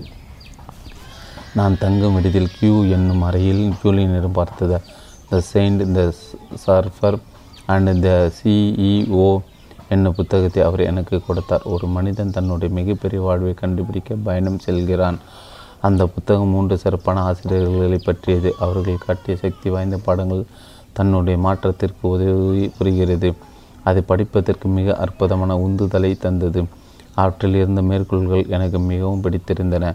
அது ஏன் ஜூலியனிடம் பேசிற்று என்று காண என்னால் புரிந்து கொள்ள முடிந்தது. கடைசியில் நான் படித்த மேற்கோள் என்னுடைய வாழ்வின் இந்த கட்டத்தில் அன்றாடம் சொல்வதாக அமைந்தது. என்னுடைய குளியரலை கண்ணாடியில் நான் ஏற்கனவே குறிப்பிட்ட அரிஸ்டாட்டில் மேற்கோள்களுக்கு பக்கத்தில் ஒட்டி வைத்தேன். ஒவ்வொரு நாள் காலையிலும் அதை உறக்க படித்தேன். அவை ஹென்றி ஃப்ரெட்ரிக் ஏமியல் வார்த்தைகளாகும். அவை இதோ வாழ்க்கையின் வழிமுறை என்பது ஆத்மாவின் பிறப்பாக இருக்க வேண்டும். இதுவே மிக உயர்ந்த ரசவாதம். நாம் இந்த பூமியில் இருப்பதற்கான காரணம் இதுவே ஆகும். இதுவே நம்முடைய அடைத்தல் மற்றும் நல்லொழுக்கமாகும். இந்த நாட்களை மேன்மேலும் ஆழமாக உணர்வதற்கும் உலகத்தின் மேலும் பிரகாசிப்பதற்காகவும் நான் படித்த புத்தகங்கள் இவை உண்டு. ட்ரீனோ பாலஸ் எழுதிய ஹோப் ஃப்ளா for the flowers, Hermann Hesse எழுதிய சித்தார்த்தா, ஃபீல் ஜாக்சன் எழுதிய சேக்ரெட் ஹிப்ஸ், வீட்டர் பி கைன் எழுதிய த கோடக்டர் என்னும் முயற்சியை கைவிடாது என்பது வெற்றிய சிறிய புத்தகம் ஆகி அடங்கும். என்னையே எனக்கு அறிமுகப்படுத்த சிறந்த புத்தகங்களின் வலிமையை இதுவரை உணர்ந்திருக்கவில்லை. மாபெரும் சுயத்தை பற்றி சிந்தித்தல் மற்றும் தனிப்பட்ட வளர்ச்சி ஆகியவை நடந்து கொண்டிருக்கும் இந்த சமயத்தில் ஜூலியன் சொல்லி தந்த செயல்முறை கல்வி கற்றுக்கொள்வதற்கு நிறைய நேரம் ஒதுக்கினேன். ஒவ்வொரு சாதகரும் பயணம் செய்து அவர்களுடைய உண்மையான சுயம் என்பதை தெரிந்து கொள்வதற்கு ஏழு கட்டங்கள் அடைக்க சுய உணர்தல் என்பது இப்பாதையின் ஒரு அற்புதமான வடிவம் என்று தெரிந்து கொண்டேன். அது பல்வேறு பயன்பாடுகளின் சிந்தனைகளையும் பலதரப்பட்ட ஞானிகளின் எண்ணங்களையும் வெளிக்கொணர்கிறது. நாம் எதற்காக உலகில் இருக்கிறோம், எப்படி நம்முடைய வாழ்க்கை எளிமையானதாகவும் புரிந்து கொள்வதற்கான அமைப்பிலும் இருக்கிறது என்பதை தெரிந்து கொள்ளலாம். ஜூலியன் விவரித்த பயணம் என்பது உண்மை மற்றும் பெரிய சுயநினைவு கூறுதல் இவற்றை நோக்கி செல்லும் பயணமாகும். மனிதர்கள் தோன்றிய நாட்களிலிருந்து இவற்றை அடைய முயன்று வருகிறார்கள். சில மாத காலமாக ஒவ்வொரு கட்டமும் என்ன என்று எனக்கு புரிய வைப்பதற்கு ஜூலியன் பல காட்சிகளை உருவாக்கினார். வாழ்க்கையில் முன்னேறும் போது ஏழு கட்டங்கள் உள்ள ஒவ்வொரு கட்டத்தையும் நான் இயல்பாக அனுபவிப்பதற்கும் சுய உணர்வு மற்றும் உண்மை இவற்றுக்கான பாதையில் விருப்பத்துடனும் பயணம் செய்வதற்கு நான் தயாராக இருந்தால் என்ன செய்ய முடியும் என்று காட்டினார். அவர் ஒரு முறை கூறியது போல ஏழு கட்டங்கள் அடைய சுழி விழிப்புணர்வு என்ற செயல்முறை பயன்படுத்தி ஒவ்வொரு சாதகரும் அவருடைய இதயம் எப்போது இருக்க வேண்டும் என்று விரும்பிய இடத்திற்கு நடந்து போக வேண்டும். இந்த பயணம் சில மாதங்களில் முடிவதற்கு பதிலாக உண்மையில் முடிப்பதற்கு முழுக்க ஒரு நாள் ஒரு வாழ்நாள் கூட ஆகலாம் என்று ஜூலியன் விளக்கினார். வீட்டை நோக்கி நடந்து போகும் இந்த பயணத்தை எல்லோரும் சேருமிடத்தை அடைவதில்லை என்பதே உண்மை. ஆனாலும் ஒவ்வொரு நாளும் நாம் அந்த குறிக்கோளை நோக்கி நெருங்கி நாம் என்னவாக மாற வேண்டுமோ அதன்படி அவதற்கான வாய்ப்பை தருகிறது. ஒவ்வொரு நாளும் செல்லும் இப்பாதை பெரிய ஆசைகளையும் அதிகமான தனிப்பட்ட சக்தியையும் தரும். நமக்கு உள்ளே இருக்கும் தங்கமயமான புத்தரின் மீது படிந்துள்ள அடு அடுக்குகளான நம்முடைய பயங்கள், மடக்கும் நம் நம்பிக்கைகள், தவறான அனுமானங்கள் ஆகிய சேறுகளை நீக்கி ஒளிர செய்யும். நான் புரிந்து கொள்வதற்காக ஜூலியன் இந்த செயல்முறையை சுருக்கி கூறினார். ஆன்மீக பாதைக்கான கட்டமைப்பு என்பதை அளிக்க முயன்றார். அவரிடம் இருந்த குறுகிய காலத்தில் எனக்கு எவ்வளோ மதிப்பு தர முடியுமோ அவ்வளோ தந்து உதவினார். உலகம் முழுவதும் உள்ள மக்களுக்கு ஜூலியன் சேவை செய்ய விரும்பினார் என்றும் அவர் அடுத்த வேலைக்கு போக வேண்டும் என்பதை நான் உணர்ந்தேன். என்னை தேடி பிடித்து என்னுடைய வாழ்க்கை மாற்றுவதற்கு உதவி செய்வதற்காக நான் அடிக்கடி என்னுடைய நன்றியை தெரிவித்தேன். அவர் என்னுடைய அப்பாவுக்கு நம்பிக்கையான நண்பர் என்பதை தவறாமல் சொன்னேன். அது அவருக்கு மகிழ்ச்சியை தந்தது. நட்பு என்பது எனக்கு நம்ப முடியாத அளவுக்கு முக்கியமானது. டார், நான் என்னுடைய நண்பர்களை மதிக்கிறேன், நேசிக்கிறேன். உங்களுடைய தந்தை அற்புதமான மனிதர். உங்களுக்கு உதவுவது எனக்கு ஆனந்தத்தை தருகிறது. எனக்கு தெரிந்தவரையில் இது மட்டுமே ஒரே வழி ஆகும். அண்மை காலத்தில் அவர் உலக அமைதி இயக்கத்தில் சேர வேண்டும் என்ற விருப்பத்தை தெரிவித்தார். அந்த இயக்கத்தில் எப்படி பணிபுரிவது என்பதை ஆராய்ந்து கொண்டிருப்பதாக சொன்னார். அவருடைய வேலையை பற்றியும் அவருடைய நற்செய்தியும் பரவ தொடங்கியது. இவற்றை பல்வேறு அரசியல் தலைவர்கள் உணர ஆரம்பித்தனர். தன்னால் முடிந்தவரையில் உதவி செய்யும் வாய்ப்பை பெற இருப்பதற்காக குறிப்பிட்டார். அவருடைய அறிவும் தத்துவம் உலகில் போராட்டம் நடைபெறும் இடங்களில், குறிப்பாக மத்திய கிழக்கு நாடுகளில் மற்றும் வடக்கு அயர்லாந்து ஆகிய பகுதிகளில் சண்டையை கணிசமாக குறைக்கும் என்று உறுதியாக நம்பினார். நான் அதை ஒப்புக்கொள்கிறேன். ஜூலியன் உலக அளவில் தலைவர்களுக்கும் பிரதம மந்திரிகளுக்கும் எவ்வாறு தங்கள் இதயங்களை திறந்து காட்டும் ராஜதந்திரியாக ஜூலியன் வெளிவரும் நாளை எதிர்பார்த்திருந்தேன். தங்களுடைய சுயத்தை மீண்டும் திரும்பப் பெறுவதே உலகில் போர்களை முடிவுக்கு கொண்டு வரும் வழி ஆகும். வெற்றி வெற்றி எனப்படும் உடன்படிக்கைகளை உருவாக்குவதன் மூலம் இந்த உலகத்தை ஒரு சிறந்த அன்பு நிறைந்த இடமாக மாற்ற முடியும். உலகத்தில் ஒரு வெறுப்பை ஒழிப்பதற்கு முதலில் நமக்குள்ளே கொண்டு செல்லும் வெறுப்பை ஒழிக்க வேண்டும். தொலைபேசியில் பேசும்போது ஜூலியன் இவ்வாறு பேசினார். இந்த உண்மையை காப்பதற்காக அவர் துப்பாக்கி தோட்டாவை கூட ஏற்றுக்கொள்வார் என்று எனக்கு தெரியும். பல மாதங்களுக்கு முன்பு ஒரு திரைப்பட தயாரிப்பர் அவரை தேடி பிடித்ததாக ஜூலியன் என்னிடம் பகிர்ந்து கொண்டார். அவருடைய வாழ்க்கை மற்றும் அவர் உருவாக்கும் புதிய உலகத்தை பற்றியும் திரைப்படம் தயாரிப்பதில் ஆர்வம் காட்டியதாக சொன்னார். ஜூலியனுக்கு மிகச் சிறந்தவை விரிந்து கொண்டிருக்கின்றன. அவர் எதையும் தேடி செல்லவில்லை என்பதும் அவர் எதையும் தூய நோக்கத்தோடும் செய்தார் என்றும் எனக்கு தெரியும். ஆனால் அவருக்கு ஓரளவு உரிய அங்கீகாரம் கிடைக்கத் தொடங்கியது என்பதை கேட்க எனக்கு மகிழ்ச்சியாக இருந்தது. நற்செய்தி வழங்குபவர் என்னும் சொல்லின் உண்மையான பொருளில் அவர் திகழ்ந்தார். அவர் எப்போதும் இந்த உலகத்திற்கு மிகவும் அத்தியாவசிய தேவையான நல்ல செய்தியை பரப்ப முயன்றார். நீதிமன்ற வளாகத்தில் நான் ஜூலியனை காலை ஒன்பது மணிக்கு சந்திப்பதாக இருந்தது. எனக்கு அவர் ஒரு சிறப்பு பயிற்சி கூட்டத்தை தயாரித்திருந்ததாக தெரிவித்தார். அதன் மூலம் வாழ்க்கையில் மறக்க முடியாத அளவுக்கு வாழ்க்கைக்கான அடுத்த பாடம் இருக்கும் என்றார். நீதிமன்ற படிகளில் ஏறும்போது ஒரு காவல்துறை அதிகாரி என்னை நோக்கி ஓடி வந்தார். என்னுடைய பெயர் அவருக்கு எப்படி தெரியும் என்பது வியப்பாக இருந்தது. மிஸ்டர் சாண்டர்சன், ஆமாம், என்ன நடக்கிறது என்று வியப்புடன் கேட்டேன். தயவுசெய்து என்னுடன் வாருங்கள். என்னுடைய பெயர் அதிகாரி ஃபேரஸ். உங்களை பாதுகாப்புடன் கட்டிடத்து அழைத்து போக வந்தேன். இதற்கு மேல் எதையும் கேட்காதீர்கள். ரகசியத்தை காப்பதாக உறுதிமொழி கொடுத்து உறுதிமொழி எடுத்து கொண்டு இருக்கிறேன். எனக்குள் அது ஜூலியின் வேலையாக இருக்கும் என்று தோன்றியது. இன்னொரு பகுதியில் எனக்கு சிறிய கவலையாக இருந்தது. அந்த காவல்துறை அதிகாரி சீரியஸாக இருந்தார். நான் ஒரு ஒழுங்கான சட்டத்தை மதிக்கும் தன் வேலையை பார்த்து கொண்டிருக்கும் ஒரு குடிமகன். பிரச்சனைகளில் இருந்து விலகி இருந்தேன். எதற்காக காவல்துறையின் என்னை எதிர்பார்க்கின்றன? அதிகாரி ஃபேரஸ் ஒரு மண்டபத்தின் வழியாக அழைத்து சென்றார். அங்கு நீதிபதிகள் அங்கே அணிந்த ஓவியங்கள் வரையப்பட்டிருந்தார். அவர் தன்னுடைய வேலையில் கவனத்துடன் முழுவதும் அமைதியாக இருந்தார். அவருக்கு ஒரு அடிகள் பின்னால் நான் நடந்து போனேன். நான் இதுவரை நீதிமன்றத்தை நுழைந்ததில்லை. அந்த சூழ்நிலை எனக்கு முழுவதும் புதிராக இருந்தது. தொலைக்காட்சியில் காண்பிக்கப்படும் வழக்கு தொடர்பான காட்சிகளை நான் பெரிதும் ரசிப்பதுண்டு. என்னுடைய தாயார் நான் ஒரு வழக்கறிஞராக வேண்டும் என்று விரும்பினார். நாம் இங்கு வந்து விட்டோம் மிஸ்டர் சாண்டர்சன், உங்களுடைய நாள் இனிமையாக இருக்கட்டும் என்று சொல்லி புன்னகையுடன் கூறினார். வழக்கு மன்ற அறை ஆரம் எண்ணிற்கு கொண்டு வரப்பட்டிருந்தேன். எனக்கு முன்பு இரண்டு பெரிய மர கதவுகள் இருந்தன. கட்டிடத்தில் ஊசல் வாடை வீசிட்டு பல ஆண்டுகள் பயன்படுத்தப்பட்டதால் தடை விரிப்புகள் மாற்றப்படும் நிலையிலும் இருந்தன. அங்கு சுற்றிலும் எவரும் இல்லை. கதவுகளை திறந்து கொண்டு என்ன எதிர்பார்ப்பது என்று தெரியாமல் அறைக்குள் உள்ளே நுழைந்தேன். என்னுடைய இதயம் வேகமாக துடித்தது. நீதிமன்ற அறையில் இரண்டு பேர்களை தவிர காலியாக இருந்தது. ஒரு பக்கத்தில் வயதான நீதிபதி ஒருவர் உட்கார்ந்தார். அவருக்கு முன்பு ஒரு வழக்கறிஞர் பழுப்பு கோடுகள் போட்ட கோட்டு அணிந்து எனக்கு முதுகி காண்பித்தபடி நின்று கொண்டிருந்தார். நான் மிகச்சிறந்த கோட்டுகளை அணிபவன் என்பதால் வழக்கறிஞர் அணிந்த மிகவும் விளைவு இருந்தது என்று தெரிந்தது. நீதிபதியும் வழக்கறிஞர் ஒரு வழக்கை பற்றி விவாதித்து கொண்டிருந்தார். அவர்கள் பேசியது எனக்கு கேட்கவில்லை. இருவரும் மிகவும் உற்சாகமாக பேசி கொண்டிருந்தனர். நீதிபதி கைகளை முன்னும் பின்னும் மாட்டிக்கொண்டிருந்தார். வழக்கறிஞர் தலையாட்டி கொண்டிருந்தார்.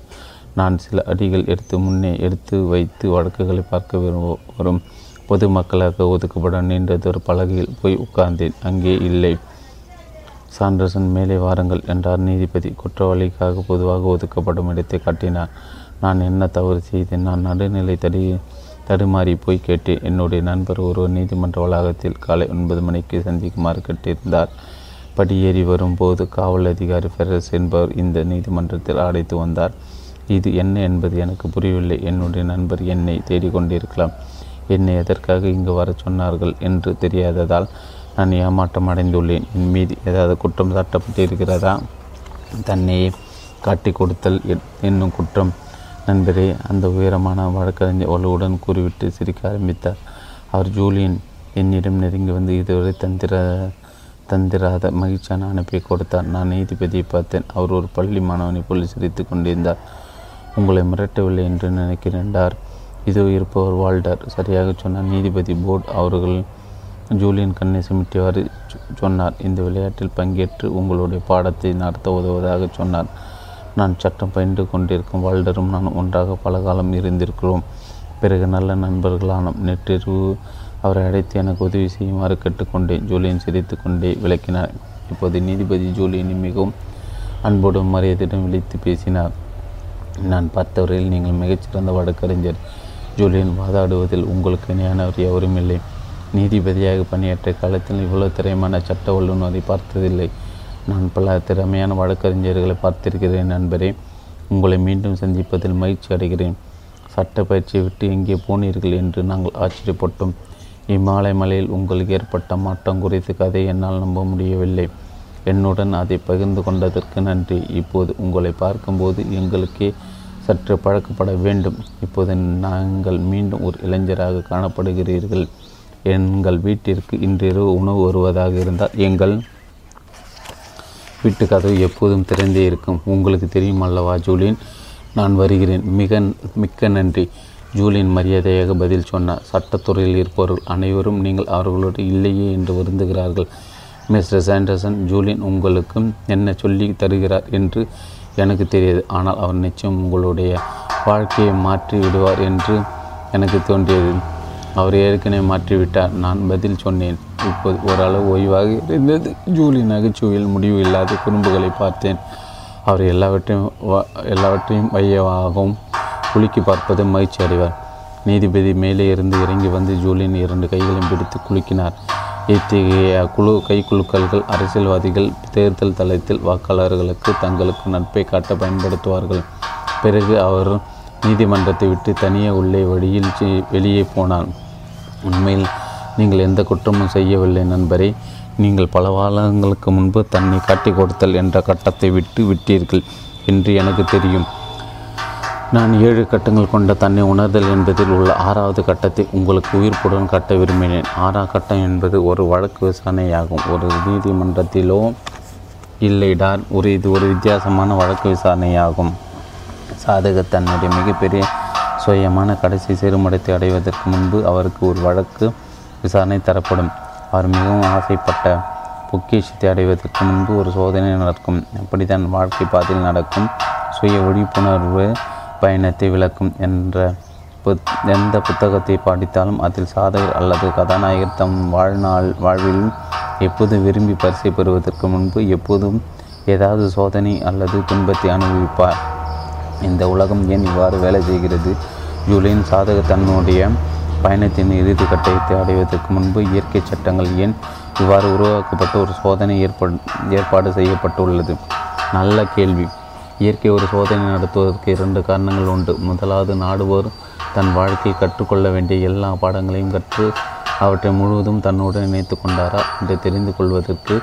இரண்டாவது, அது நாடுவோரின் உறுதி சோதிப்பதற்கு. பலர் தங்கள் கனவுகளை அடைவதற்கு முன்பு விட்டு விடுகிறார்கள். பலர் எவற்றை அவர்கள் விரும்பினார்கள் அவற்றை அடைவதற்கு சில கட்டங்கள் இருக்கும்போது வெளியேறி விடுகிறார்கள்.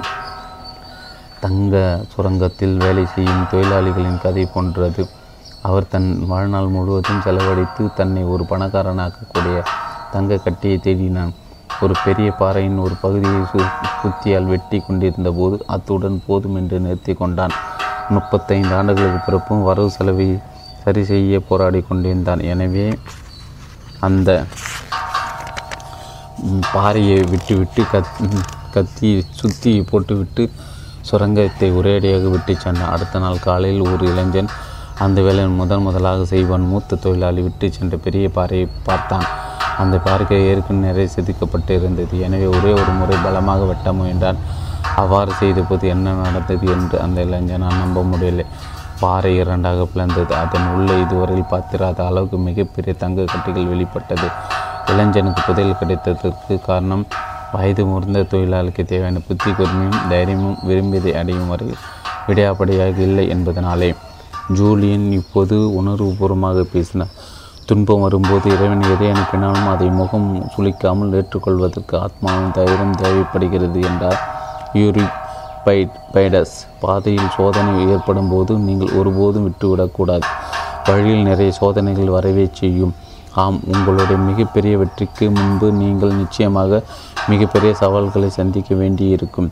உங்களுடைய தனிப்பட்ட பரிணாம வளர்ச்சி அடைவதற்கு முன்பு நீங்கள் ஒரு மாபெரும் சோதனை சந்திக்க நேரிடும் என்று உறுதியாக நம்பலாம். அதே ஆறாவது கட்டம் தெரிவிக்கிறது. உங்கள் வெற்றியை வெற்றி அடைவதற்கு முன்பு நீங்கள் மேலும் ஆழமாக போய் நீங்கள் உண்மையிலே யார் என்று நினைவு கூறும் முன் பல சோதனைகள் வரும். இது நீங்கள் உங்கள் உண்மையான சுயத்தை நோக்கி செல்லும் பாதையில் இதுவும் ஒரு பகுதியே என்பதை உணர்ந்தால் எளிதாக இருக்கும். நீங்கள் தயாராக இருப்பீர்கள். நான் புரிந்து கொண்டேன். நீங்கள் சொல்வது சரியே. பல பின்னடைவுகளை நான் எதிர்பார்க்க வேண்டும் என்றும் அல்லது நான் சில தடைகளை கடக்க வேண்டும் என்பதை தெரிந்து கொண்டால் இந்த செயல்பாடு எப்படி வேலை செய்கிறது என்று புரிந்து கொள்ள முடியும். இத்தகையவர்கள் ஏற்பட்டால் ஒவ்வொரு சாதகரும் இதை போன்று ஒன்றை அனுபவித்திருப்பார்கள் என்று தெரிந்து கொள்வேன். அது எனக்கு எளிதாகிவிடும். தடைகள் என்னை பலப்படுத்த வருகின்றன. கஷ்டமான காலங்கள் மக்களை பலப்படுத்தி வரும். உங்களுடைய கோட்டு மிக அருமையாக உள்ளது. நான் சிரித்து கொண்டே சொன்னேன். இன்று த காலை பொழுதுக்காக மட்டுமே இரவல் வாங்கி வந்தேன். இந்த நீதிமன்ற வளாகத்திற்கு இது இல்லாமல் வர முடியாது. நீதிமன்றத்திற்கு வந்தபோது பல நினைவுகள் தோன்றின. உங்களுக்கு தெரியும் நண்பரே, இந்தியாவிலிருந்து திரும்பி வந்த பிறகு நான் வாழும் புதிய வாழ்க்கை மிகவும் நேசிக்கிறேன். நான் முழுவதும் ஒரு காரணத்திற்காக வாழ்கிறேன். அதற்காக அழைக்கப்பட்டிருக்கிறேன். ஒவ்வொரு நாள் காலையும் எழும்போது அற்புதமான மகிழ்ச்சி நிரம்பியதாக அளவற்ற சக்தி நிரம்பப்பட்டவனாக உணர்கிறேன். வெளி உலகத்திற்கு சென்று எனக்கு கிடைத்துள்ள பரிசுகளை திறமைகளை பயன்படுத்த விரும்புகிறேன்.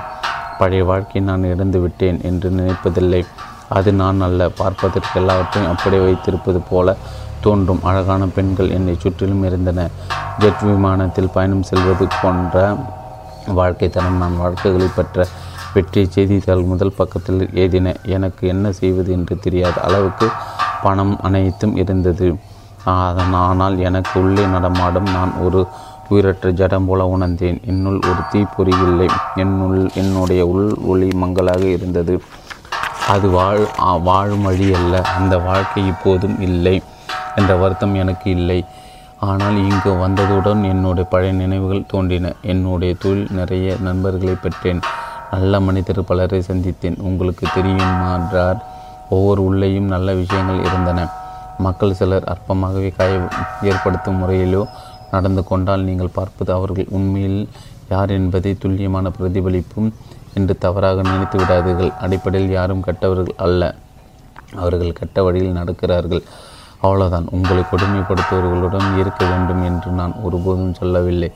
எல்லைகளை ஏற்படுத்தி உங்களை பாதுகாத்து கொள்ள வேண்டும். கெட்ட மனிதன் என்னும் பாயையில் விழ வேண்டாம் என்று சொல்கிறேன். மோசமாகவோ காயப்படும்படியோ நடந்து கொள்பவர்கள் உண்மையில் மற்றவர்களால் மோசமாக காயப்படுத்தப்பட்டு இருக்கிறார்கள்.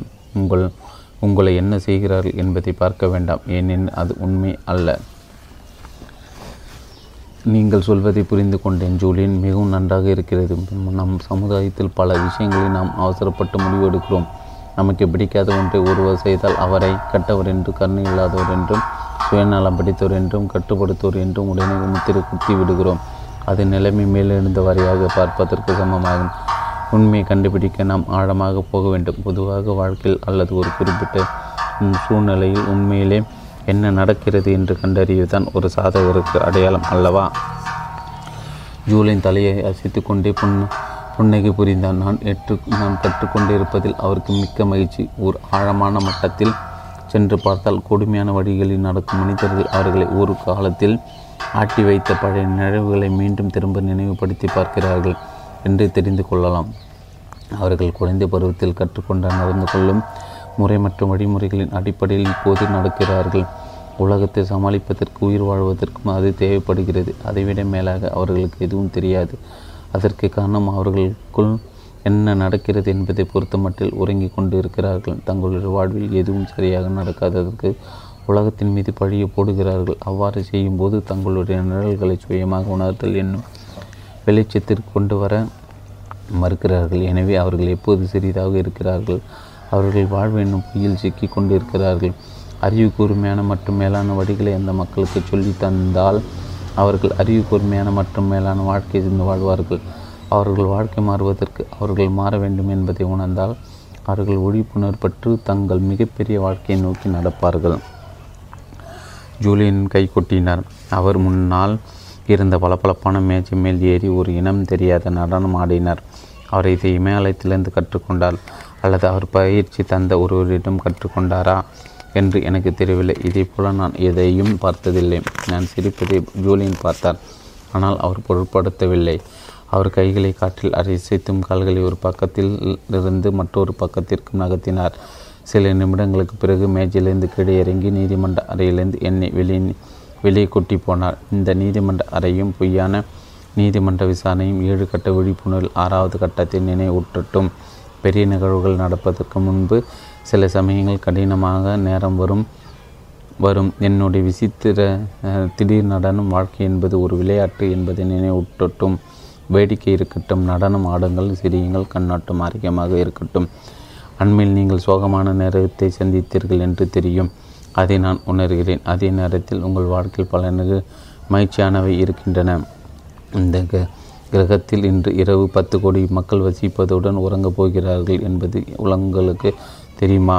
உணவு கிடைக்காத குழந்தைகள் இருக்கின்றன. சிறைச்சாலை மக்கள் அடைக்கப்பட்டு துன்புறுத்தப்படுகிறார்கள். மனித சமுதாயம் என்னும் கூட்டத்தில் நம்முடைய சகோதரிகள் மருத்துவமனை அறைகளில் நோய்களிலிருந்து தப்பி உயிர் வாழ போராடி கொண்டிருக்கிறார்கள். நம்மை விட குறைவான வசதிகள் உள்ள மக்கள் நிறைய இருக்கிறார்கள். என் இதயம் இவர்களாக அழுகிறது, ஜூலியன் இவ்வாறு சொன்னார். நான் ஒவ்வொருவருக்கும் உதவ வேண்டும் என்று நினைக்கிறேன். அன்னை தெரசா சொன்னதை நினைவுபடுத்துகிறேன். பெரிய செயல்கள் என்று எதுவும் கிடையாது, நிறைந்த அன்புடன் செய்யும் சிறிய செயல்களை அவர் மேலும் சொன்னார். நான் அன்று கல்கத்தாவில் அந்த முதல் மனிதனை எடுத்துக்கொண்டு போகாமல் இருந்தால் இந்த நாற்பது நாற்பத்தி ரெண்டாயிரம் மனிதர்கள் எடுத்து போக முடிந்திருக்காது. அதை நானும் ஒரு புத்தகத்தில் படித்து நின்றேன். நான் நான் இன்னும் படித்து கொண்டிருக்கிறேன். நீங்கள் சொல்வது சரியே ஜூலியன். கடந்த காலத்தில் என் வாழ்க்கையில் இருப்பதை பற்றி யோசித்து பார்க்காமல் இல்லாதவற்றில் பற்றி கவனம் செலுத்தி கொண்டிருந்தேன். வாழ்க்கையில் ஒரு மனித முதிர்ச்சி என்பது எதை நீங்கள் விரும்புகிறீர்களோ அதை பற்றி மிகவும் கவலைப்படுவதற்கு பதிலாக உங்களிடம் இருப்பதை நேசிப்பது என்பதாகும். உங்கள் கனவுகளை பின்தொடர்வது என்பதில் முன்கூட்டி செயல்பட வேண்டும் என்று நீங்கள் நம்புகிறீர்கள் என்று எனக்கு தெரியும். ஒருவருடைய வாழ்க்கையில் ஆனந்த நன்றி ஒருவராக இருப்பது என்பது முக்கியம் என்று நீங்கள் சொல்ல கேட்டிருக்கிறேன். பழைய பாரசீக பழமொழி ஒன்று நினைவுக்கு வருகிறது. எனக்கு அணிவதற்கு காலின் இல்லையே என்று நொந்து கொண்டேன். கால்கள் இல்லாத ஒரு மனிதனை பார்க்கும் வரையில் பழைய பாரசீக பழமொழி ஒன்று நினைவுக்கு வருகிறது எனக்கு அணிவதற்கு காலினே இல்லையே என்று நொந்து கொண்டேன் கால்கள் இல்லாத ஒரு மனிதனை பார்க்கும் வரையில். நீதிமன்ற அறையிலிருந்து அமைதியாக வெளியே போனோம். வரும் வழியில் இந்த ஓவியங்களை ஜூலியன் பார்த்தால். வெளியில் வந்ததும் வீதிக்கு எதிர்புறத்தில் இருந்த பசுமையான பூங்காவை பார்த்தார். பிறகு அவருடைய கோட்டு பையில் கைவிட்டு ஒரு காகிதத்தை வெளியெடுத்தார். வழக்கறிஞர் தங்கள் வழக்குக்கு சம்பந்தமான குறிப்புகளை எடுத்த பயன்படுத்தும் நீண்ட காகிதத்தை பின்வருமாறு ஏதுபட்டிருந்து சோதனைகளை வெல்லும் வழிகள் நண்பது இது உங்களுக்காக என்று சொல்லி ஜூலியன் அந்த காகிதத்தை கொடுத்தால். இதில் உள்ளவற்றை நீங்கள் மனப்பாடம் செய்து கொள்ள வேண்டும் என்று விரும்புகிறேன். உங்கள் மிகப்பெரிய மற்றும் சிறந்த சுயத்தை விழிப்படை செய்யும் பாதையில் சோதனையை காலங்கள் வரும்போது இதில் தரப்பட்ட சில கருத்துகளும் கருவிகளும் சிக்கலில் இருந்த வெளிவர உங்களுக்கு உதவியாக இருக்கும். ஜூலியன் சிறிது நேரம் பொறுத்து வானத்தை பார்த்தார். அப்போது இந்த வாசகத்தை சொன்னார். அது யாரையும் குறிப்பிட்டு அல்ல. நான் மிகப்பெரிய சேவை செய்ய எனக்கு தயவு செய்து பலத்தை கொடுங்கள்.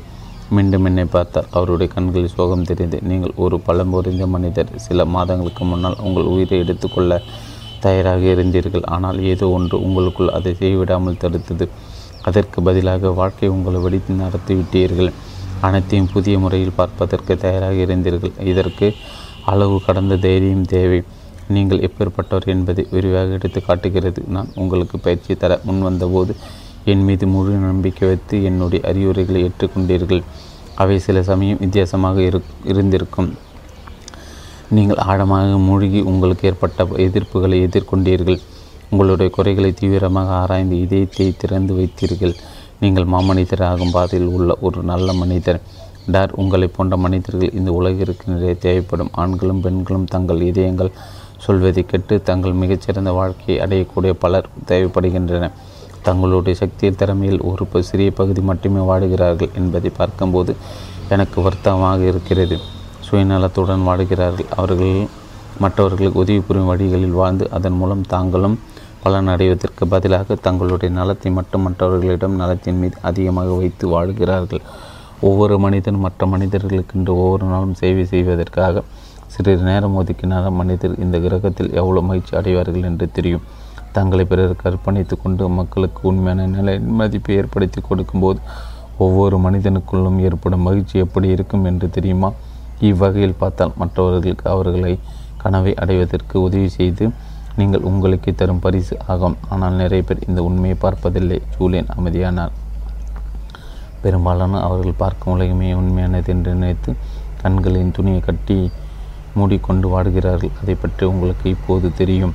அவர்கள் தற்போது வாழும் சாதாரண மற்றும் சிறிய வாழ்வு மட்டுமே அவர்களுக்கு கிடைக்கும் என்று நினைக்கிறார்கள்.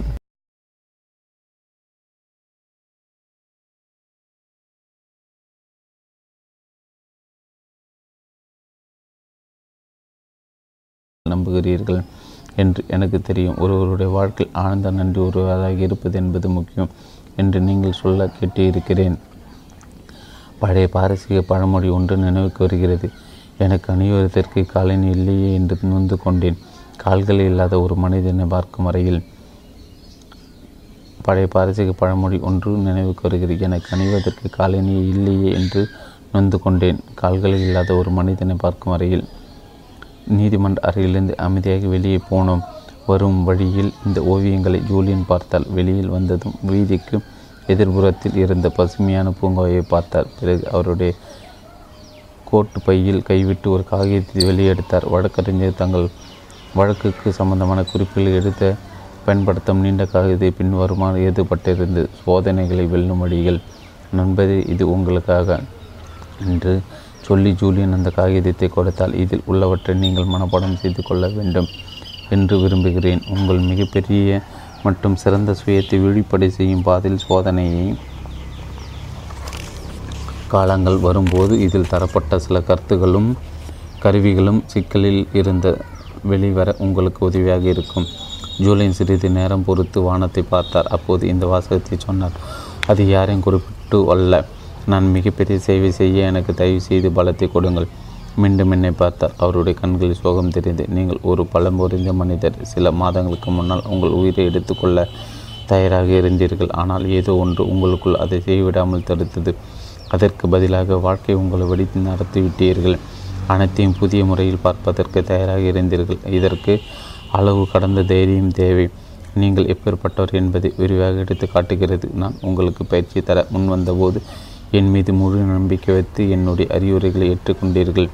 அவை சில சமயம் வித்தியாசமாக இருந்திருக்கும். நீங்கள் ஆழமாக மூழ்கி உங்களுக்கு ஏற்பட்ட எதிர்ப்புகளை எதிர்கொண்டீர்கள். உங்களுடைய குறைகளை தீவிரமாக ஆராய்ந்து இதயத்தை திறந்து வைத்தீர்கள். நீங்கள் மாமனிதர் ஆகும் பாதையில் உள்ள ஒரு நல்ல மனிதர்.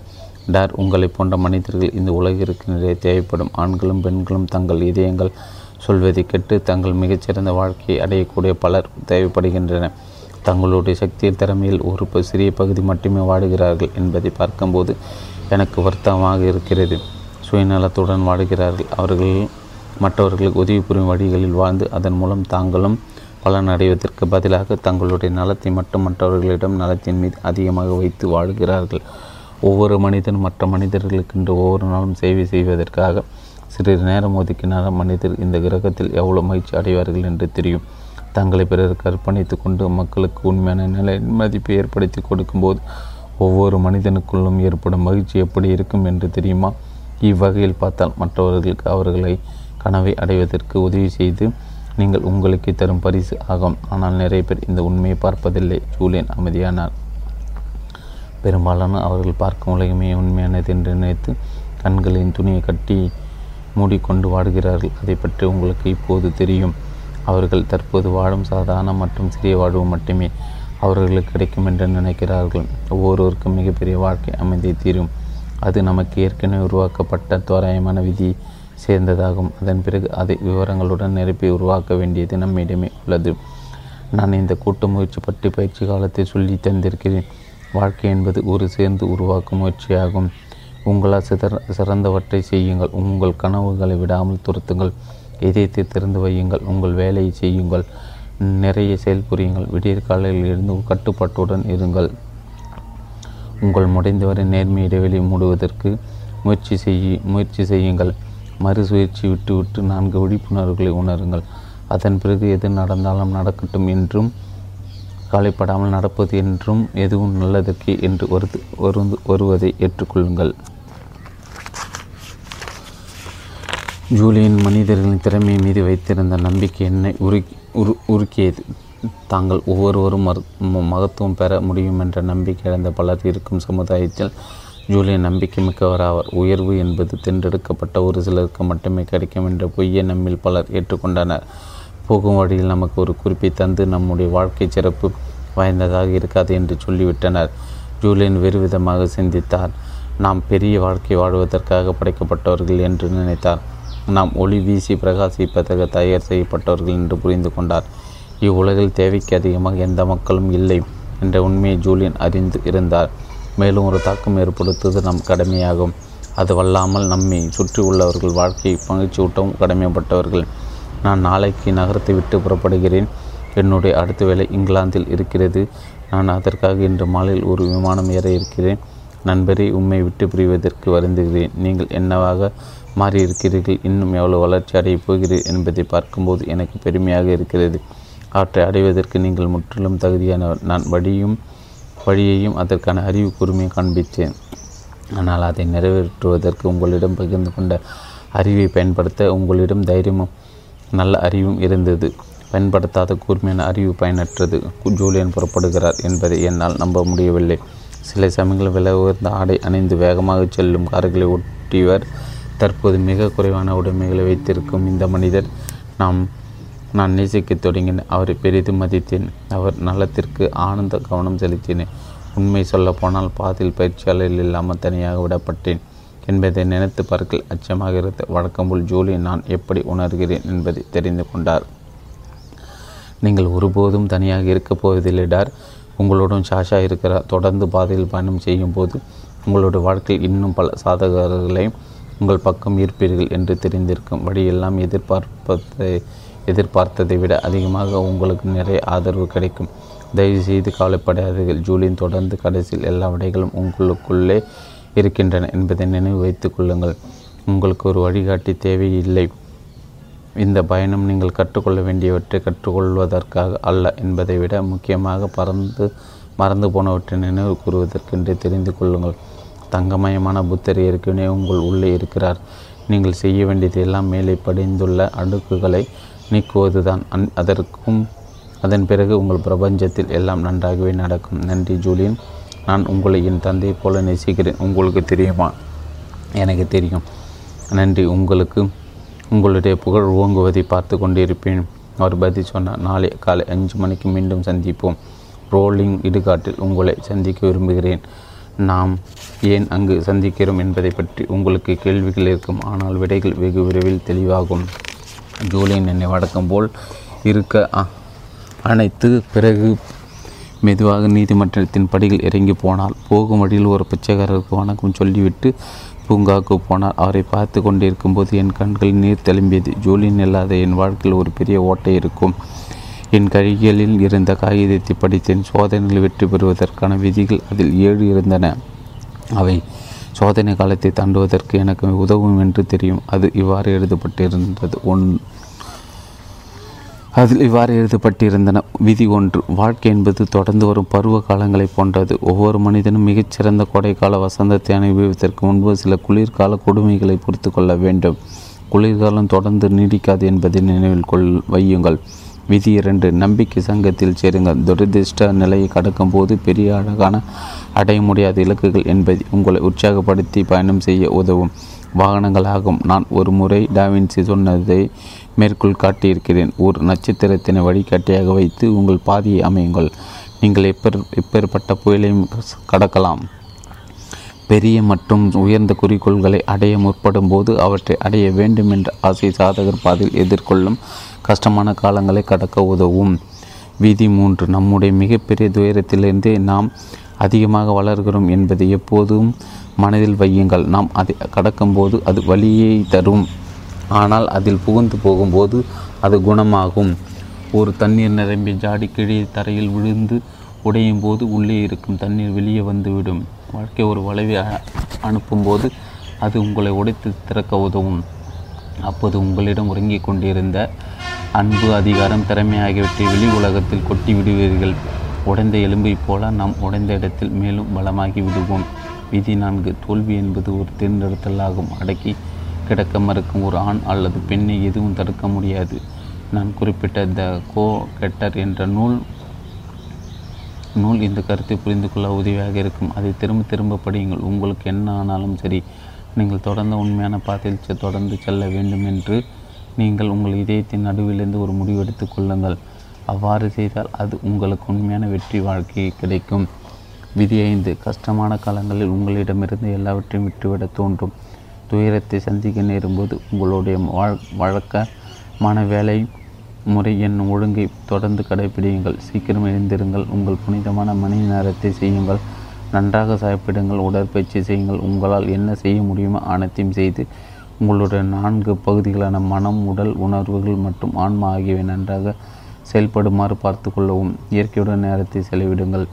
விதி ஆறு, உணர்வுகளை உணர்வுகள். நீங்கள் கஷ்டமான நேரத்தை சந்திக்கும் போது சிலர் என்ன சொல்வார்கள் என்றால், நேர்மறை எண்ணங்களை நினைத்து கொள்ளுங்கள் என்பார்கள். அத்தகைய அறிவுரை உதவாது. பின்புறம் பார்க்கும் கண்ணாடியை பார்த்து கொண்டு உங்கள் காரை முன்னால் ஓட்ட முடியாது என்பது உண்மை. கடந்த காலத்தில் வாடுவது ஆரோக்கியமானது அல்ல. அவசரமற்ற எதிர்மறையான நிகழ்வு என்பது உடன்பாடான நிகழ்வாக மாற்றி அமைக்க முடியாது. அப்படி செய்தால் மறுத்தல் என்பது தள்ளிவிடும். இயற்கையாக மேலே எழும்பி வரும் உணர்வுகள், கோபம், வருத்தம் ஆகியவற்றை உணர்ந்து பாருங்கள். அவற்றுடன் இருப்பதும் சரியே, அது ஆரோக்கியத்திற்கும் கூட நல்லது. அவற்றை உணர்ந்து பார்ப்பது அவற்றை வெளியேற்ற உதவும். ஆற்றில் சிக்கி கொள்ளாதீர்கள். சரியான சமநிலையுடன் இருப்பதே வெற்றிக்கான வழியாகும். எழு உணர்வுகளை உணர்ந்து பாருங்கள். அவற்றை அப்படியே விழுங்கினால் உள்ளே சீழ்புண் ஆகிவிடும். அதே சமயம் உங்களுடைய அறிவுத்திறனை பயன்படுத்தி ஒவ்வொரு இரண்டு மேகம் வரும்போது அதில் உள்ள வெ வெள்ளி விளிம்புகளை பாருங்கள். இது ஒரு விஞ்ஞானபூர்வமான செயல்முறை அல்ல. இறுதியில் எது சரி என்று தோன்றுகிறதோ அதையே செய்யுங்கள். விதியேழு, நீங்கள் எவ்வளோ கஷ்டத்தில் இருந்தாலும் ஒருபோதும் தனியாக இல்லை என்பதை நினைவில் வைத்து கொள்ளுங்கள். அந்த காகிதத்தை மடித்து வைத்தேன். ஜூலியனுடைய அறிவு கூர்மை ஆழமானது மற்றும் நடைமுறைக்கு ஏற்றது. அவர் கடைசியில் சொன்னது நீங்கள் எப்போதும் தனியாக இல்லை என்பதை என்ன என்று புரியவில்லை.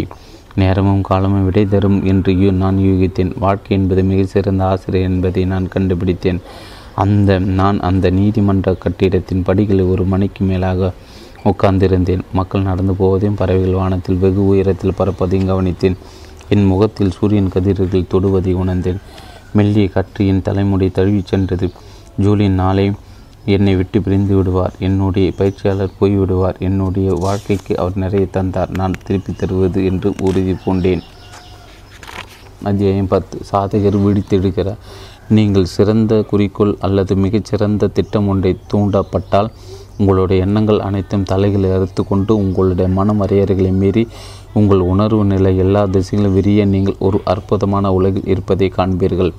உறங்கும் சக்திகள், புலன்கள், திறமைகள் உயிர் தேடும். நீங்கள் எப்படி இருக்க வேண்டும் என்று கனவு கண்டீர்களோ அதைவிட பெரிய மனிதனாக மாறியிருப்பதை கண்டுபிடிப்பீர்கள். பதஞ்சலி. ரோலிங் ஹில்ஸ் இடுகாட்டுக்கு காரை ஓட்டி செல்லும் போது சூரியன் இருந்து கொண்டு இருந்தது. இந்த சிறிய இடுகாடு நகரத்திற்கு வெளியே இருந்த வெளிக்காகவும் உள்தரைகளுக்கும் பெயர் பெற்ற இடத்தில் அமைந்திருந்தது. நெடுஞ்சாலையிலிருந்து திரும்பி ஒரு வளைந்து போகும் சாலையில் போகும்போது ஒரு ஏரியை கடைந்தேன். அங்கு நான் சிறுவனாக இருந்தபோது என் தந்தையுடன் மீன் பிடித்திருக்கிறேன். இடுகாட்டில் நுழைந்த போது என்னால் உரத்த இன்னிசை ஒலிப்பதை கேட்க முடிந்தது. நான் காரை நிறுத்தி வெளியே வந்தபோது யாரோ ஒருவர் கிரிக்கோரியின் இசை பதித்த குறுந்தகடு ஒன்றை ஒலித்து கொண்டிருந்தார். மந்திரமயமான இசை ஒலியும் அதிகாலை மேகமூட்டம் கொண்டின் மீது மிதந்து கொண்டிருந்தது. அவை ஒரு ஆத்மார்ப்பான சூழ்நிலை உருவாக்கி இருந்தது. ஜூலியன் ஜூலியனை எங்கும் காணவில்லை. ஒரு புல்மேட்டின் மீது இருந்த சிறிய கட்டிடத்தை நோக்கி ஒரு மண்பாதை வழியாக நடந்து போனேன். மேட்டில் நடக்கும்போது அங்கு உள்ள சிலுவைகளை உற்று பார்த்தேன். அவை எங் எத்தகைய மனிதர்களின் வாழ்க்கையை குறிக்க அங்கு நிறுவப்பட்டிருக்கும் என்று சிந்தித்தேன். எல்லாவற்றையும் விட எல்லையற்ற காலம் என்னும் அளவுகளை வைத்து பார்த்தால் நம்முடைய மிகவும் நீளமான வாழ்க்கை என்பது கூட நம்ப முடியாத அளவுக்கு மிக சிறியது என்பதை உணர்ந்தேன். வாழ்க்கையில் முன்னேறும்போது அற்பமான பொருட்கள் மீது கவனம் செலுத்துகிறோம். நாம் வாழ்க்கை என்னும் விளையாட்டில் முறையாக பங்கேற்காவிட்டால் வாழ்க்கை கடந்துவிடும் என்பதை உணர தவறுகிறோம். நான் விழித்து இடும்போது காலதாமதம் ஆகிவிடும். நம்முடைய சிறப்பான ஆண்டுகள் நம்மை விட்டு நழுவிவிடும். நான் வாழ்க்கையில் நிறைய காலத்தை போழையும் தேடியும் பொருளையும் தேடி செலவழித்திருக்கிறேன். நான் எவ்வளோ சேர்ந்த போ சேர்ந்த போதும் அது போதவில்லை. அது ஒரு போதை போன்றது. நான் எவ்வளவு போராடினாலும் என்னுடைய தனியாத ஆசையை என்னிடமிருந்து பிரிக்க முடியவில்லை. செல்லும் வழியில் எனக்கு எது முக்கியமோ அதை நான் இழந்துவிட்டேன். நான் இனி மீண்டும் அத்தகைய தவறு செய்ய மாட்டேன். வெளி உலக வெற்றி முக்கியம்தான். ஜூலியின் சித்தாந்தம் எனக்கு பிடித்திருக்கிறது பிடித்திருந்தது தனி மனித நிறைவு நிலை என்பதை பணத்தை சேர்ப்பதற்கும் அழகான பொருட்களை வைத்துக்கொள்வதற்கும் உலகத்தில் இருக்கவும் வழி செய்தது. உண்மையில் அத்தகைய தேடுதல் நேர்மறையானவை என்று சொன்னார்.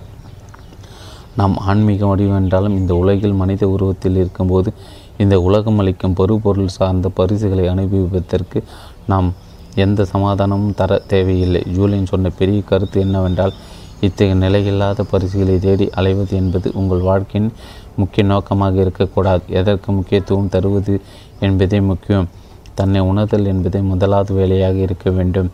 கட்டிடத்தை நெருங்கும் போது இன்னிசை ஒளி பலமாக கேட்டது.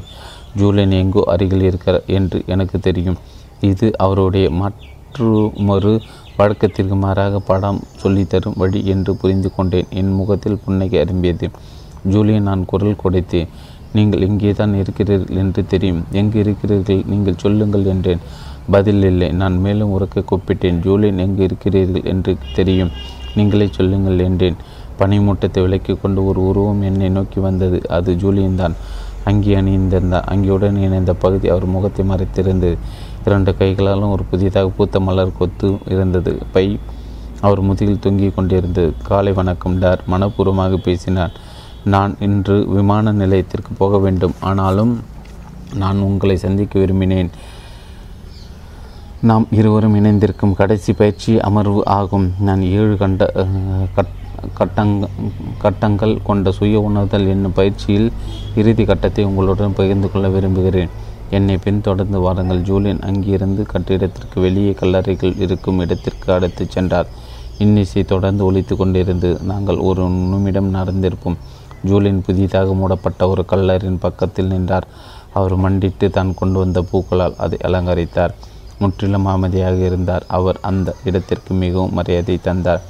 ஜூலியன், இது யாருடைய கல்லறை? நான் மெதுவாக கேட்டேன். உங்களுடையது என்று பதில் வந்தது.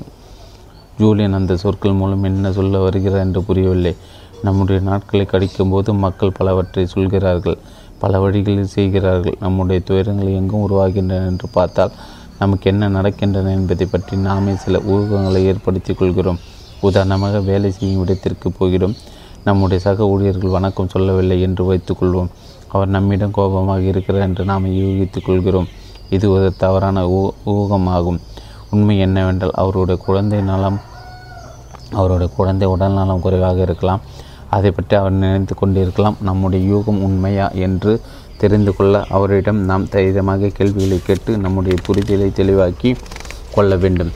தகவல் பரிமாறிக்கொள்வது சிறந்து விளங்குவதை விட அற்புதமானால் எதுவும் இல்லை.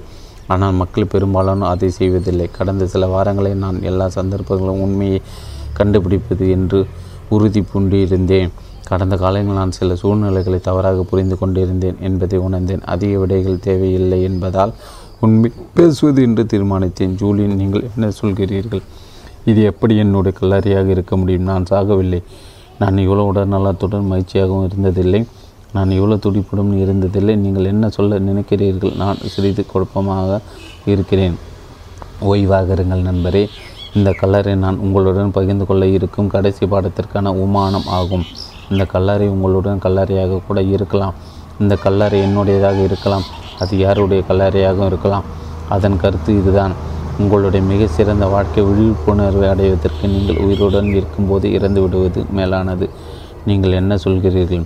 மக்கள் பலர் தங்களிடம் உலகத்தில் உள்ள அத்தனை காலமும் தங்களிடம் இருப்பது போல வாடுகிறார்கள். இன்னும் தங்களுக்கு காலம் அதிகமாக இருக்கக்கூடாது என்று இயங்கும் இவர்கள் இருக்கும் நேரத்தை வீணாக்குகிறார்கள். எதிர்காலத்தில் ஏதோ நடக்க இருப்பதாக நினைத்து இப்போது வாடுவதை தள்ளி போடுகிறார்கள். சிலர் சொல்வார்கள், எனக்கு அந்த பெரிய பதவி உயர்வு கிடைத்தவுடன் என் குடும்பத்துடன் அதிக நேரம் செலவிடுவேன், அல்லது என்னுடைய குழந்தைகள் வளர்ந்த பிறகு வாழ்க்கையில் மகிழ்ச்சியாக இருப்பேன், அல்லது எனக்கு கொஞ்சம் அதிகம் பணம் கிடைத்தும் என்னோட கனவுகளை நனவாக்குவேன், அல்லது இந்த அடுத்த மனம் நேரம் போன பிறகு என்னோட உடல்நிலையை மேம்படுத்தும். வாழ்க்கை எவருக்காகவும் காத்திருக்காது. உங்களுக்கு முக்கியமாக சொல்லித்தர விரும்புவது என்னவென்றால், உங்களுடைய மரணத்துடன் உங்களை தொடர்ந்து இணைத்து பாருங்கள். காலம் என்பது மிக விலை உயர்ந்த பொருள் என்பதை நினைவுபடுத்தி கொள்ளுங்கள். நீங்கள் வருங்காலத்தில் இப்போதாவது ஒரு நாள் வாழ்க்கையில் மிகப்பெரிய சுயத்தை பார்க்க போகிறீர்கள் என் என்னும்போது பல செய்திகளை நீங்கள் அனுமானித்து கொள்கிறீர்கள். நீங்கள் அல்லது நான் இன்று இறந்து போகலாம். நான் கியூவில் விடுவதில் உங்களை சந்தித்த போது சொன்னேன், நம்முடைய காலம் என்பது முடியும் என்று எவருக்கும் தெரியாது என்று. ஒவ்வொரு நாளும் இந்த கிரகத்தில் வாழும் கடைசி நாள் இன்று தான் என்று நினைத்து ஒவ்வொரு நாளையும் வாழ வேண்டும். நீங்கள் சந்திக்கும் ஒவ்வொருவரையும் மீண்டும் சந்திக்க மாட்டோம் என்பது போல நடத்துங்கள். பெரிய துணிச்சலான வேலைகளும் வாய்ப்புகளும் வரும்போது அவற்றை உங்கள் தனிப்பட்ட உயர்வுக்காக பயன்படுத்துங்கள். ஒவ்வொரு ஞாயிற்றுக்கிழமையும் சில ஞாயிறுகளாவது காலை சீக்கிரம் எழுந்து இங்கு வாருங்கள். தனியே வாருங்கள். அதை ஒரு சடங்காக்கி கொள்ளுங்கள். இங்கு வந்த பிறகு நான் என்ன செய்ய வேண்டும்? உங்கள் மரணத்துடன் தொடர்பு கொள்ளும் எத்தகைய வாழ்க்கை உங்களால் உருவாக்க முடியும் என்று நினைத்து பார்த்து ஒவ்வொரு நாளும் அப்படி வாழாவிட்டால் உங்களை அவமானத்தி அவமானப்படுத்தி கொள்கிறீர்கள் என்பதை நினைவில் வைத்து கொள்ளுங்கள். நான் அதை சொல்லி இருக்கிறேன். டார் பூமியின் மீது வாழும் ஒவ்வொரு கணமும் ஒரு பெரிய வாய்ப்பு ஆகும். ஒளி வீச பிறந்தவர் நீங்கள். விடுத்திடும் ஒவ்வொரு நாளும் உங்களுக்கு கிடைத்த அன்பளிப்பாக நினைத்து கொண்டாட வேண்டும்.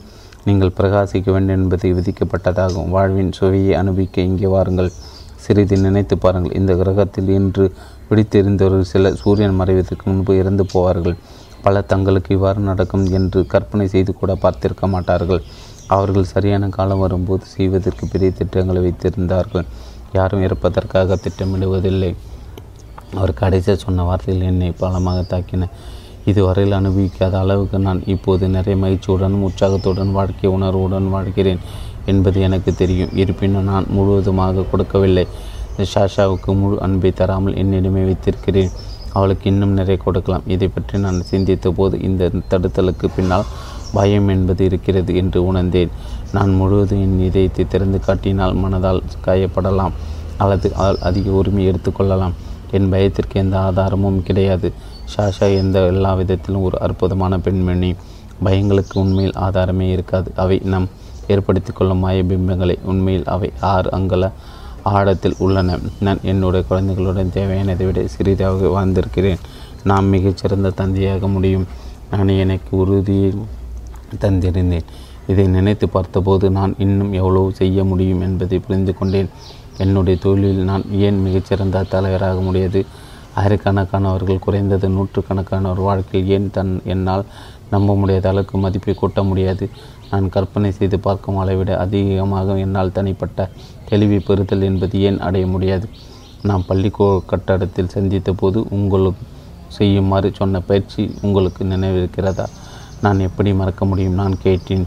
நீங்கள் என் மரண அறிவிப்பை எழுதி சொன்னீர்கள். என்னுடைய வாழ்க்கை வரலாற்றை எழுதும்போது மீண்டும் வாழ்க்கையை திரும்பி வாழ்வதற்கான அறிவுக்கூர்மையை உணர்வும் இருக்கும்படி எழுதி சொன்னீர்கள். நான் இறுதியில் எப்படி இருப்பேன் என்று கனவு காண்பதன் மூலம் வாழ்க்கையில் அன்றாடம் நான் ஒவ்வொரு நாளும் மணியும் அங்கு சென்றடைவதற்கான தேர்ந்தெடுத்தலை தலை செய்ய முடியும்.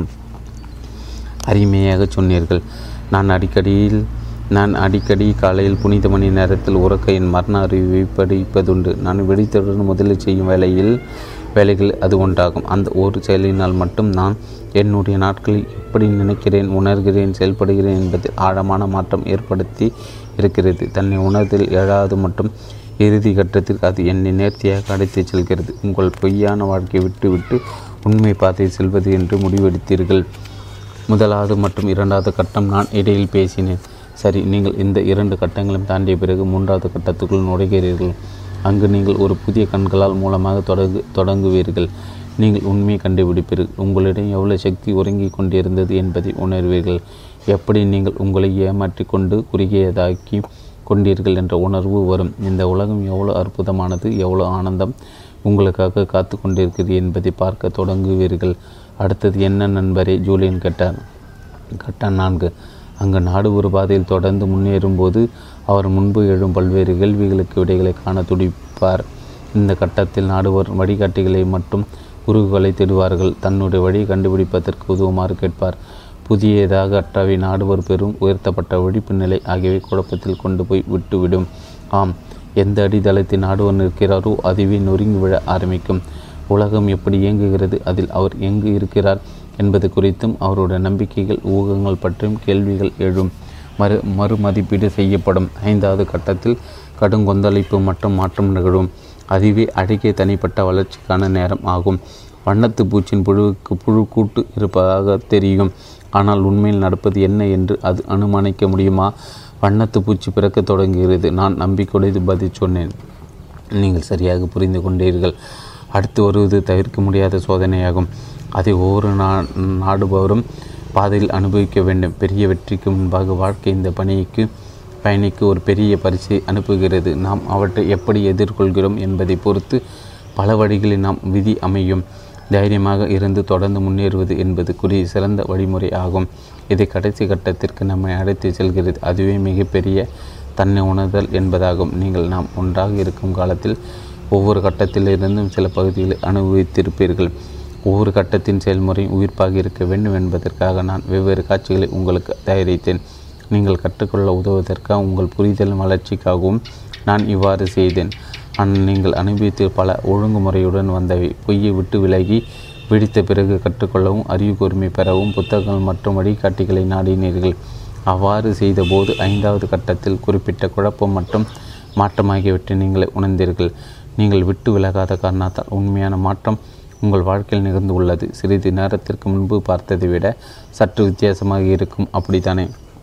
சந்தேகமே இல்லை.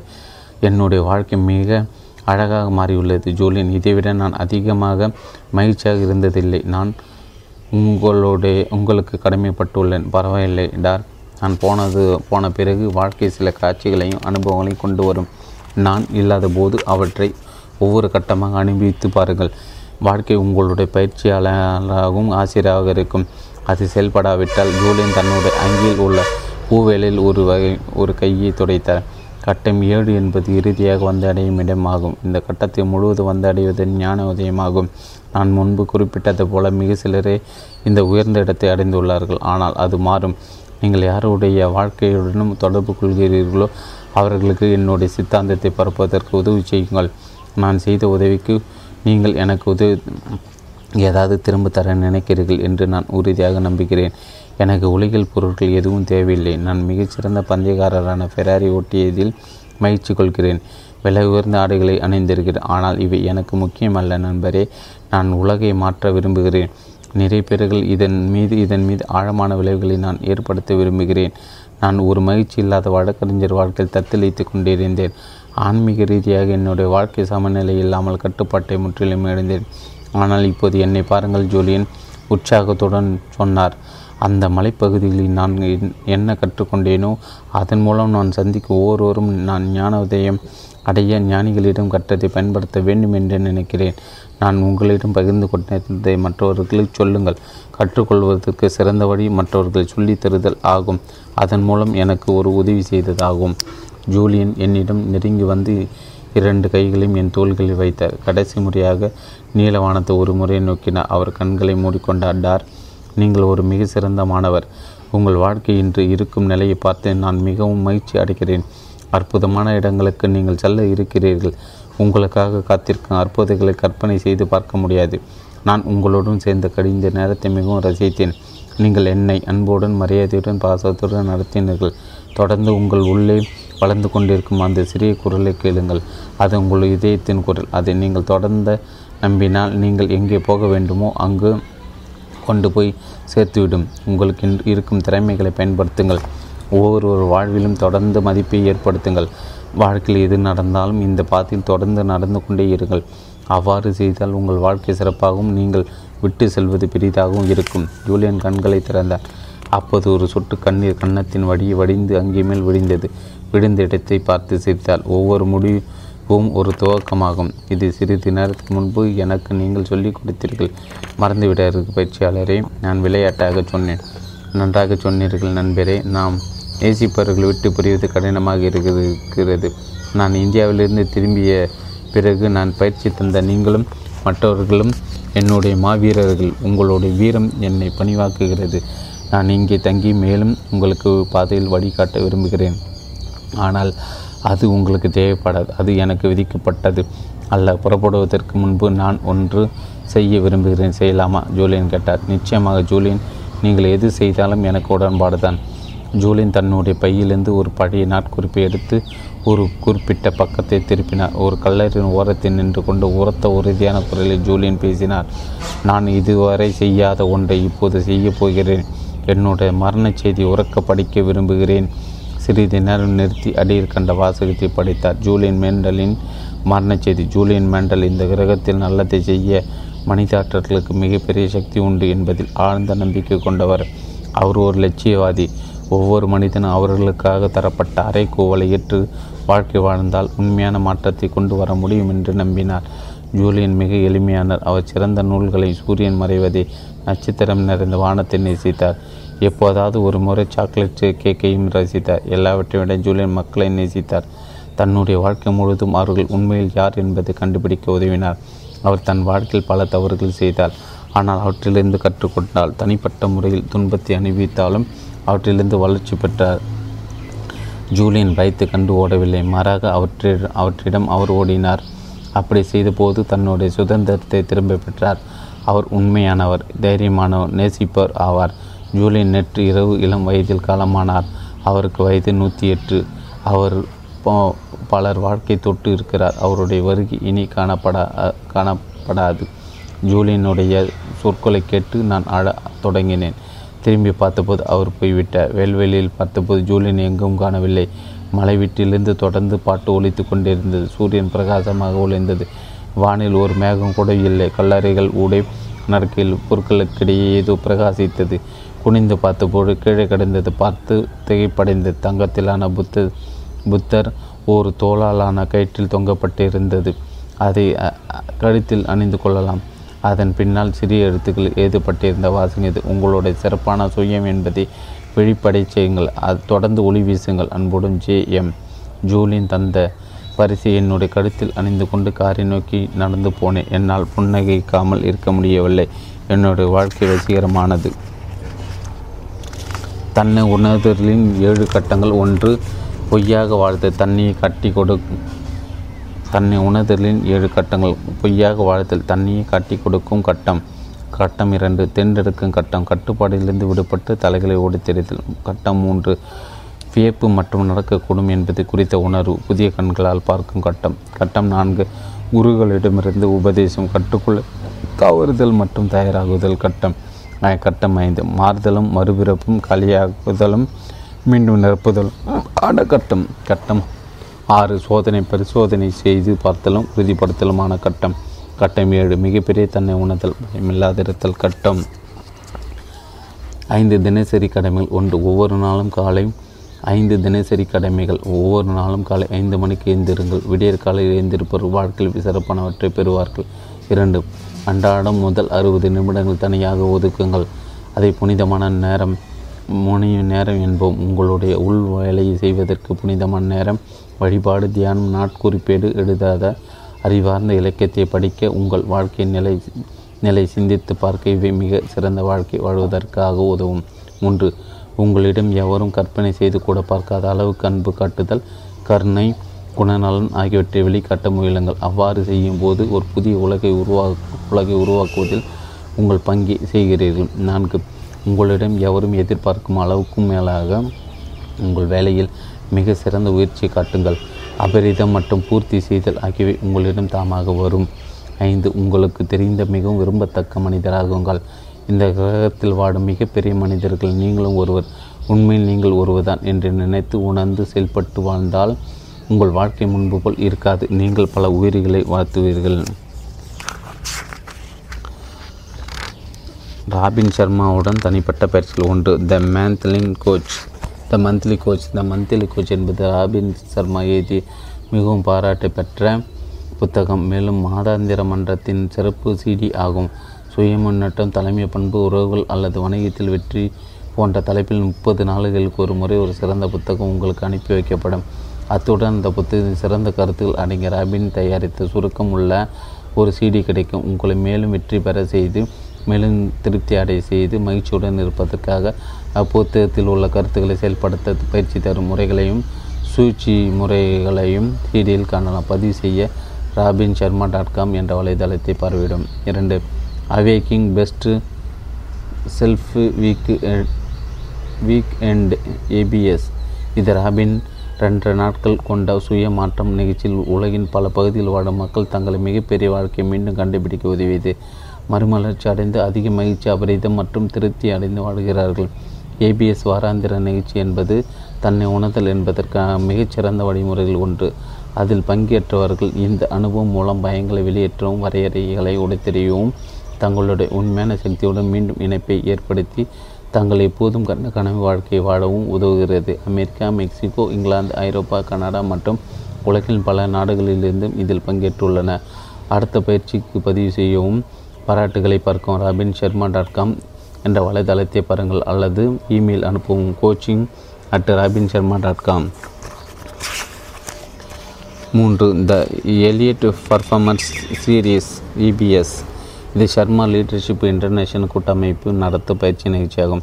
இது தொழிலாளிக தொழிலாளிகளை அவற்றிலும் சிறந்த செயல்திறன் படுத்தர்களாக மாற்றுவதற்காக உருவாக்கப்பட்டது. இதில் பங்கேற்பவர்களின் உற்பத்தியின் தொழில் ரீதியாக சிறப்பாக பங்கேற்று உருவாக்குதல், பேரார்வம், பொறுப்பேற்றல் ஆகியவை வியக்கத்தக்க வகையில் அதிகரிக்கும். எங்களுக்கு கிடைத்த பாராட்டுகளை இந்த நிகழ்ச்சியின் சக்தியை பறைச்சாற்றும். அடுத்து நடைபெறும் நாட்களை அறியவும் உங்கள் நிறுவனத்தின் உள்ளே த எலிட் பர்ஃபார்மர்ஸ் சீரியஸ் நடத்தவும் ராபின் சர்மா டா என்ற வலைத்தளத்தை பாருங்கள் அல்லது இமெயில் அனுப்பவும் coaching at Robin Sharma dot com. நான்கு, the master series. Robin Sharma ஒவ்வொரு ஆண்டும் நிகழ்ச்சிகள் எடை நடைபெறுவதற்குட்பட்ட ஐந்து வாடிக்கையாளர்கள் உலக தரம் வாய்ந்த பிரத்யேகமான வாராந்திர பயிற்சி நிகழ்ச்சியினரில் சேர்த்துக்கொள்கிறார். ஒரு ஆண்டு காலத்தில் ராபின் உங்களுடைய தனி நிர்வாக வாழ்க்கை பயிற்சியாளராக பணிபுரிவார். உங்கள் வியாபாரத்தில் நீங்கள் நினைத்து பார்க்காத அளவுக்கு வெற்றி பெறவும், தொழிலில், ஊடல் நலத்தில், ஆன்மீகத்தில் மிகச்சிறந்த வாழ்க்கை அடைவதற்கும் உதவி செய்யும். முன்பு பயின்ற வாடிக்கையாளர்கள் மாற்றங்களை அனுபவித்ததாக தெரிவித்துள்ளார்கள். மேலும் விவரங்களுக்கும் தனிப்பயிற்சி சேவைக்கு ராபின் சர்மா டாட் காம் என்ற வலைத்தளத்தை பாருங்கள். தொடர்புக்கு அல் மஸ்கார் டெல்லி virus president of coaching service Sharma leadership international தொலைபேசியின் one dot triple eight dot R Sharma seven double seven four dot two seven sixty two மின்னஞ்சல் coaching at Robin Sharma dot com. Robin சர்மாவை பற்றி. ராபின் சர்மா தலைமை பண்பு, சிறந்த செயல்பாடு, தன்னை உணர்தல் ஆகியவற்றில் உலகத்தின் தலைச்சிறந்த நிபுணர் ஒருவர் ஆவார். அவர் பல மிகச்சிறந்த விற்பனையாகும் நூல்களை எழுதியுள்ளார். உலகில் உலக அளவில் மிக சிறந்த விற்பனையாகும் புத்தகமான the monk who sold his Ferrari, அதன் தொடர்ச்சியான leadership wisdom from the monk sold his Ferrari, family wisdom from the monk who sold his Ferrari, wisdom with the monk who sold his Ferrari, who will cry when you die, the saint, the surfer and the CEO Amazon dot com விற்பனை முதலிடத்தை பிடித்த நூல்களாகும். தேசிய ஊடகங்கள் அடிக்கடி தோன்றும் விருந்தினர் ஆவார். தொலைக்காட்சி மற்றும் வானொலியில் ஆயிரத்துக்கும் மேற்பட்ட நிகழ்ச்சியில் பங்கேற்றுள்ளார். ராபின் தன்னுடைய பிபிஎஸ் ஸ்பெஷல் நிகழ்ச்சியில் தோன்றியுள்ளார். முக்கிய பேச்சாளராக உலகம் முழுவதும் அழைக்கப்படுவதுடன் Jack Welch, Bill கிளின் Bill Clinton, Christopher Reeve, doctor Phil, the Deepak Chopra, Wayne Dyer ஆகியோருடன் மேடைகளை தோன்றியுள்ளார். சர்மா அவர்கள் முன்பு வழக்கறிஞராக இருந்தவர். அவர் சட்டத்தில் இருந்த பட்டங்கள் பெற்றவர். ஒரு முதுகலை பட்டமாகும். Robin Sharma leadership international SSI நிறுவன தலைமை நிர்வாக அதிகாரி சிஇஓ ஆவார். பெரிது மதிக்கப்படும் இந்த அமைப்பு தொழிலாளர்களும் தொழில் முனைவர்களும் தங்களுடைய மிகச்சிறந்த திறமை வெளிக்கொணர கற்றுத்தரும் நிறுவனமாகும். எஸ்எஸ்ஐ எலிட் பெர்ஃபார்மன்ஸ் சீரியஸ் என்னும் இரண்டு நாட்கள் நடைபெறும் மிகவும் செயல்திறமிக்க பயிற்சி வழிமுறையை கற்றுக் கொடுக்கிறது. தனி மனிதர்கள் செய்யும் எல்லாவற்றிலும் சிறப்பாக செயல்படுவது எப்படி என்று கற்று தருகிறார்கள். இந்த மந்த்லி கோச் நிகழ்ச்சி, மந்த் கிளப்பு சார்ந்த ராபின்ஸ் புக் ஆகியவும் நடத்துகிறார்கள். தலைமை நிர்வாக அதிகாரிகளுக்கும் தொழில் முனைவர்களுக்கும் உலகில் உள்ள மிகவும் வெற்றி பெற்றவர்களுக்கும் ராபின் வாழ்நாள் பயிற்சியாளராக இருக்கிறார். தாங்கள் யார் என்பதை கண்டு மீண்டும் கண்டுபிடித்து அவர்கள் மற்றவர்கள் வாழ்க்கையில் மதிப்பு தரும் வகையில் வாழ்வது எப்படி என்று சொல்லித் தருவதே அவருடைய வாழ்நாள் குறிக்கோள் ஆகும். The Robin Sharma foundation for children மூலம் உலகில் உள்ள ஏழை குழந்தைகளுக்கு உதவி செய்து அவர்களை கனவுகளை நனவாக்குவது என்பதை செய்கிறார். ராபின் சர்மா அல்லது எஸ்எஸ் எஸ்எல்ஐ நடத்தும் பயிற்சிகள் குறித்து மேலும் விவரங்களுக்கு ராபின் சர்மா டாட் காம் என்ற வலைதளத்தை பார்க்கவும் அல்லது தொலைபேசி அழைப்பிற்கு one dot triple eight dot R Sharma double seven four dot two seven six eight. Robin Sharma தனது பொக்கிஷத்தை விட்ட துறவி. ராபின் சர்மா யார் ஆழ்வார் நீ உயிர் துறக்கில். ராபின் சர்மா பெருவாழ்வு. ராபின் சர்மா குடும்ப தலைமையை பற்றி மெய்ய மெய்யறிவு.